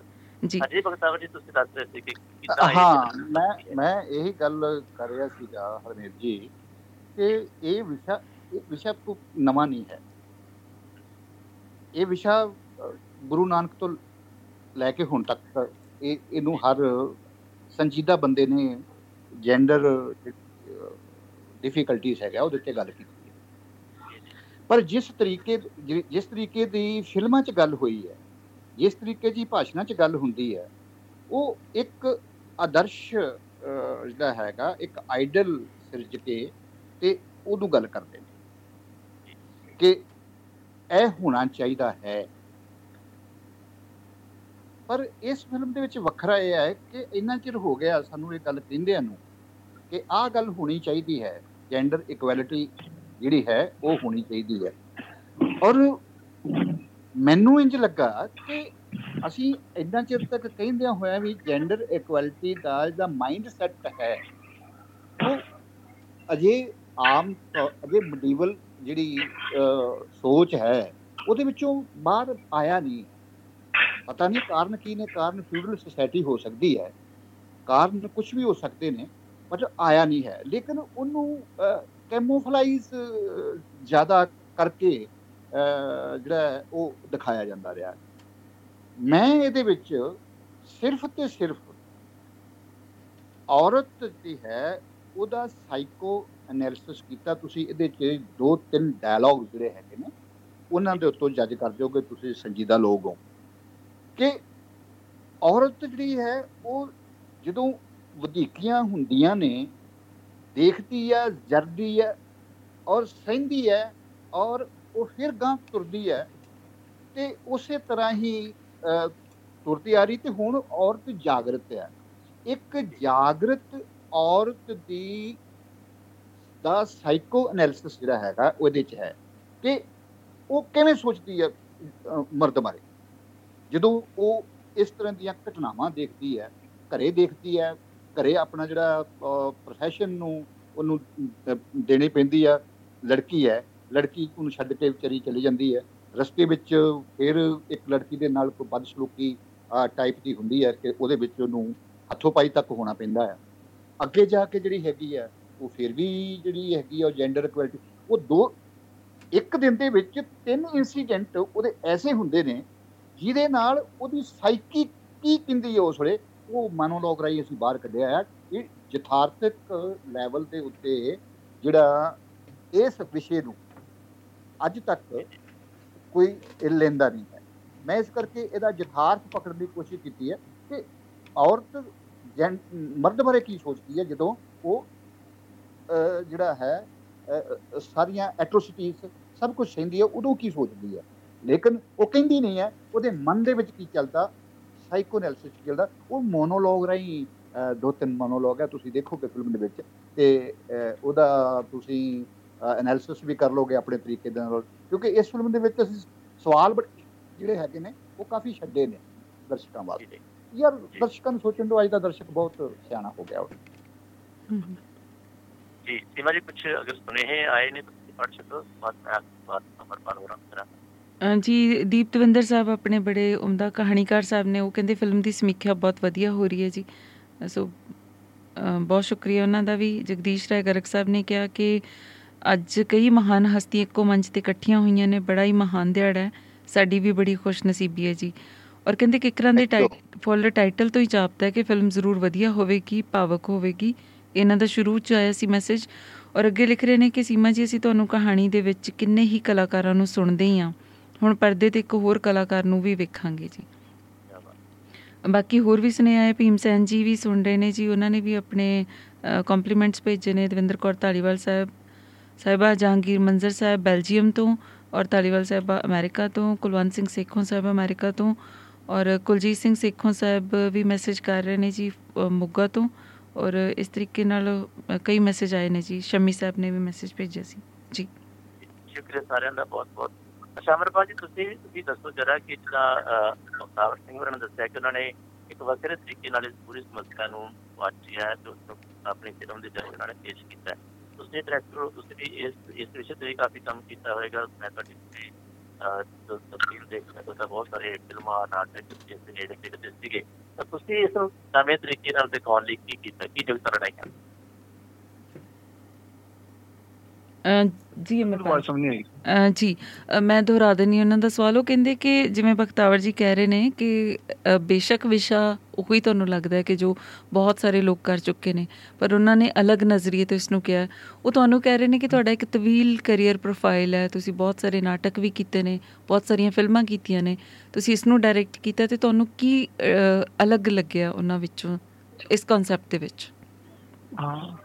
ਦੇਖੋ ਪਤਾ ਕੀ ਆ ਮੈਂ ਜੇ ਅਜੇ ਡਾਇਰੈਕਟਰ ਕਵਾਂ ਤੇ ਦੇਖੋ ਅਸੀਂ ਕਾਫੀ ਕੰਮ ਕੀਤਾ ਵਾ। ਲੇਕਿਨ ਜਦੋਂ ਵੀ ਅਸੀਂ ਕੋਈ ਅਹ, ਨਵਾਂ ਕੰਮ ਸ਼ੁਰੂ ਕਰਦੇ ਆ ਨਾ ਅਜੇ ਉਹ ਸਾਡੇ ਵਾਸਤੇ ਇੱਕ ਨਵਾਂ ਹੀ ਹੁੰਦਾ। ਵਾ। ਇਹ ਜਾਂ ਜਦੋਂ ਵੀ ਫਸਟ ਟਾਈਮ ਕਰ ਰਹੇ ਆ। ਇਹ ਜਿਹੜਾ ਕੰਟੈਂਟ ਜਦੋਂ ਅਹ, ਭਾਈ ਨੇ ਸੁਣਾਇਆ ਅੱਜ ਤੋਂ 4-5 ਮਹੀਨੇ ਪਹਿਲਾਂ ਨਹੀਂ 6 ਮਹੀਨੇ ਪਹਿਲਾਂ ਹੀ ਮੈਂ ਉਦੋਂ ਮੈਂ ਮੈਂ ਭਾਈ ਇਹਨੂੰ ਕਰੀਏ ਆਪਾਂ ਵਿੱਚ ਥੋੜਾ ਰੁਕੇ ਕੁਝ ਹੋਰ ਕੰਮ ਕਰਨੇ ਤੇ ਇਹਨੂੰ ਦੇਖੋ ਇਸ ਵਿਸ਼ੇ ਤੇ ਤੁਸੀਂ ਜਿੱਦਾਂ ਕਿਹਾ ਵੀ ਕਾਫੀ ਕੁਝ ਹੋਇਆ ਜਾਂ ਕਾਫੀ ਕੁਝ ਆ ਰਿਹਾ ਵਾ। ਲੇਕਿਨ ਹਰ ਇੱਕ ਦਾ ਇੱਕ ਲਿਖਣ ਦਾ ਔਰ ਪ੍ਰੈਜ਼ੈਂਟ ਕਰਨ ਦਾ ਤਰੀਕਾ ਆਪਣਾ ਹੁੰਦਾ ਵਾ। ਅਸੀਂ ਇਹਨੂੰ ਥੋੜਾ ਜਿਹਾ ਜਦੋਂ ਉਹਨੂੰ ਸ਼ੂਟ ਕਰ ਰਹੇ ਸੀ ਜਾਂ ਜਦੋਂ ਐਡਿਟ ਕਰਦੇ ਆ, ਉਦੋਂ ਮਤਲਬ ਵੀ ਥੋੜਾ ਜਿਹਾ ਮਤਲਬ ਵੀ ਇਹਨੂੰ ਆਪਣੇ ਵੱਲੋਂ ਕੋਸ਼ਿਸ਼ ਹੈ ਕੀਤੀ ਵੀ ਜੋ ਭਾਈ ਉਹਨਾਂ ਲਿਖਿਆ ਵਾ, ਉਹਨੂੰ ਉਹਨਾਂ ਦੀ ਨਜ਼ਰ ਨਾਲ ਇਹਨੂੰ ਪ੍ਰੈਜ਼ੈਂਟ ਕਰ ਸਕੀਏ। ਔਰ ਮੇਰੀ 100% ਕੋਸ਼ਿਸ਼ ਇਹ ਹੁੰਦੀ ਹੈ ਵੀ ਇਹਨੂੰ ਆਪਣੇ ਤਰੀਕੇ ਨਾਲ ਆਪਣੇ ਤਰੀਕੇ ਨਾਲ ਪ੍ਰੈਜ਼ੈਂਟ ਕਰੀ ਜਦੋਂ ਆਣ ਲੱਗੇ ਵੀ ਇਹ ਤਾਂ ਆਪਾਂ ਪਹਿਲਾਂ ਵੀ ਦੇਖਿਆ ਜਾਂ ਪਹਿਲੇ ਵੀ ਇਹ ਕੁਝ ਹੋ ਚੁੱਕਾ ਵਾ। ਇਹ ਚ ਕਹਾਣੀ 'ਚ ਨਵਾਂਪਨ ਹੈਗਾ ਵਾ। ਉਹ ਉਸ ਨਵੇਂ ਪਨ ਨਵੇਂਪਨ ਨੂੰ ਮੈਂ ਗਣੀ ਆਪਣੇ ਤਰੀਕੇ ਨਾਲ ਉਹਨੂੰ ਪ੍ਰੈਜ਼ੈਂਟ ਕਰਨ ਦੀ ਪੂਰੀ ਕੋਸ਼ਿਸ਼ ਕੀਤੀ ਹੈ। ਔਰ ਮੈਨੂੰ ਉਮੀਦ ਹੈ ਵੀ ਸ਼ਾਇਦ ਸਾਰਿਆਂ ਨੂੰ ਪਸੰਦ ਵੀ ਆਏਗਾ। ਅ, ਜੀ ਹਰਮੇਲ ਜੀ। ਜੀ ਇੱਕ ਸਵਾਲ ਬੜਾ ਹੈ ਮੇਰੇ ਜ਼ਿਹਨ ਆ ਜੀ ਜੇ ਤੁਹਾਡੀ ਇਜਾਜ਼ਤ ਹੋਵੇ ਤੇ। ਇਹਦੇ ਨਾਲ ਮੈਂ ਐਡ ਆਨ ਕਰ ਸਕਦੀ ਹਾਂ ਕੁਝ ਜੋ ਅਮਰਪਾਲ ਜੀ। ਮੈਨੂੰ ਐਜ਼ ਅ ਰਾਈਟਰ ਜਾਂ ਫਿਰ ਐਜ਼ ਅ ਪਰਫਾਰਮਰ ਬੜਾ ਕੁਝ ਇਸ ਪਹਿਲੇ ਹੀ ਪ੍ਰੋਜੈਕਟ ਤੋਂ ਸਿੱਖਣ ਨੂੰ ਮਿਲਿਆ। ਉਹ ਇਹ ਕਿ ਮੇਰੇ ਸਾਹਮਣੇ ਜਿਵੇਂ ਸਕ੍ਰਿਪਟ ਸੀ ਜੋ ਬਖਤਾਵਰ ਸਿੰਘ ਜੀ ਨੇ ਲਿਖੀ ਹੋਈ ਸੀ ਔਰ ਉਸ ਤੋਂ ਬਾਅਦ ਉਹ ਚੀਜ਼ ਸੀ ਜਿਹੜੀ ਉਸ ਨੂੰ ਇਨੈਕਟ ਕਰ ਰਹੇ ਸੀ ਪਰਦੇ ਦੇ ਉੱਪਰ ਹਨਾ ਕਰਨ ਦੀ ਕੋਸ਼ਿਸ਼ ਕਰ ਰਹੇ ਸੀ। ਉਹਦੇ ਵਿੱਚ ਇੱਕ ਡਾਇਰੈਕਟਰ ਦੇ ਉੱਪਰ ਜਿਹੜੀ ਜ਼ਿੰਮੇਵਾਰੀ ਹੁੰਦੀ ਹੈ ਜਿਵੇਂ ਇਹਨਾਂ ਨੇ ਕਿਹਾ ਕਿ ਲਿਬਰਟੀ ਵੀ ਲੈਣੀ ਹੈ ਲੇਕਿਨ ਉਸ ਤੋਂ ਬਾਹਰ ਵੀ ਨਹੀਂ ਜਾਣਾ ਸਕ੍ਰਿਪਟ ਤੋਂ। ਔਰ ਉਹਦੇ ਵਿੱਚ ਲਿਬਰਟੀ ਲੈਣੀ ਹੈ ਤੇ ਕਿੰਨੀ ਕੁ ਲੈ ਸਕਦੇ ਆ ਫਿਰ ਵੀ ਦਾਇਰੇ ਦੇ ਅੰਦਰ ਰਹਿ ਕੇ ਹੀ ਸਭ ਕੁਝ ਕਰਨਾ ਹੈ। ਤੇ ਉਹ ਬੜਾ ਕੁਝ ਉਸ ਲੈਵਲ ਤੋਂ ਸਿੱਖਣ ਨੂੰ ਮਿਲਿਆ ਕਿ ਤੁਸੀਂ ਸਕ੍ਰਿਪਟ ਦੇ ਨਾਲ ਇਨਸਾਫ ਵੀ ਕਰ ਰਹੇ ਹੋ ਲੇਕਿਨ ਤੁਸੀਂ ਐਜ਼ ਅ ਡਾਇਰੈਕਟਰ ਆਪਣੇ ਨਿਰਦੇਸ਼ਕ ਹੋਣ ਦੇ ਨਾਤੇ ਕੁਝ ਕੁਝ ਆਪਣੇ ਹਿਸਾਬ ਦੇ ਨਾਲ ਉਸ ਨੂੰ ਪ੍ਰੈਜ਼ੈਂਟ ਕਰ ਰਹੇ ਹੋ। ਸੋ ਮੈਨੂੰ ਲੱਗਦਾ ਜਦੋਂ ਪ੍ਰੋਡਕਟ। ਪ੍ਰੋਡਕਟ ਸਾਹਮਣੇ ਆਉਂਦਾ ਉਦੋਂ ਐਕਟਰ ਦਾ ਵੀ ਰੋਲ ਆਪਣਾ ਹੈ ਐਡੀਟਰ ਦਾ ਆਪਣਾ ਹੈ ਉਹ ਰਾਈਟਰ ਦਾ ਸੱਚ ਰਹਿ ਗਿਆ ਹਨਾ? ਲੇਕਿਨ ਡਾਇਰੈਕਟਰ ਦੀ ਆਪਣੀ ਸ਼ਖਸੀਅਤ ਵੀ ਉਹਦੇ ਵਿੱਚ ਐਡ ਹੋ ਗਈ। ਇਹ ਮੈਨੂੰ ਸਿੱਖਣ ਨੂੰ ਮਿਲਿਆ। ਜੀ। ਜੀ ਜੀ। ਬਿਲਕੁਲ ਇਹ ਵੀ ਪਤਾ ਲੱਗ ਜਾਂਦਾ ਹੈ ਕਿ 13 14 ਮਿੰਟਾਂ ਦੀ ਫਿਲਮ ਬਣਾਉਣੀ ਜਾਂਦਾ ਹੈ ਜੀ। ਜੀ।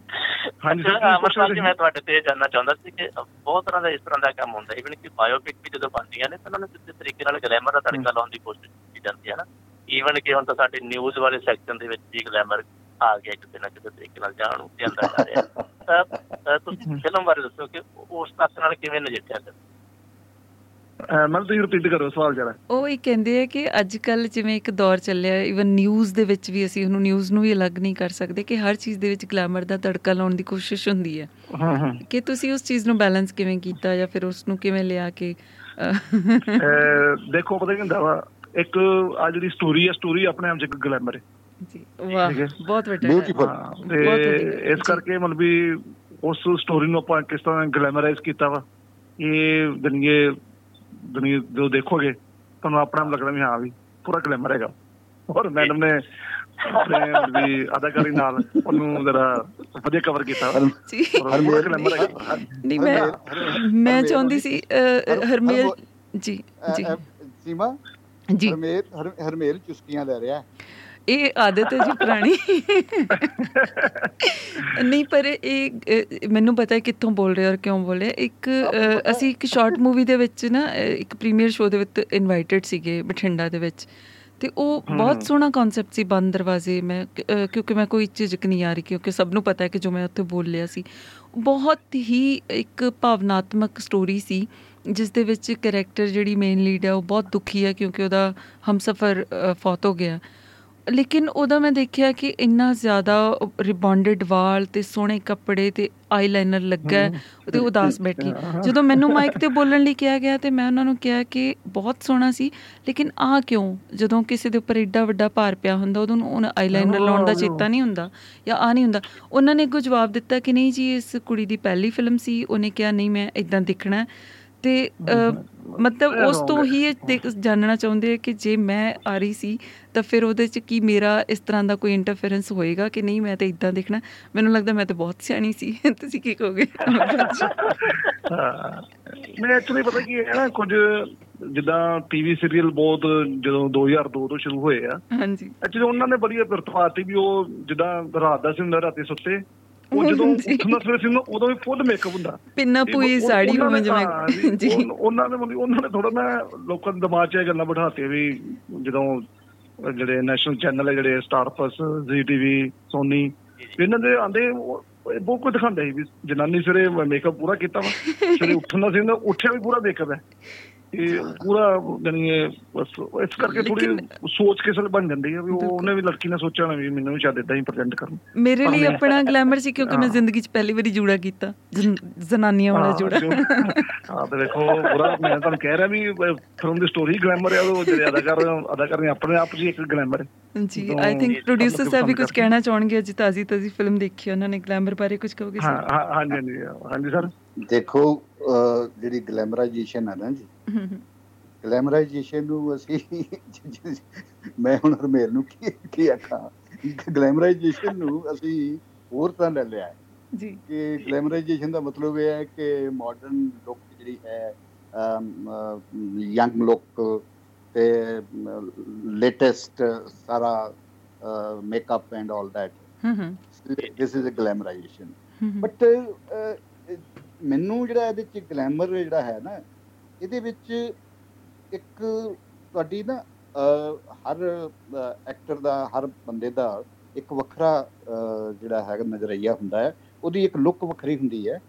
ਮੈਨੂੰ ਗਲੈਮਰ ਦੀ ਇਹਦੇ ਵਿੱਚ ਜ਼ਿਆਦੀ ਲੋੜ ਹੈ ਜੀ ਸੀਗੀ। ਮੈਨੂੰ ਸਿਰਫ ਇੱਕ ਉਹਦਾ ਆਈ ਕੰਟੈਕਟ ਜਿਹੜੇ ਹੁੰਦੇ ਨਾ ਜਿਹੜੇ ਆਈਜ਼ ਦੇ ਨਾਲ ਗੱਲ ਕੀਤੀ ਜਾਂਦੀ ਹੈ। ਜੀ। ਉਹ ਤੇ ਇੱਕ ਫੇਸ ਦੇ ਨਾਲ ਜਿਹੜੀ ਗੱਲ ਕੀਤੀ ਜਾਂਦੀ ਹੈ ਬਿਨ ਬੋਲੇ ਜਿਹੜੀ ਗੱਲ ਕੀਤੀ ਹੈ। ਮੇਰੇ ਲਈ ਉਹ ਗਲੈਮਰ ਸੀ ਵਾਹ ਤੇ ਹਾਂ, ਉਹ- ਨਿਭੇ-. ਨਿਭਾਇਆ ਬਿਨ ਬੋਲੇ ਵਾਲਾ ਹਮ, ਹਮ।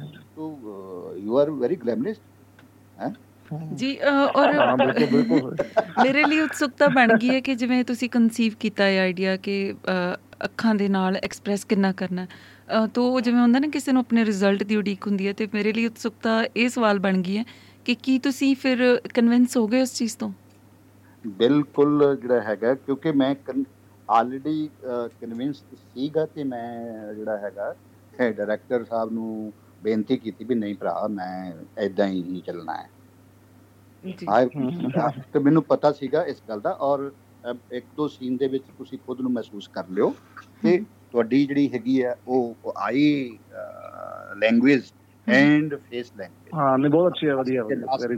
ਖਾਸ ਕਰਕੇ ਲਾਸਟ ਦੇ ਸੀਨ ਤੇ ਦੇਖੋਗੇ ਫੇਸ ਲੈਂਗੁਏਜ ਜਿਹੜੀ ਹੈਗੀ ਹੈ ਉਹ ਬਿਨ ਬਿਨ ਬੋਲਿਆ ਹੀ ਕਹੀ ਜਾਂਦੀ ਮੈਂ ਇੱਕ ਐਕਸਪੀਰੀਅੰਸ ਸ਼ੇਅਰ ਕਰਨਾ ਚਾਹੁੰਦੀ ਹਾਂ ਜੇ ਤੁਹਾਡੀ ਇਜਾਜ਼ਤ ਹੋਵੇ। ਇਹ ਤੇ ਇਹ ਹੋਸਟ ਹੋਸਟ ਜੀ। ਨੂੰ ਪੁੱਛੋ ਜੀ ਸਾਨੂੰ ਰਜਾਇਤ ਹੀ ਜੀ ਅ, ਮੇਜ਼ਬਾਨ ਸਾਹਿਬ। ਇੱਕ ਤਾਂ ਇਹ ਕੰਪਲੀਮੈਂਟ ਦੇਣਾ ਚਾਹੁੰਦੀ ਕਿ ਜਿਹੜੇ ਐਕਟਰਸ ਕੰਮ ਕਰ ਰਹੇ ਸੀ ਡੋਲੀ ਮੈਡਮ ਤੇ ਬੇਸ਼ੱਕ ਬਹੁਤ ਸੀਨੀਅਰ ਆਰਟਿਸਟ ਨੇ ਬੜੇ ਸਾਰੇ ਤਕੜੇ ਉਹਨਾਂ ਨੂੰ ਡਰਾਮਾਸ ਦੇ ਵਿੱਚ ਔਰ ਬੜੇ ਵੱਡੇ ਵੱਡੇ ਰੋਲ ਆਪਾਂ ਕਰਦੇ ਦੇਖਦੇ ਆ ਨਾ ਮੈਂ ਵੀ ਉਹਨਾਂ ਨੂੰ ਪਹਿਚਾਣ ਲਿਆ ਸੀ ਔਰ ਬੜੇ ਆਪਣੇ ਆਪ ਨੂੰ ਖੁਸ਼ਕਿਸਮਤ ਸਮਝਦੀ ਸੀ ਕਿ ਵਧੀਆ ਇੱਕ ਐਕਟਰਸ ਮੇਰੇ ਨਾਲ ਨੇ ਹਨਾ। ਲੇਕਿਨ ਇਹ ਜਿਹੜੀਆਂ ਯੰਗ ਲੜਕੀਆਂ ਸੀ ਉਹਨਾਂ ਨਾਲ ਮੇਰੀ ਪਹਿਲੀ ਵਾਕਫੀ ਹੋਈ ਔਰ ਲੜਕਿਆਂ ਦੇ ਇਵਨ ਇੱਕ ਸੀਨ ਸੀ। ਮਤਲਬ ਆਈ ਵਾਸ ਸੋ ਇੰਪ੍ਰੈਸਡ ਕਿ ਇੰਨੇ ਨੈਚੁਰਲ ਐਕਟਰਸ ਹੋ ਸਕਦੇ ਨੇ ਇੰਨੀ ਯੰਗ ਏਜ ਦੇ ਵਿੱਚ। ਜੋ ਉਹਨਾਂ ਨੇ ਜਾਣ ਪਾ ਰਹੇ ਸੀ ਉਹ ਲੋਕ ਰੋਲ ਦੇ ਵਿੱਚ ਉਹਦੇ ਤੋਂ ਮੈਨੂੰ ਇਨਸਪੀਰੇਸ਼ਨ ਬਹੁਤ ਅੱਛੀ ਮਿਲੀ। ਔਰ ਜੋ ਆਪਣਾ ਐਕਸਪੀਰੀਅੰਸ ਮੈਂ ਸ਼ੇਅਰ ਕਰਨਾ ਚਾਹੁੰਦੀ ਹਾਂ ਕਿ ਮੈਂ ਉਸ ਲੜਕੀ ਦੀ ਐਕਟਿੰਗ ਤੋਂ ਹਲੇ ਉਹਨਾਂ ਦੀ ਦੇਖੀ ਨਹੀਂ ਸੀ ਮੈਂ ਸੋਫੀਆ ਦੀ ਗੱਲ ਕਰ ਰਹੀ ਹਾਂ। ਔਰ ਪਹਿਲਾ ਹੀ ਸੀਨ ਸੀ ਜਦੋਂ ਡਾਇਰੈਕਟਰ ਸਾਹਿਬ ਤੋਂ ਮੈਨੂੰ ਡਾਂਟ ਵੀ ਪੈ ਰਹੀ ਸੀ ਕਿ ਤੁਸੀਂ ਕਮਾਂਡ ਦੀ। ਕਮਾਂਡ ਦਾ ਧਿਆਨ ਰੱਖੋ। ਨਹੀਂ ਮਤਲਬ ਬਹੁਤ ਵਧੀਆ ਗੱਲ ਹੈ ਅਗਰ ਡਾਇਰੈਕਟਰ ਤੁਹਾਡੇ ਤੋਂ ਡਾਂਟ ਕੇ ਕੁਝ ਕੰਮ ਕਰਾਉਂਦੇ ਨੇ। ਤੇ ਉਹ ਸੋਫੀਆ ਨੇ ਮੈਨੂੰ ਕਿਹਾ ਕਿ ਤੁਸੀਂ ਨਾ ਇਸ ਨੂੰ ਬਿਲਕੁਲ ਵੀ ਘਬਰਾਉਣਾ ਨਹੀਂ ਹੈ ਨਰਵਸ ਨਹੀਂ ਹੋਣਾ because you are so much in the role ਇਦਾਂ ਲੱਗ ਰਿਹਾ ਸੀ ਕਿ ਤੁਸੀਂ ਨੈਚੁਰਲ ਹੋ ਔਰ ਤੁਹਾਡਾ ਨੈਚੁਰਲੀ ਉਹ ਬੱਚਾ ਹੈ ਤੇ ਉਹ ਮੇਰੇ ਲਈ ਬਹੁਤ ਵੱਡਾ ਕੰਪਲੀਮੈਂਟ ਸੀ ਇਨਸਪਾਇਰਿੰਗ ਉਹਨੇ ਮੈਨੂੰ ਕਾਫੀ ਹੌਸਲਾ ਦਿੱਤਾ। ਔਰ ਉਸ ਤੋਂ ਬਾਅਦ ਮੈਂ ਦੇਖਿਆ ਕਿ ਕੁੜੀ ਇੰਨੀ ਨੈਚੁਰਲ ਐਕਟਰਸ ਆ ਬੜੀ ਸੋਹਣੀ ਉਹਨਾਂ ਨੇ ਐਕਟਿੰਗ ਕੀਤੀ ਹੈ ਸੋ ਇਹ ਮੈਨੂੰ। ਬੜਾ ਵਧੀਆ ਤਜਰਬਾ ਲੱਗਿਆ ਆਪਣਾ। ਪਿਛਲੀ ਪਿਛਲੀ ਫਿਲਮ ਦੇ ਵਿੱਚ ਵੀ। ਉਹਨੂੰ ਲਿਆ ਸੀ ਦਾਰੂਲ ਦੇ ਵਿੱਚ ਵੀ ਅਸੀਂ। ਈਵਨ ਪਲਕ ਮੈਡਮ ਸੀ ਕਿ ਉਹਨਾਂ ਨੇ ਬੜਾ ਸੋਹਣਾ ਰੋਲ ਕੀਤਾ। ਹਾਂ ਉਹ ਵੀ ਮੈਨੂੰ ਸਟੂਡੈਂਟ ਹੀ ਹੈ ਪਲੱਸ 2 ਚ ਪੜ੍ਹ ਰਹੀ ਕੁੜੀ ਵੀ ਉਹਨਾਂ ਅੱਛਾ ਕੀਤਾ। ਹਾਂ ਬਹੁਤ ਉਹਨਾਂ ਦਾ ਪਹਿਲੀ ਵਾਰੀ ਚ ਮੈਂ ਦੇਖਿਆ ਬੜਾ ਅੱਛਾ। ਈਵਨ ਜਿਹੜੀ ਲੜਕੀ ਬਾਹਰੋਂ ਆਏ ਸੀ ਜਿਨ੍ਹਾਂ ਦਾ ਇੱਕ ਸੀਨ ਹੈ ਬਾਅਦ ਵਿੱਚੋਂ ਆਪਾਂ ਜ਼ਿਆਦਾ ਡਿਸਕਲੋਜ਼ ਨਹੀਂ ਕਰਦੇ। ਅਮਨ ਉਹਨਾਂ ਦਾ ਨਾਂ ਸੀ ਸ਼ਾਇਦ। ਹਾਂ, ਹਾਂ, ਅਮਨਜੋਤ। ਜੀ ਉਹਨਾਂ ਦਾ ਵੀ ਜਿੰਨਾ ਕੁ ਰੋਲ ਸੀ ਉਹਨਾਂ ਨੇ ਬਹੁਤ ਨੈਚੁਰਲੀ ਉਹਦੇ ਚ ਜਾਨ ਪਾਈ। ਹੂੰ। ਜੀ ਸਾਰੇ ਆਲ ਓਵਰ ਟੀਮ ਨੇ ਸਾਰਿਆਂ ਨੇ ਬੜਾ ਅੱਛਾ ਮਿਲ ਸੋ ਅਹ, ਬਾਕੀ ਸਾਨੂੰ ਮੰਡੇ ਵਾਲੇ ਦਿਨ ਸੀਮਾ ਜੀ ਸੰਡੇ ਨੂੰ ਫਿਲਮ ਦੇਖ ਕੇ ਮੰਡੇ ਨੂੰ ਤੁਹਾਨੂੰ ਸਾਰਾ ਦੱਸ ਦੇਣਾ। ਹਾਂਜੀ ਹਾਂਜੀ ਬਿਲਕੁਲ ਉਹ ਅਸਲੀ ਰਿਜ਼ਲਟ ਤੇ ਉਦੋਂ ਹੀ ਆਏਗਾ। ਸੋ ਇਹ ਵੀ ਬੜਾ ਅਹਿਮ ਸਵਾਲ ਹੈ ਕਿ ਕਿੱਥੇ ਦਰਸ਼ਕ ਆਪਣੇ ਦੇਖ ਸਕਦੇ ਨੇ? ਉਹ ਉਹ ਤੁਹਾਨੂੰ ਮੈਂ ਲਿੰਕ ਵੀ ਭੇਜ ਦਿੱਤਾ ਸੀਗਾ ਸੀਮਾ ਜੀ ਸ਼ਾਇਦ ਉਹਨੂੰ ਤੁਸੀਂ ਪਾਈ ਇਹਨੂੰ ਜੀ ਹਾਇਰ ਅ, ਕਰ ਦਿਓ ਸੋ ਆਪਾਂ ਨੂੰ ਅਨਾਉਂਸ ਬਕਾਇਦਾ ਕਰਨਾ ਪਏਗਾ ਕਿਉਂਕਿ ਇੱਥੇ ਆਪਣੇ ਕੋਲ ਸਕਰੀਨ ਦੇ ਉੱਪਰ ਤਾਂ ਕੋਈ ਸਹੂਲਤ ਹੈ ਹਾਂ ਨਹੀਂ। ਮੈਂ ਜੀ। ਅਹ, ਜਿਹੜਾ ਹੈਗਾ ਇਹ YouTube ਚੈਨਲ ਜਿਹੜਾ ਹੈਗਾ ਉਹ that is called yellow waves yellow waves so ਆਪਣੇ ਸਾਰੇ ਜਿਹੜੇ ਸਰੋਤੇ ਆ ਉਹ ਸਬਸਕ੍ਰਾਈਬ ਕਰ ਸਕਦੇ ਆ। Y Yellow E L L O W yellow space ਦੇ ਕੇ Wave. ਵੇਵਸ ਵੇਵ ਜਾਂ waves waves W A V E S yellow waves ਨੂੰ ਤੁਸੀਂ ਲੱਭ ਕੇ ਸਬਸਕ੍ਰਾਈਬ ਕਰਕੇ ਰੱਖ ਲਓ ਨੋਟੀਫਿਕੇਸ਼ਨਸ ਔਨ ਕਰਕੇ ਰੱਖ ਲਓ ਤਾਂ ਕਿ। ਜਦੋਂ ਹੀ ਫਿਲਮ ਰਿਲੀਜ਼ ਹੋਏਗੀ ਸੰਡੇ ਨੂੰ ਤੇ ਤੁਹਾਨੂੰ ਪਤਾ ਲੱਗ ਜਾਏਗੀ ਤੇ ਤੁਸੀਂ ਵੱਧ ਤੋਂ ਵੱਧ ਸ਼ੇਅਰ ਕਰਨੀ ਹੈ ਵੱਧ ਤੋਂ ਵੱਧ ਦੇਖਣੀ ਹੈ।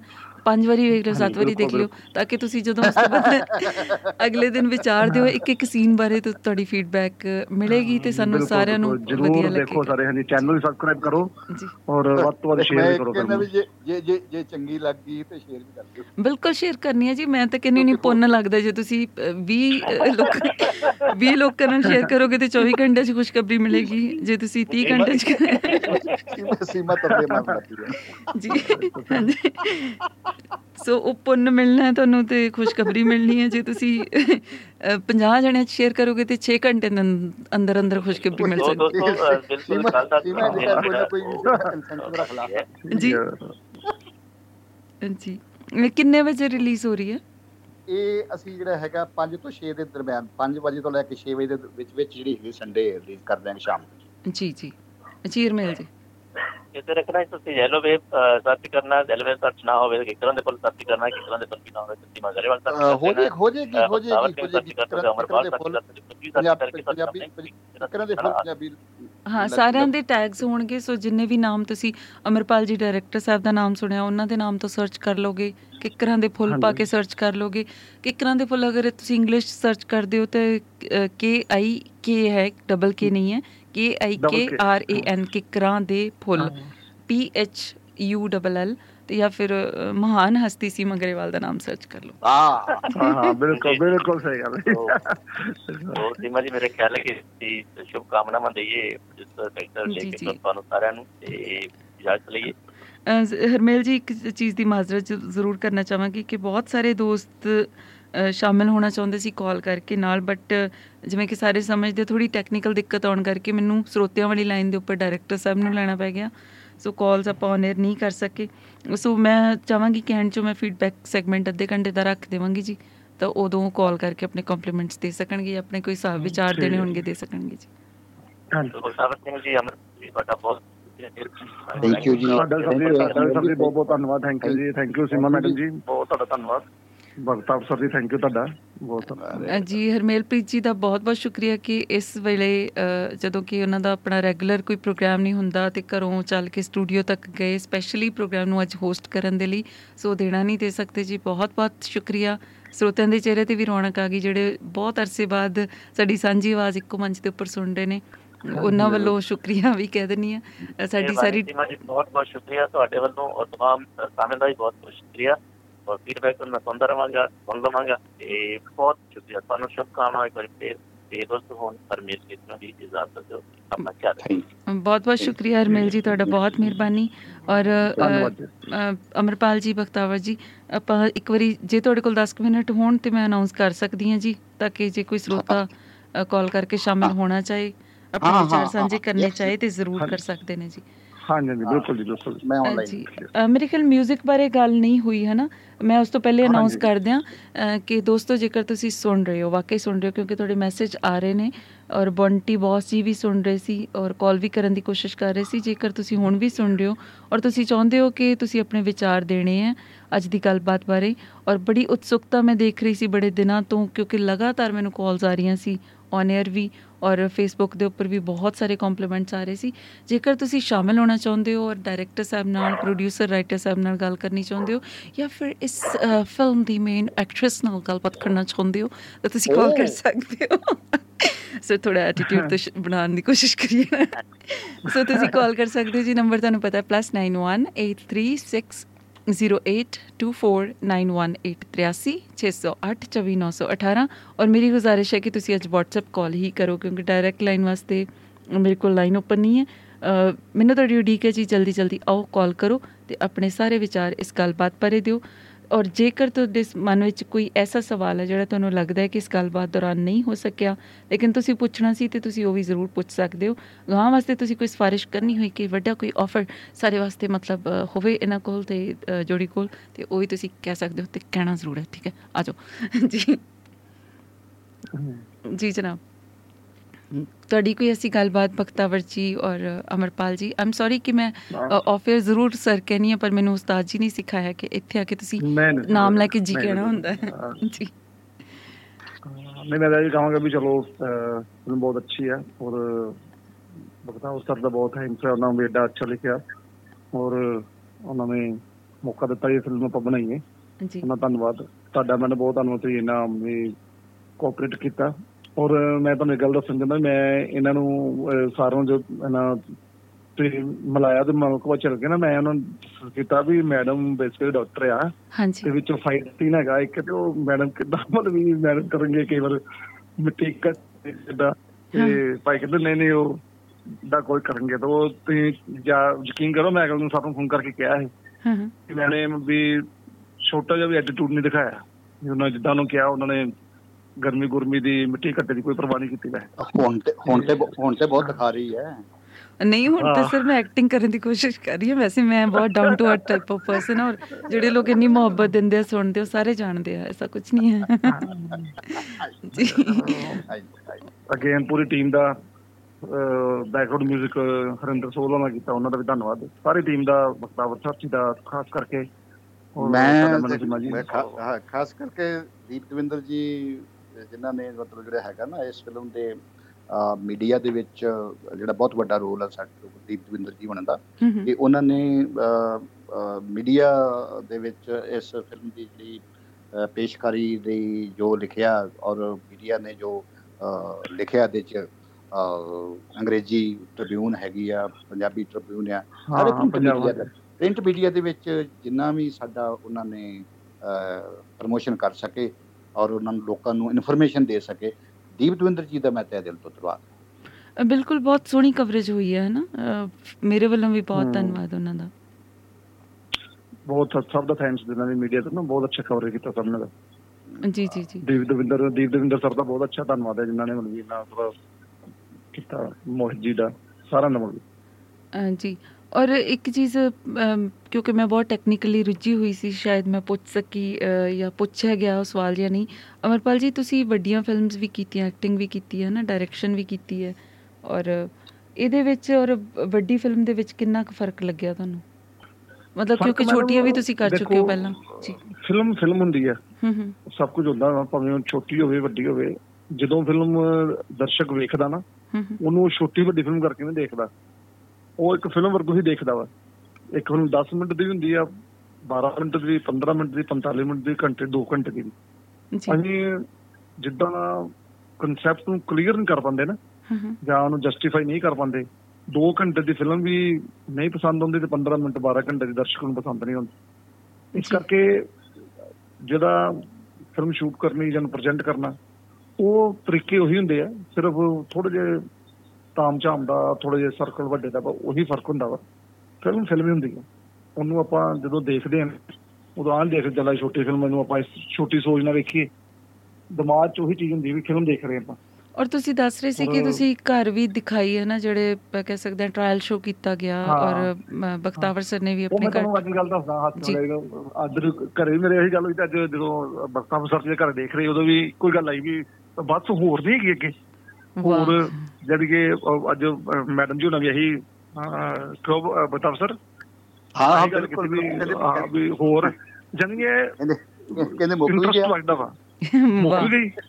ਵੀ ਇਸ ਕਰਕੇ ਉਹ ਸਰ ਨੇ ਨਾਲ ਹੀ ਅਨਾਉਂਸ ਕਰਤਾ ਵੀ ਇਹਦਾ ਪਾਰਟ 2 ਵੀ ਬਣਾਉਣਾ ਵਾ ਕਿੱਕਰਾਂ ਦੇ ਫੁੱਲ ਦਾ ਵਾਹ। ਸੋ ਇਹ ਇਹ ਤਾਂ ਇੱਕ ਕੰਪਲੀਮੈਂਟ ਸੀ ਤੇ ਆਪਣੇ ਨਾਲ ਨਾ ਇੱਕ ਕਾਲਰ ਆਏ ਨੇ ਬਹੁਤ ਉਮਦਾ ਰਾਈਟਰ ਨੇ ਮੈਡਮ ਯੂ ਐਸ ਏ ਤੋਂ ਨੇ। ਦਵਿੰਦਰ ਕੌਰ ਧਾਲੀਵਾਲ ਸਾਹਿਬਾ ਜੀ ਜੀ ਆਇਆਂ ਨੂੰ ਸਤਿ ਸ਼੍ਰੀ ਅਕਾਲ।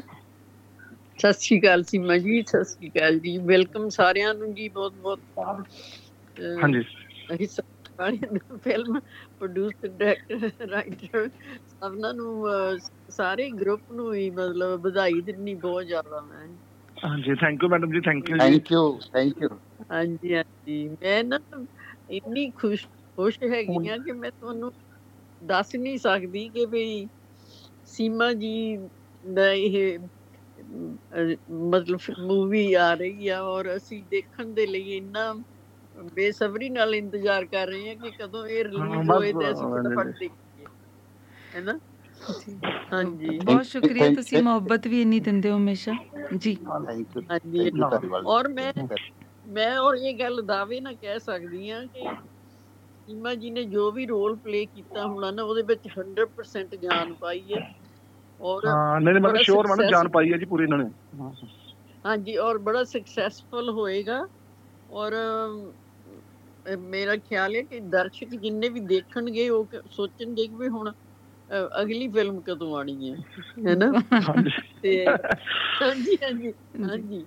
ਤੇ ਬਹੁਤ ਮੈਂ ਮਤਲਬ ਮੈਨੂੰ ਇੰਨਾ ਫੀਲ ਹੋ ਰਿਹਾ ਹੈ ਆਪਣੀ ਦਿਲੋਂ ਕਿ ਮੇਰਾ ਪਰਿਵਾਰ ਵੀ ਹੈ ਨਾ ਮੇਰਾ ਬੇਟਾ ਵੀ ਖੁਸ਼ ਹੈ ਕਿ ਵੀ ਉਹ ਹਮੇਸ਼ਾ ਹੀ ਕਹਿੰਦੇ ਕਿ ਸੀਮਾ ਜੀ ਨੂੰ ਇਹ ਇਹ ਫਿਲਮਾਂ ਕਰਨੀਆਂ ਚਾਹੀਦੀਆਂ ਆ ਰੇਡੀਓ ਤੇ ਕੀ ਕਰਦੀ ਆ। ਮਤਲਬ ਹਾਂਜੀ ਇਹਨਾਂ ਵਿੱਚ ਇੰਨਾ ਆਰਟ ਹੈ ਤੇ ਮ, ਬਾਹਰ ਹੋਣਾ ਚਾਹੀਦਾ ਆਰਟ ਸਾਰਾ ਨਾ ਤੇ ਬਹੁਤ ਖੁਸ਼ੀ ਹੈ ਜੀ ਮੈਨੂੰ ਮਤਲਬ ਔਰ ਇੰਤਜ਼ਾਰ ਆ ਵੀ ਕਦੋਂ ਇਹ ਰਿਲੀਜ਼ ਕਦੋਂ ਹੋਣੀ ਆ। ਸੋ ਸ਼ੁਕਰੀਆ ਮੇਰੇ ਖਿਆਲ ਧਾਲੀਵਾਲ ਸਾਹਿਬਾ ਇਸ ਟੀਮ ਦਾ ਬਖਤਾਵਰ ਸਰ ਦਾ ਅਮਰਪਾਲ ਸਰ ਦਾ ਕਿ ਇਹਨਾਂ ਨੇ ਵਿਸ਼ਵਾਸ ਕੀਤਾ। ਔਰ ਤੁਹਾਡੇ ਨਾਲ ਮੈਂ ਇੱਕ ਤਜਰਬਾ ਸਾਂਝਾ ਕਰਨੀ ਚਾਹੁੰਦੀ ਆ ਸਰ ਕਿ ਪਿੱਛੇ ਜੇ ਮੈਂ ਰੇਡੀਓ ਦੇ ਉੱਪਰ ਇੱਕ ਟੀਮ ਦਾ ਇੰਟਰਵਿਊ ਕੀਤਾ ਇਸ ਤਰ੍ਹਾਂ ਹੀ ਦੋਸਤ ਮਿੱਤਰ ਸਨ ਤੇ ਫਿਲਮ ਦੀ ਪ੍ਰੋਮੋਸ਼ਨ ਕੀਤੀ ਟੈਲੀਫਿਲਮ ਸੀ। ਔਰ ਉਸ ਤੋਂ ਬਾਅਦ ਜਿਹੜਾ ਸੈਗਮੈਂਟ ਹੁੰਦਾ ਸਰੋਤਿਆਂ ਦਾ ਵਿੱਚ ਵੀ ਕਾਲਸ ਆਉਂਦੀਆਂ ਨੇ ਅੱਜ ਤੇ ਚਲੋ ਟੈਕਨੀਕਲ ਕੋਈ ਦਿੱਕਤ ਸੀ। ਉਹਦੇ ਵਿੱਚ ਜਿਹੜੀਆਂ 90% ਕਾਲ ਸੀ ਉਹ ਉਹਨਾਂ ਨੂੰ ਇਹੀ ਕਹਿ ਰਹੇ ਸੀ ਕਿ ਅਸੀਂ ਤੁਹਾਡੀ ਫਿਲਮ ਤਾਂ ਦੇਖਣੀ ਅਗਲੀ ਵਾਰ ਸੀਮਾ ਨੂੰ ਕਾਸਟ ਕਰੋ। ਉਹ ਸੋ ਮੈਨੂੰ ਸ਼ਰਮ ਆ ਰਹੀ ਸੀ ਕਿ ਕਿ ਕਿਤੇ ਇਦਾਂ ਨਾ ਸਮਝਣ ਕਿ ਮੈਂ ਕਰਵਾ ਰਹੀ ਹਾਂ। ਸੋ ਇਹ ਮੁਹੱਬਤ ਹੈ ਇਹ ਵਿਸ਼ਵਾਸ ਹੈ ਆਈ ਥਿੰਕ ਹਾਂਜੀ ਹਾਂਜੀ ਬਿਲਕੁਲ। ਮੁਹੱਬਤ। ਬੋਲਦੀ ਹੈ। ਜੀ। ਮੈਂ ਤੁਹਾਨੂੰ ਹਰ ਫਿਲਮ ਚ ਕਾਸਟ ਕਰ ਕਰਨਾ ਕੋਈ ਨਹੀਂ। ਜੀ ਧੰਨਵਾਦ ਸਾਹਿਬ ਬਹੁਤ ਬਹੁਤ ਸ਼ੁਕਰੀਆ ਤੁਸੀਂ ਹੌਸਲਾ ਵਧਾਉਣ ਆਏ ਔਰ ਹੁਣ ਅਗਲਾ ਸਟੈਪ ਬਹੁਤ ਜ਼ਿਆਦਾ ਉਹ ਜ਼- ਉੱਥੇ ਜ਼ਿਆਦਾ ਲੋੜ ਹੈ ਕਿ ਰਿਲੀਜ਼ ਹੋਏਗੀ। ਵੱਧ ਤੋਂ ਵੱਧ ਸ਼ੇਅਰ ਕਰਨਾ ਜੀ। ਤੇ ਤੁਹਾਡੇ ਓਨੈਸਟ ਵਿਊਜ਼ ਦੀ ਵੀ ਉਡੀਕ ਰਹੇਗੀ। ਬਿਲਕੁਲ ਬਿਲਕੁਲ ਬਿਲਕੁਲ ਸੀਮਾ ਜੀ ਥੈਂਕ ਯੂ ਬਹੁਤ ਮਿਹਰਬਾਨੀ ਸ਼ਾਮਲ ਹੋਣ ਦੇ ਲਈ ਹਾਂਜੀ ਇਹਨਾਂ ਸਾਰਿਆਂ ਦਾ ਬਹੁਤ ਬਹੁਤ ਧੰਨਵਾਦ ਜੀ। ਇਹਨਾਂ Thank you ਸੀਮਾ ਜੀ, ਨੂੰ thank you. ਰੋਲ ਧੰਨਵਾਦ ਜੀ, ਹਾਂਜੀ thank you thank you so much ma'am thank you ਜੀ ਥੈਂਕ ਯੂ ਸਾਡੇ ਬੜੇ ਸਤਿਕਾਰਯੋਗ ਹਸਤੀ ਨੇ ਜੀ ਦਵਿੰਦਰ ਕੌਰ ਧਾਲੀਵਾਲ ਸਾਹਿਬਾ ਰੈਗੂਲਰ ਲਿਸਨਰ ਨੇ। ਜੀ। ਬਹੁਤ ਅੱਛਾ ਜੀ ਹੋਰ ਵੀ ਰਵਿੰਦਰ ਚੋਟ ਜੀ ਦਾ ਵੀ ਸੁਨੇਹਾ ਆਇਆ ਉਹ ਵੀ ਬੜੀ ਮਾਇਨਾਜ਼ ਹਸਤੀ ਨੇ ਜੀ। ਮੇਰੇ ਖਿਆਲ ਅਮਰੀਕਾ ਹੁੰਦੇ ਨੇ। ਉਹ ਕਹਿੰਦੇ ਕਿ ਅੱਜ ਦੀ ਗੱਲਬਾਤ ਸੁਣ ਕੇ ਫਿਲਮ ਦੇਖਣ ਦੀ ਦਿਲਚਸਪੀ ਪੈਦਾ ਹੋ ਗਈ ਹੈ। ਬਹੁਤ ਬਹੁਤ ਮੁਬਾਰਕ ਜੀ। ਫਗਵਾੜਾ ਤੋਂ ਜੀ। ਥੈਂਕ ਯੂ ਥੈਂਕ ਯੂ ਧੰਨਵਾਦ ਮੈਡਮ ਜੀ ਸਾਰਿਆਂ ਦਾ। ਸੋ ਤੁਹਾਡੇ ਕੋਲ ਅਗਰ ਵਕਤ ਹੈ ਤੇ ਆਪਾਂ ਕਾਲ ਦੀ ਉਡੀਕ ਕਰ ਸਕਦੇ ਹਾਂ ਜੇ ਤੁਸੀਂ ਉਨੀ ਦੇਰ ਕੁਝ ਕਹਿਣਾ ਚਾਹੋਗੇ ਤੇ ਜ਼ਰੂਰ ਕਹੋ ਜੀ ਹਾਂ ਮੇਰਾ ਖਿਆਲ ਹੈ ਕਿ ਕਾਲਰਸ ਨੂੰ ਜ਼ਿਆਦਾ ਟਾਈਮ ਦੇਣਾ ਚਾਹੀਦਾ ਸਾਨੂੰ ਜੇ। ਕਾਲਰ ਤੇ ਹੈਗੇ ਨੇ ਕੁਝ ਕਹਿਣਾ ਚਾਹਣ ਜਾਂ ਕੋਈ ਜਿਹੜੀ ਹੈਗੀ ਆ ਸਾਡੇ ਕੋਲ ਕਿਸੇ ਦਾ ਉਹਨਾਂ ਦੇ ਮਨ ਦੇ ਵਿੱਚ ਕੁਐਸਚਨ ਹੋਇਆ। ਸਵਾਲ ਹੈ ਤੇ ਅਸੀਂ ਉਹਨੂੰ ਜਿਹੜਾ ਹੈਗਾ ਉਹਦਾ ਜਵਾਬ ਦੇ ਸਕਦੇ ਜੀ ਬਿਲਕੁਲ ਇਸ ਵਕਤ ਕਾਲਰ ਸਲੋਟ ਚੱਲ ਰਿਹਾ ਤੇ ਤੁਸੀਂ ਕਾਲ ਦੋਸਤੋ ਕਰ ਸਕਦੇ ਹੋ। ਤੁਹਾਡਾ ਕੋਈ ਸਵਾਲ ਹੋਵੇ ਟੀਮ ਤੋਂ ਤੁਸੀਂ ਪੁੱਛਣਾ ਚਾਹੁੰਦੇ ਹੋ ਉਹਨਾਂ ਦੇ ਫਰਦਰ ਪ੍ਰੋਜੈਕਟਸ ਬਾਰੇ ਉਹਨਾਂ ਦੀ ਜਿਹੜੀ ਪਹਿਲਾਂ ਕੰਮ ਕਰ ਚੁੱਕੇ ਉਸ ਬਾਰੇ ਕੋਈ ਸਵਾਲ ਹੋਵੇ ਜਾਂ ਅੱਜ ਦੀ ਗੱਲਬਾਤ ਬਾਰੇ ਕੋਈ ਸਵਾਲ ਹੋਵੇ ਤੇ ਤੁਸੀਂ ਕਰ ਸਕਦੇ ਹੋ।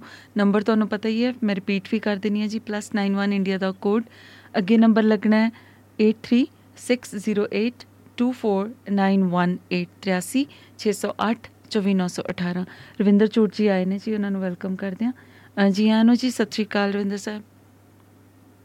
ਸਤਿ ਸ੍ਰੀ ਅਕਾਲ ਜੀ। ਸਾਰੀ ਟੀਮ ਨੂੰ ਬਹੁਤ-ਬਹੁਤ ਮੁਬਾਰਕ ਜੀ। ਬਹੁਤ ਸ਼ੁਕਰੀਆ ਸ਼ੁਕਰੀਆ ਸ਼ੁਕਰੀਆ ਰਵਿੰਦਰ ਜੀ ਮੈਂ ਸ਼ੁਕਰੀਆ। ਮੈਂ ਮੈਂ ਇਹ ਗੱਲ ਕਰਨੀ ਚਾਹੁੰਦਾ ਸੀ ਵੀ ਆਪਣੇ ਸਰਦਾਰ ਬਖਤਾਵਰ ਸਿੰਘ ਹੁਣੀ ਸਾਡੇ ਫਗਵਾੜੇ ਵੀ ਅਫਸਰ ਰਹੇ ਆ। ਔਰ ਅਸੀਂ ਇਹਨਾਂ ਦੇ ਨਾਲ ਕਈ ਪ੍ਰੋਗਰਾਮ ਕਰਦੇ ਰਹੇ ਹਾਂ ਇੱਥੇ। ਇਹਨਾਂ ਨੂੰ ਆਪਣੇ ਸਾਡੇ ਸਾਹਿਤ ਸਭਾ ਚ ਬੁਲਾਉਂਦੇ ਰਹੇ ਹਾਂ। ਵਾਹ। ਤੇ ਇਹਨਾਂ ਨੇ ਆਪਣਾ ਬਾਕਮਾਲ ਇਹਨਾਂ ਨੇ ਲਿਖਿਆ। ਜੀ ਸਹੀ। ਜਿਹੜੀਆਂ ਇਹਨਾਂ ਨੇ ਕਵਾਲੀਆਂ ਲਿਖੀਆਂ ਜਾਂ ਆਪਣੇ ਕਾਫੀਆਂ ਲਿਖੀਆਂ ਉਹ ਬਹੁਤ ਹੀ ਵਧੀਆ ਔਰ ਬਹੁਤ ਜ਼ਿਆਦਾ ਸੁਣੀਆਂ ਗਈਆਂ ਤੇ ਬੜੇ ਵੱਡੇ ਕਲਾਕਾਰਾਂ ਨੇ ਗਾਈਆਂ। ਸਹੀ। ਤੇ ਤੁਹਾਡੀ ਫਿਲਮ ਤੁਹਾਡੀ ਫਿਲਮ ਇਹਨਾਂ ਨੇ ਜ਼ਰੂਰ ਬਹੁਤ ਅੱਛੀ ਕਹਾਣੀ ਲਿਖੀ ਹੋਏਗੀ। ਹੁਣ ਮੈਨੂੰ ਕਹਾਣੀ ਅਸੀਂ ਪੜ੍ਹੀ ਨਹੀਂ ਇਹ। ਤੇ ਔਰ ਤੁਹਾਡੀ ਐਕਟਿੰਗ ਤੇ ਸਾਰੀ ਟੀਮ ਦੀ ਮਿਹਨਤ ਡਾਇਰੈਕਟਰ ਸਾਹਿਬ ਦੀ ਤੇ ਪ੍ਰੋਡਿਊਸਰ ਸਾਹਿਬ ਨੇ ਤਾਂ ਚਲੋ ਪੈਸੇ ਲਾਤੇ। ਤੇ ਅਸੀਂ ਮਤਲਬ ਇਹੀ ਕਾਮਨਾ ਕਰਦੇ ਹਾਂ ਵੀ ਤੁਹਾਡੀ ਫਿਲਮ ਵੱਧ ਤੋਂ ਵੱਧ ਚੱਲੇ ਔਰ ਲੋਕਾਂ ਤੱਕ ਸੁਨੇਹਾ ਤੁਹਾਡਾ ਪਹੁੰਚੇ ਜੋ ਵੀ ਤੁਸੀਂ ਸੁਨੇਹਾ ਉਹਦੇ ਚ ਦਿੱਤਾ। ਔਰ ਅਸੀਂ ਵੀ ਕੋਸ਼ਿਸ਼ ਜ਼ਰੂਰ. ਕਰਨੀ ਹੈ ਵੀ ਅਸੀਂ ਵੀ ਦੇਖਾਂਗੇ ਫਿਲਮ ਤੇ ਤੁਹਾਡੇ ਨਾਲ ਫਿਰ ਡਿਸਕਸ ਵੀ ਕਰਾਂਗੇ ਵੀ ਸਾਨੂੰ ਕਿੱਦਾਂ ਲੱਗੀ ਆ। ਤੇ ਬਾਕੀ ਇਹ ਆ ਵੀ ਮੁਬਾਰਕ ਸਾਰਿਆਂ ਨੂੰ। ਥੈਂਕ ਯੂ ਥੈਂਕ ਯੂ ਧੰਨਵਾਦ ਜੀ ਥੈਂਕ ਯੂ ਵੈਰੀ ਮਚ ਬਿਲਕੁਲ ਅਗਲੇ ਹਫ਼ਤੇ ਆਪਾਂ ਇਸ ਦਾ ਰਿਵਿਊ ਕਰਾਂਗੇ ਜੀ ਔਨਰ ਵੀ ਆਪਣੇ ਆਪਣੇ ਵਿਚਾਰ ਸਾਰੇ ਦੋਸਤ ਸਾਂਝੇ ਕਰਨਗੇ ਉਡੀਕ ਰਹੇਗੀ। ਬਹੁਤ ਸ਼ੁਕਰੀਆ ਚੋਟ ਸਾਹਿਬ ਬਹੁਤ। ਮਿਹਰਬਾਨੀ ਜੀ। Thank you thank you so much thank you so much so ਹੁਣ ਫਿੰਗਰਸ ਕ੍ਰੋਸਡ ਨੇ ਹਨਾ. ਕ- ਦੋਸਤ ਕਿੰਨਾ ਕੁ ਸ਼ੇਅਰ ਕਰਦੇ ਨੇ ਕਿੰਨਾ ਕੁ ਖੁਦ ਦੇਖ ਕੇ ਆਪਣੇ ਵਿਊਜ਼ ਦਿੰਦੇ ਨੇ ਜੀ। ਜ਼ਾਹਿਦ ਹੁਸੈਨ ਸਾਹਿਬ ਜੀ। ਅਸੀਂ ਤੇ ਆਪਣੀ ਗੱਲ ਕਹਿ ਦਿੱਤੀ ਹੁਣ ਉਹ ਕਹਿਣ ਜਿਨ੍ਹਾਂ ਨੇ ਵੇਖਣਾ ਹੈ। ਬਿਲਕੁਲ ਜ਼ਾਹਿਦ ਹੁਸੈਨ ਸਾਹਿਬ ਸਿਆਲਕੋਟ ਲਿਸਨਰਸ ਕਲੱਬ ਤੋਂ ਉਹ ਵੀ ਮੈਸੇਜ ਭੇਜ ਰਹੇ ਨੇ ਤੇ ਔਰ ਆਪਣੀਆਂ ਦੁਆਵਾਂ ਭੇਜ ਰਹੇ ਨੇ ਜੀ। Thank you thank you thank you Sahil Sahib. Thank you very much ਜੀ ਜ਼ਾਹਿਦ ਸਾਹਿਬ। ਜੀ। ਸੋ ਬਾਕੀ ਦੋਸਤ ਵੀ ਆਪਣੇ ਵਿਚਾਰ ਸਾਂਝੇ ਕਰ ਸਕਦੇ ਆ ਜੀ। ਆਪਣੇ ਕੋਲ ਕੁਝ ਮਿੰਟਸ ਹੈਗੇ ਨੇ 10-15 ਮਿੰਟ ਆਪਾਂ ਕਾਲ ਸਲੋਟ ਲਈ ਦੇਵਾਂਗੇ। ਅ, ਤੁਸੀਂ ਆਪਣੇ ਵਿਚਾਰ ਅਗਰ ਸਾਂਝੇ ਕਰਨਾ ਚਾਹੁੰਦੇ ਹੋ ਜਾਂ ਫਿਰ ਤੁਸੀਂ ਕੋਈ ਸਵਾਲ ਪੁੱਛਣਾ ਚਾਹੁੰਦੇ ਹੋ ਟੀਮ ਤੋਂ ਜਾਂ ਫਿਰ ਅਗਲੇ ਪ੍ਰੋਜੈਕਟਸ ਵਾਸਤੇ ਕੋਈ ਗੱਲਬਾਤ ਕਰਨਾ ਚਾਹੁੰਦੇ ਹੋ ਤੇ ਜ਼ਰੂਰ ਆ ਕੇ ਗੱਲਬਾਤ ਕਰੋ। ਨੰਬਰ ਤੁਹਾਨੂੰ ਪਤਾ ਹੀ ਹੈ ਜੀ ਨੰਬਰ ਆਪਣਾ ਹੈ +91 83 608 24918 83608 24918 83608 24918 ਅ, ਅ, ਬਖਤਾਵਰ ਸਰ ਔਰ ਅਮਰਪਾਲ ਸਰ ਇੱਕ ਗੱਲ ਜਿਹੜੀ ਪਿਛਲੇ ਦਿਨੀ ਅਸੀਂ ਔਨ 에ਅਰ ਕਰਦੇ ਰਹੇ ਔਰ ਮੈਂ ਕੱਲ ਇੱਕ ਆਪਣੀ ਪੁਰਾਣੀ ਗੱਲਬਾਤ ਸੀ ਜਿਹੜੀ ਕਿ ਹਿਰਦੇਪਾਲ ਜੀ ਨਾਲ ਗੱਲ ਕੀਤੀ ਹੋਈ ਸੀ ਉਹ ਓਰਲ ਹਿਸਟਰੀ ਆਫ ਪ੍ਰੀਤਨਗਰ ਸੀ ਜਿਸ ਦੇ ਬਹੁਤ ਸਾਰੇ ਪਹਿਲੂਆਂ ਬਾਰੇ ਗੱਲ ਕੀਤੀ ਕਿਉਂਕਿ ਪ੍ਰੀਤਲੜੀ ਸਾਹਿਬ ਨੂੰ ਆਪਾਂ ਸਿਰਫ ਐਸ ਰਾਈਟਰ ਜਾਣਦੇ ਹਾਂ ਤੇ ਉਹ ਪ੍ਰੀਤਨਗਰ ਕਿਵੇਂ ਵਸਾਇਆ ਗਿਆ ਉਹਦੇ ਵਿੱਚ ਕੀ ਖਾਸ ਹੈ ਸਾਰੇ ਪਹਿਲੂਆਂ ਤੋਂ ਗੱਲਬਾਤ ਸੀ ਜਿਹੜੀ ਕਿ ਸਰੋਤਿਆਂ ਨੇ ਬਹੁਤ ਪਸੰਦ ਕੀਤੀ ਔਰ ਮੈਂ ਕੁਝ ਦਿਨਾਂ ਤੋਂ ਇਹ ਗੱਲ ਕਰ ਰਹੀ ਸੀ ਕਿ ਮੇਰਾ ਇੱਕ ਬਚਪਨ ਦੇ ਵਿੱਚ ਇੱਕ ਇੰਪ੍ਰੈਸ਼ਨ ਸੀ ਕਿਉਂਕਿ ਮੈਂ ਆਪਣੇ ਮਦਰ ਦੇ ਜਿਹੜੇ ਉਹ ਮੈਗਜ਼ੀਨ ਪੜ੍ਹਦੇ ਹੁੰਦੇ ਸੀ ਪ੍ਰੀਤਲੜੀ ਉਥੋਂ ਥੋੜਾ ਬਹੁਤ ਜਾਣ ਕੇ ਤੇ ਇੱਕ ਖੁਆਬ ਪਹਿਲਾਂ ਮੇਰਾ ਹੁੰਦਾ ਸੀ ਮਾਈਂਡ ਵਿੱਚ ਕਿ ਪ੍ਰੀਤਨਗਰ ਕੀ ਸੁਪਨ ਸੁਪਨਮਈ ਸੰਸਾਰ ਹੋਏਗਾ ਕਿੱਧਰ ਹੋਏਗਾ ਕੈਸਾ ਹੋਏਗਾ ਫਿਰ ਚਲੋ ਜਦੋਂ ਮੈਂ ਇਹਨਾਂ ਦੀ ਇੰਟਰਵਿਊ ਕਰਨ ਗਈ ਮੈਂ ਉਹ ਦੇਖਿਆ ਵੀ ਔਰ ਬਹੁਤ ਸੋਹਣੇ ਮਾਈਂਡ ਦੇ ਵਿੱਚ ਉਸ ਦੇ ਇਮੇजेस ਸੀ ਹੈ ਨਾ ਬੜੇ ਸੋਹਣੇ ਇੰਪ੍ਰੈਸ਼ਨ ਸੀ। ਸੋ ਉਹ ਸ਼ਾਇਦ ਬਾਕੀ ਟੀਮ ਨੂੰ ਉਨੀ ਅਹਿਮ ਉਹ ਗੱਲ ਨਾ ਲੱਗਦੀ ਹੋਵੇ। ਮੇਰੇ ਲਈ ਬਹੁਤ ਵੱਡੀ ਗੱਲ ਸੀ ਕਿ ਪਹਿਲਾ ਹੀ ਪ੍ਰੋਜੈਕਟ ਮੇਰਾ ਪ੍ਰੀਤਨਗਰ 'ਚ ਹੋ ਰਿਹਾ ਔਰ ਪਹਿਲਾ ਹੀ ਜਿਹੜਾ ਸੀਨ ਸ਼ੂਟ ਹੋਇਆ ਉਹ ਬਲਵੰਤ ਕਾਰਗੀ ਜੀ ਦੇ। ਉਸ ਕਮਰੇ ਤੋਂ ਹੋਇਆ ਜਿੱਥੇ ਉਹਨਾਂ ਨੇ ਬੈਠ ਕੇ ਆਪਣੀ ਸਿਰਜਣਾ ਕੀਤੀ। ਲੋਹਾ ਕੁੱਟਦੀ ਹੁੰਦੀ ਤੇ ਮੈਂ ਕਹਿੰਦਾ ਵੀ ਤੁਹਾਡੇ ਵਾਸਤੇ ਬਹੁਤ ਅੱਛੀ ਗੱਲ ਹੈ ਜਿੱਦਾਂ ਦਾ ਉਹ ਘਰ ਹੈ ਉਹ ਬਹੁਤ ਫੇਮਸ ਹਿੰਦੁਸਤਾਨ ਦੇ ਕਲਾਕਾਰ ਜੀ ਅਚਲਾ ਸੁਖਦੇਵ। ਜੀ। ਇਹ ਉਹਨਾਂ ਦਾ ਘਰ ਹੈ। ਹਾਂ। ਉਹਨਾਂ ਦੇ ਘਰ ਸੀ ਉਹ। ਅਚਲਾ ਉੱਥੇ ਉਹ। ਉਹਨਾਂ ਜਨਮ ਹੋਇਆ ਉੱਥੇ ਹੋ ਰਹੇ। ਉੱਥੇ ਉਹਨਾਂ ਨੇ ਗਾਰਗੀ ਸਾਹਿਬ ਨੇ ਲੋਹਾ ਕੁੱਟ ਲਿਖਿਆ ਤੇ ਆਪਣਾ ਜਿਹੜਾ ਤਲਾਬ ਆ ਆਲੀਦੋਰ ਦੇ ਸਾਹਮਣੇ ਉੱਥੇ ਖੇਡਿਆ ਗਿਆ ਵਾਹ ਵਾਹ। ਬੜਾ ਮੁੰਡੇ ਹਿਸਟੋਰੀਕਲ ਘਰ ਹੈ ਉਹ। ਬਿਲਕੁਲ ਉਹ ਜਿਵੇਂ ਉਹ ਲੈ ਕੇ ਜਿਹੜੀ ਵਹੀਕਲ ਲੈ ਕੇ ਮੋਪੜ ਲੈ ਕੇ ਉਹਨਾਂ ਸੜਕਾਂ ਤੇ ਘੁੰਮਣਾ ਉਹ ਬਹੁਤ ਖੂਬਸੂਰਤ ਅਹਿਸਾਸ ਸੀ ਕਿ ਉਹਨਾਂ ਉਸ ਧਰਤੀ ਤੇ ਘੁੰਮ ਰਹੇ ਔਰ ਆਪਣੇ ਪਹਿਲੇ ਪਹਿਲੇ ਵੈਂਚਰ ਦੇ ਵਿੱਚ ਕਿ ਜਿੱਥੇ ਏਡੀਆਂ ਮਹਾਨ ਹਸਤੀਆਂ ਹੋ ਕੇ ਗਈਆਂ ਨੇ। ਆਪਣੇ ਕੋਲ ਕਾਲ ਆਈ ਹੈ ਜੀ ਸਿਆਲਕੋਟ ਤੋਂ।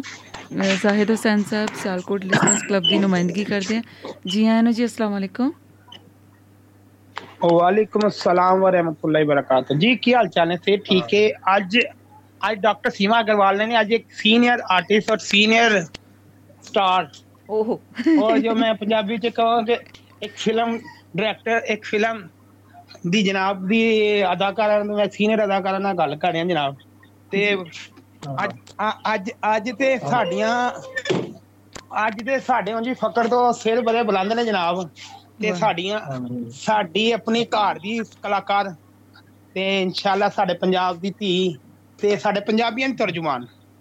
ਡਾਕਟਰ ਸੀਮਾ ਅਗਰਵਾਲ ਇੱਕ ਅੱਛੀ ਫਿਲਮ ਤੋਂ ਆਗਾਜ਼ ਕਰਨਗੇ। ਗਰੇਵਾਲ ਕਹਿ ਦਿਆ ਕਰੋ ਕਦੇ। ਅਲਹਮਦੁਲਿਲਾ। ਇਨਸ਼ਾਅੱਲਾ ਅੱਲਾ ਕਾਮਯਾਬੀ ਦੇ ਨਾਲ ਤੇ ਰਹੀ ਮਸ਼ਹੂਰੀ ਦੀ ਗੱਲ। ਅੱਜ ਅਸੀਂ ਇੱਕ ਮੁਸ਼ਾਰੇ ਤੇ ਇਕੱਠੇ ਸਾਂ। ਕਰਨਲ ਸਾਹਿਬ ਵੀ ਤੁਹਾਨੂੰ ਸਲਾਮ ਦੇ ਰਹੇ ਸਨ ਕਰਨਲ ਤਾਹਰ ਸਾਹਿਬ ਜਿਹੜੇ ਕਰਤਾਰਪੁਰ ਆਏ ਸਨ। ਜੀ ਮੇਰੇ ਵੱਲੋਂ ਵੀ ਸਲਾਮ। ਜੀ। ਅਸਵਾ ਸਾਹਿਬ ਦੀ ਤਸਵੀਰਾਂ ਮੈਂ ਘੱਲੀਆਂ ਨੇ। ਮੈਂ ਕਿਹਾ ਹੁਣ ਇਹਨਾਂ ਦੀ ਫਿਲਮ ਆ ਰਹੀ ਹੈ ਤੇ ਫਿਲਮ ਵੀ ਵੇਖਣੀ ਹੈ ਤੇ ਸ਼ੇਰ ਵੀ ਕਹਿੰਦਾ ਨਾਲ ਇਹ ਵੀ ਕਹਿੰਦਾ ਤਾਰੀਆਂ। ਔਰ ਉਹਨਾਂ ਕਿਹਾ ਜੀ ਵਾਕਈ ਤਾਰੀਆਂ ਕਰਵਾਵਾਂਗੇ ਇਨਸ਼ਾਅੱਲਾ। ਵਾਹ ਜੀ ਵਾਹ। ਆਮੀਨ। ਜੀ। ਜੀ ਜੀ ਅਮਰਪਾਲ ਜੀ ਔਰ ਬਖਤਾਵਰ ਸਰ ਤੁਸੀਂ ਮੁਖਾਤਿਬ ਕਿਉਂਕਿ ਜ਼ਾਹਿਦ ਹਸੈਨ ਸਾਹਿਬ ਨਾਲ ਗੱਲ ਕਰਨ ਦਾ ਮਤਲਬ ਬਹੁਤ ਸਾਰੇ ਲੋਕਾਂ ਨਾਲ ਗੱਲ ਕਰ ਲਈ। ਜੀ। ਸਾਹਿਬ ਸਾਹਿਬ ਦਾ ਜਿਹੜਾ ਸਾਹਿਬ ਸਾਹਿਬ ਦਾ ਜਿਹੜਾ ਭਾਸ਼ਾ ਦਾ ਲਹਿਜਾ ਹੈ ਹਾਂਜੀ। ਹੈ ਮੈਨੂੰ ਇੰਜ ਲੱਗਣ ਡਿਆ ਮੈਨੂੰ ਇੰਜ ਲੱਗਣ ਡਿਆ ਕਟਰਾ ਕਟਰਾ ਜੈਮਲ ਸਿੰਘ ਤੋਂ ਬੋਲਣ ਦੇ ਅੰਮ੍ਰਿਤਸਰ ਤੋਂ। ਅਰੇ ਵਾਹ। ਅਦੋਂ ਕੋਈ ਆ ਭਾਜੀ ਇੱਦਾਂ ਹੋਇਆ ਹੈ ਜਿੱਦਾਂ ਆਪਣੇ ਇੱਥੋਂ ਬੋਲ ਰਿਹਾ ਸਰਦਾਰ ਜੀ ਸਰਦਾਰ ਜੀ ਮੇਰੇ ਮੇਰੇ ਮੇਰੇ ਦਾਦਾ ਬੂ ਦਾ ਜਿਹੜਾ ਪਿਛਲਾ ਗਾਉਂ ਸੀ ਨਾ ਗਨੌਰ ਸੀ ਤੁਹਾਡੇ ਕੋਲ ਨਾ? ਅੱਛਾ ਜੀ।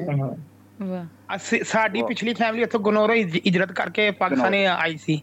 ਸੋ ਤੇ ਜਣਾ ਤੇ ਸਾਡੀ ਗਨੌਰ ਕੋਈ ਤੁਹਾਡਾ- ਨਹੀਂ ਜੀ ਜੀ ਜੀ ਹਾਂ ਜਿਹੜਾ ਹਾਂਜੀ ਉਹ ਸਾਡਾ ਤੁਹਾਡਾ- ਪਿੰਡ ਸੀ ਤੇ ਅਜੇ ਵੀ ਜਦੋਂ ਅਸੀਂ ਅਹ, ਦਾਦਾ ਬੂ ਕਟ- ਅਹ, ਵਾਜਪਾਈ ਦੌਰ 'ਚ ਉੱਥੇ ਗਏ ਸੀ ਨਾ ਇੰਡੀਆ ਤੇ ਜਿਹੜੇ ਸਾਡੀ ਹਵੇਲੀ ਸੀ ਉੱਥੇ ਡਾਕਖਾਨਾ ਸੀ ਹੋਣ ਦਾ ਪਤਾ ਨਹੀਂ ਕਿ ਉੱਥੇ ਨਾ ਡਾਕਖਾਨਾ ਬਣਿਆ ਦਾ ਸਾਡੀ ਜਿਹੜੀ ਅਹ, ਸਾਡੇ ਪਰਦਾਦਾ ਦੀ ਜਿਹੜੀ ਹਵੇਲੀ ਸੀ ਉੱਥੇ ਇੱਕ ਡਾਕਖਾਨਾ ਤਮੀਰ ਹੋਇਆ ਦਾ ਸਾਡੇ ਫਿਰ ਉਹ ਬੜੀ ਤਸਵੀਰਾਂ ਵੀ ਉਹਨਾਂ ਦਿਖਾਈਆਂ ਹਮ, ਤੇ ਸਾਨੂੰ- ਅਸੀਂ ਅੱਜ ਨਾ ਅਸੀਂ ਫਿਲਮ ਪਹਿਲੇ ਤਾਂ ਮੈਂ ਆਪਣੇ तमाम ਜੀ ਜੀ ਜੀ तमाम ਟੀਮ ਨੂੰ ਸਾਨੂੰ ਤੁਹਾਡੇ ਤਾਂ- ਵਾਸਤੇ ਅਹ, ਮੁਬਾਰਕਬਾਦ ਪੇਸ਼ ਕਰਾਂਗਾ ਇੰਨੀ ਅੱਛੀ ਸਟੋਰੀ ਤੇ ਇੰਨਾ ਜਿੰਨਾ ਤੁਸੀਂ ਦੱਸਿਆ ਤੇ ਮੈਂ ਸੋਹਣੇ ਰੱਬ ਤੋਂ ਦੁਆ ਕਰਾਂ ਅੱਲਾ ਕਾਮਯਾਬ ਵੀ ਤੇ ਨਵਾਜ਼ੇ ਯਕੀਨ ਜਾਣੋ ਤੁਸੀਂ ਸਾਨੂੰ ਦੱਸਿਆ ਜਦੋਂ ਬੰਦਾ ਸੱਚੇ ਦਿਲ ਨਾਲ ਕੋਈ ਮਿਹਨਤ ਕਰਦਾ ਹੈ ਨਾ ਤੇ ਹਰ ਕੰਮ ਦਿਲੋਂ ਕਰਦਾ ਹੈ ਮੈਂ ਆਪ ਜਨਾਬ ਦਾ ਪ੍ਰੋਗਰਾਮ ਸੁਣ ਰਿਹਾ ਸਾਂ ਜਾਂ ਮੈਂ ਜਿਹੜੀ ਪੜ੍ਹੀ ਹੈ ਤੁਹਾਡੀ ਗੁਫ਼ਤਗੂ ਹਮ, ਹਮ, ਮੈਨੂੰ ਇਹ ਇਸ ਤਰ੍ਹਾਂ ਲੱਗਦਾ ਪਿਆ ਸੀਮਾ ਜੀ ਐ ਨਹੀਂ ਕਿ ਤੁਸੀਂ ਅਸੀਂ ਤੁਹਾਨੂੰ ਚਾਹੁੰਦੇ ਆ ਤੁਸੀਂ ਸਾਡੀ ਫੈਮਿਲੀ ਮੈਂਬਰ ਹੋ ਕਿ ਮੈਂ ਇਸ ਵਾਸਤੇ ਤੁਹਾਡੀ ਫੇਵਰ ਕਰ ਰਿਹਾ ਤੁਸੀਂ ਹਰ ਕੰਮ ਦਿਲੋਂ ਕੀਤਾ ਹੈ।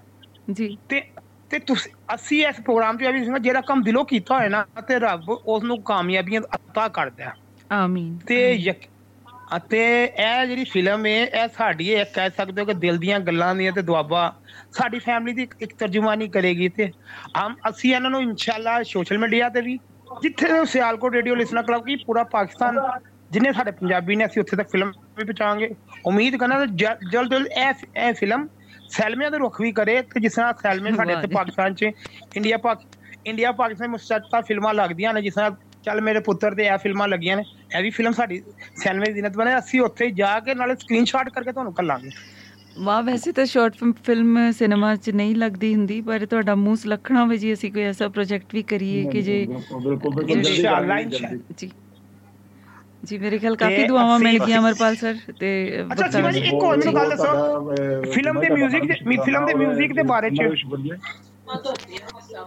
ਫਿਲਮ ਦੇ 뮤직 ਦੇ ਬਾਰੇ 'ਚ ਕੋਈ ਥੋੜਾ ਦੱਸਿਓ ਤੇ ਤੁਸੀਂ ਵੀ ਕੋਈ ਆਪਣਾ ਵੀ ਆਵਾਜ਼ ਦਾ ਜਾਦੂ ਜਲਾਇਆ ਚ ਅ, ਨਹੀਂ ਸ- ਮੈਂ ਤਾਂ ਇਸ ਕਾਬਿਲ ਨਹੀਂ ਹਾਂ ਜੀ ਕਿਉਂਕਿ ਮੈਂ 뮤직 ਸਿੱਖਿਆ ਨਹੀਂ ਮੈਂ ਤੇ ਐਵੇਂ ਤੁੱਕੇ ਮਾਰਦੀ ਹਾਂ ਪਰ ਹਾਂ ਇੰਨਾ ਜ਼ਰੂਰ ਦੱਸ ਦਿੰਨੇ ਆ ਕਿ ਕਿਉਂਕਿ ਸ਼ਾਰਟ ਮੂਵੀ ਹੈ 15 13 ਮਿੰਟ ਦੀ ਹੁੰਦੀ ਹੈ ਨਾ ਇਹਦੇ ਵਿੱਚ ਸਿਰਫ ਇੱਕ ਬੈਕਗ੍ਰਾਉਂਡ ਛੋਟਾ ਜਿਹਾ ਟਰੈਕ ਹੈਗਾ ਜਿਹੜਾ ਤੁਸੀਂ ਸੁਣੋਗੇ ਔਰ ਬਹੁਤ ਹੀ ਉਮਦਾ ਕਲਾਕਾਰ ਹੈ ਯਾਕੂਬ ਆਪਣਾ ਇਧਰੋਂ ਦਾ ਸਾਂਝੇ ਪੰਜਾਬ ਦਾ ਹੀ ਕਹਿ ਸਕਦੇ ਆ ਬਹੁਤ ਸੋਹਣਾ ਗਾਉਂਦੇ ਨੇ ਉਹਨਾਂ ਦੀ ਆਵਾਜ਼ ਦੇ ਵਿੱਚ ਤੁਸੀਂ ਸੁਣੋਗੇ। ਅ, ਜ਼ਾਹਿਦ ਸਾਹਿਬ ਤੁਹਾਡੇ ਨਾਲ ਗੱਲ ਕਰਨਾ ਚਾਹਣਗੇ ਅਮਰਪਾਲ ਜੀ ਔਰ ਬਖਤਾਵਰ ਸਿੰਘ ਸਾਡੀ ਫਿਲਮ ਦੇ ਪ੍ਰੋਡਿਊਸਰ ਔਰ ਅਮਰਪਾਲ ਜੀ ਡਾਇਰੈਕਟਰ ਸਾਹਿਬ। ਜੀ।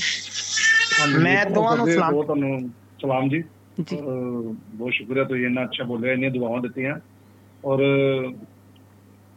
ਰੱਬ ਨੇ ਚਾਹਿਆ ਤਾਂ ਆਪਾਂ ਜਲਦੀ ਵੀ ਸਿਨੇਮੇ ਵਾਲੀ ਫਿਲਮ ਲੈ ਕੇ ਆਵਾਂਗੇ। ਉਸ ਚ ਵੀ ਸੀਮਾ ਜੀ ਬੜਾ ਵਧੀਆ ਕਿਰਦਾਰ ਨਿਭਾਉਣਗੇ ਬਖਤਾਵਰ ਸਰ ਜੀ ਲਿਖਣਗੇ ਬੜਾ ਅੱਛਾ ਪ੍ਰੋਡਿਊਸ ਕਰਨਗੇ ਔਰ ਇਹ ਫਿਲਮ ਵੀ ਆਪਾਂ ਸੰਡੇ ਨੂੰ ਸਰ ਵੀ ਉਹਨਾਂ ਦੇ ਚੈਨਲ ਤੇ ਰਿਲੀਜ਼ ਹੋ ਰਹੀ ਹੈ ਤੁਹਾਨੂੰ ਲਿੰਕ ਭੇਜਾਂਗੇ। ਜਰੂਰ ਵੇਖਿਓ ਔਰ ਵੇਖ ਕੇ ਆਪਣੀ ਦੀ ਬਹੁਤ ਰਾਏ ਅਹਿਮ ਰੱਖ- ਰੱਖਦੀ ਹੈ। ਔਰ। ਆਪਣੀ ਰਾਏ ਜਰੂਰ ਦਿਓ। ਵੱਧ ਤੋਂ ਵੱਧ ਸ਼ੇਅਰ ਕਰਿਓ ਹਾਂਜੀ। ਜੀ। ਬਹੁਤ ਬਹੁਤ ਸ਼ੇਅਰ ਕਰਿਓ। ਔਰ ਜੀ। ਬਹੁਤ ਤੁਹਾਡਾ ਧੰਨਵਾਦ। ਸ਼ੁਕਰਾਨਾ। ਜੀ ਬਖਤਾਵਰ ਅਹ ਮੈਂ ਤੇ ਮੈਂ ਤੇ ਜਿਹੜੀ ਗੱਲ ਕੀਤੀ ਸੀਗੀ ਨਾ ਜੀ। ਉਹ ਪਹਿਲੋਂ ਹੀ ਕਹਿ ਦਿੱਤੀ ਹੈ ਕਿ ਮੈਨੂੰ ਨਹੀਂ ਲੱਗ ਰਿਹਾ ਕਿ ਕਿਸੇ ਹੋਰ ਮੁਲਕ ਦੇ ਵਿੱਚੋਂ ਗੱਲ ਹੋ ਰਹੀ ਹੈ। ਤੇ ਮੈਨੂੰ ਤੇ ਹੀ ਲੱਗਿਆ ਕਿ ਕਟੜਾ ਜੈਮਲ ਸਿੰਘ ਤੋਂ ਸਾਡੀਆਂ ਸਾਡੀਆਂ ਕਹਿ ਕੇ ਗੱਲਾਂ ਹੋ ਰਹੀਆਂ ਤੇ ਇਹ ਫਿਲਮ ਸਾਡੀ ਨਹੀਂ ਗਈ ਤੇ ਇਹ ਸਾਹਿਬ ਸਾਹਿਬ ਤੁਹਾਡੀ ਹੈ।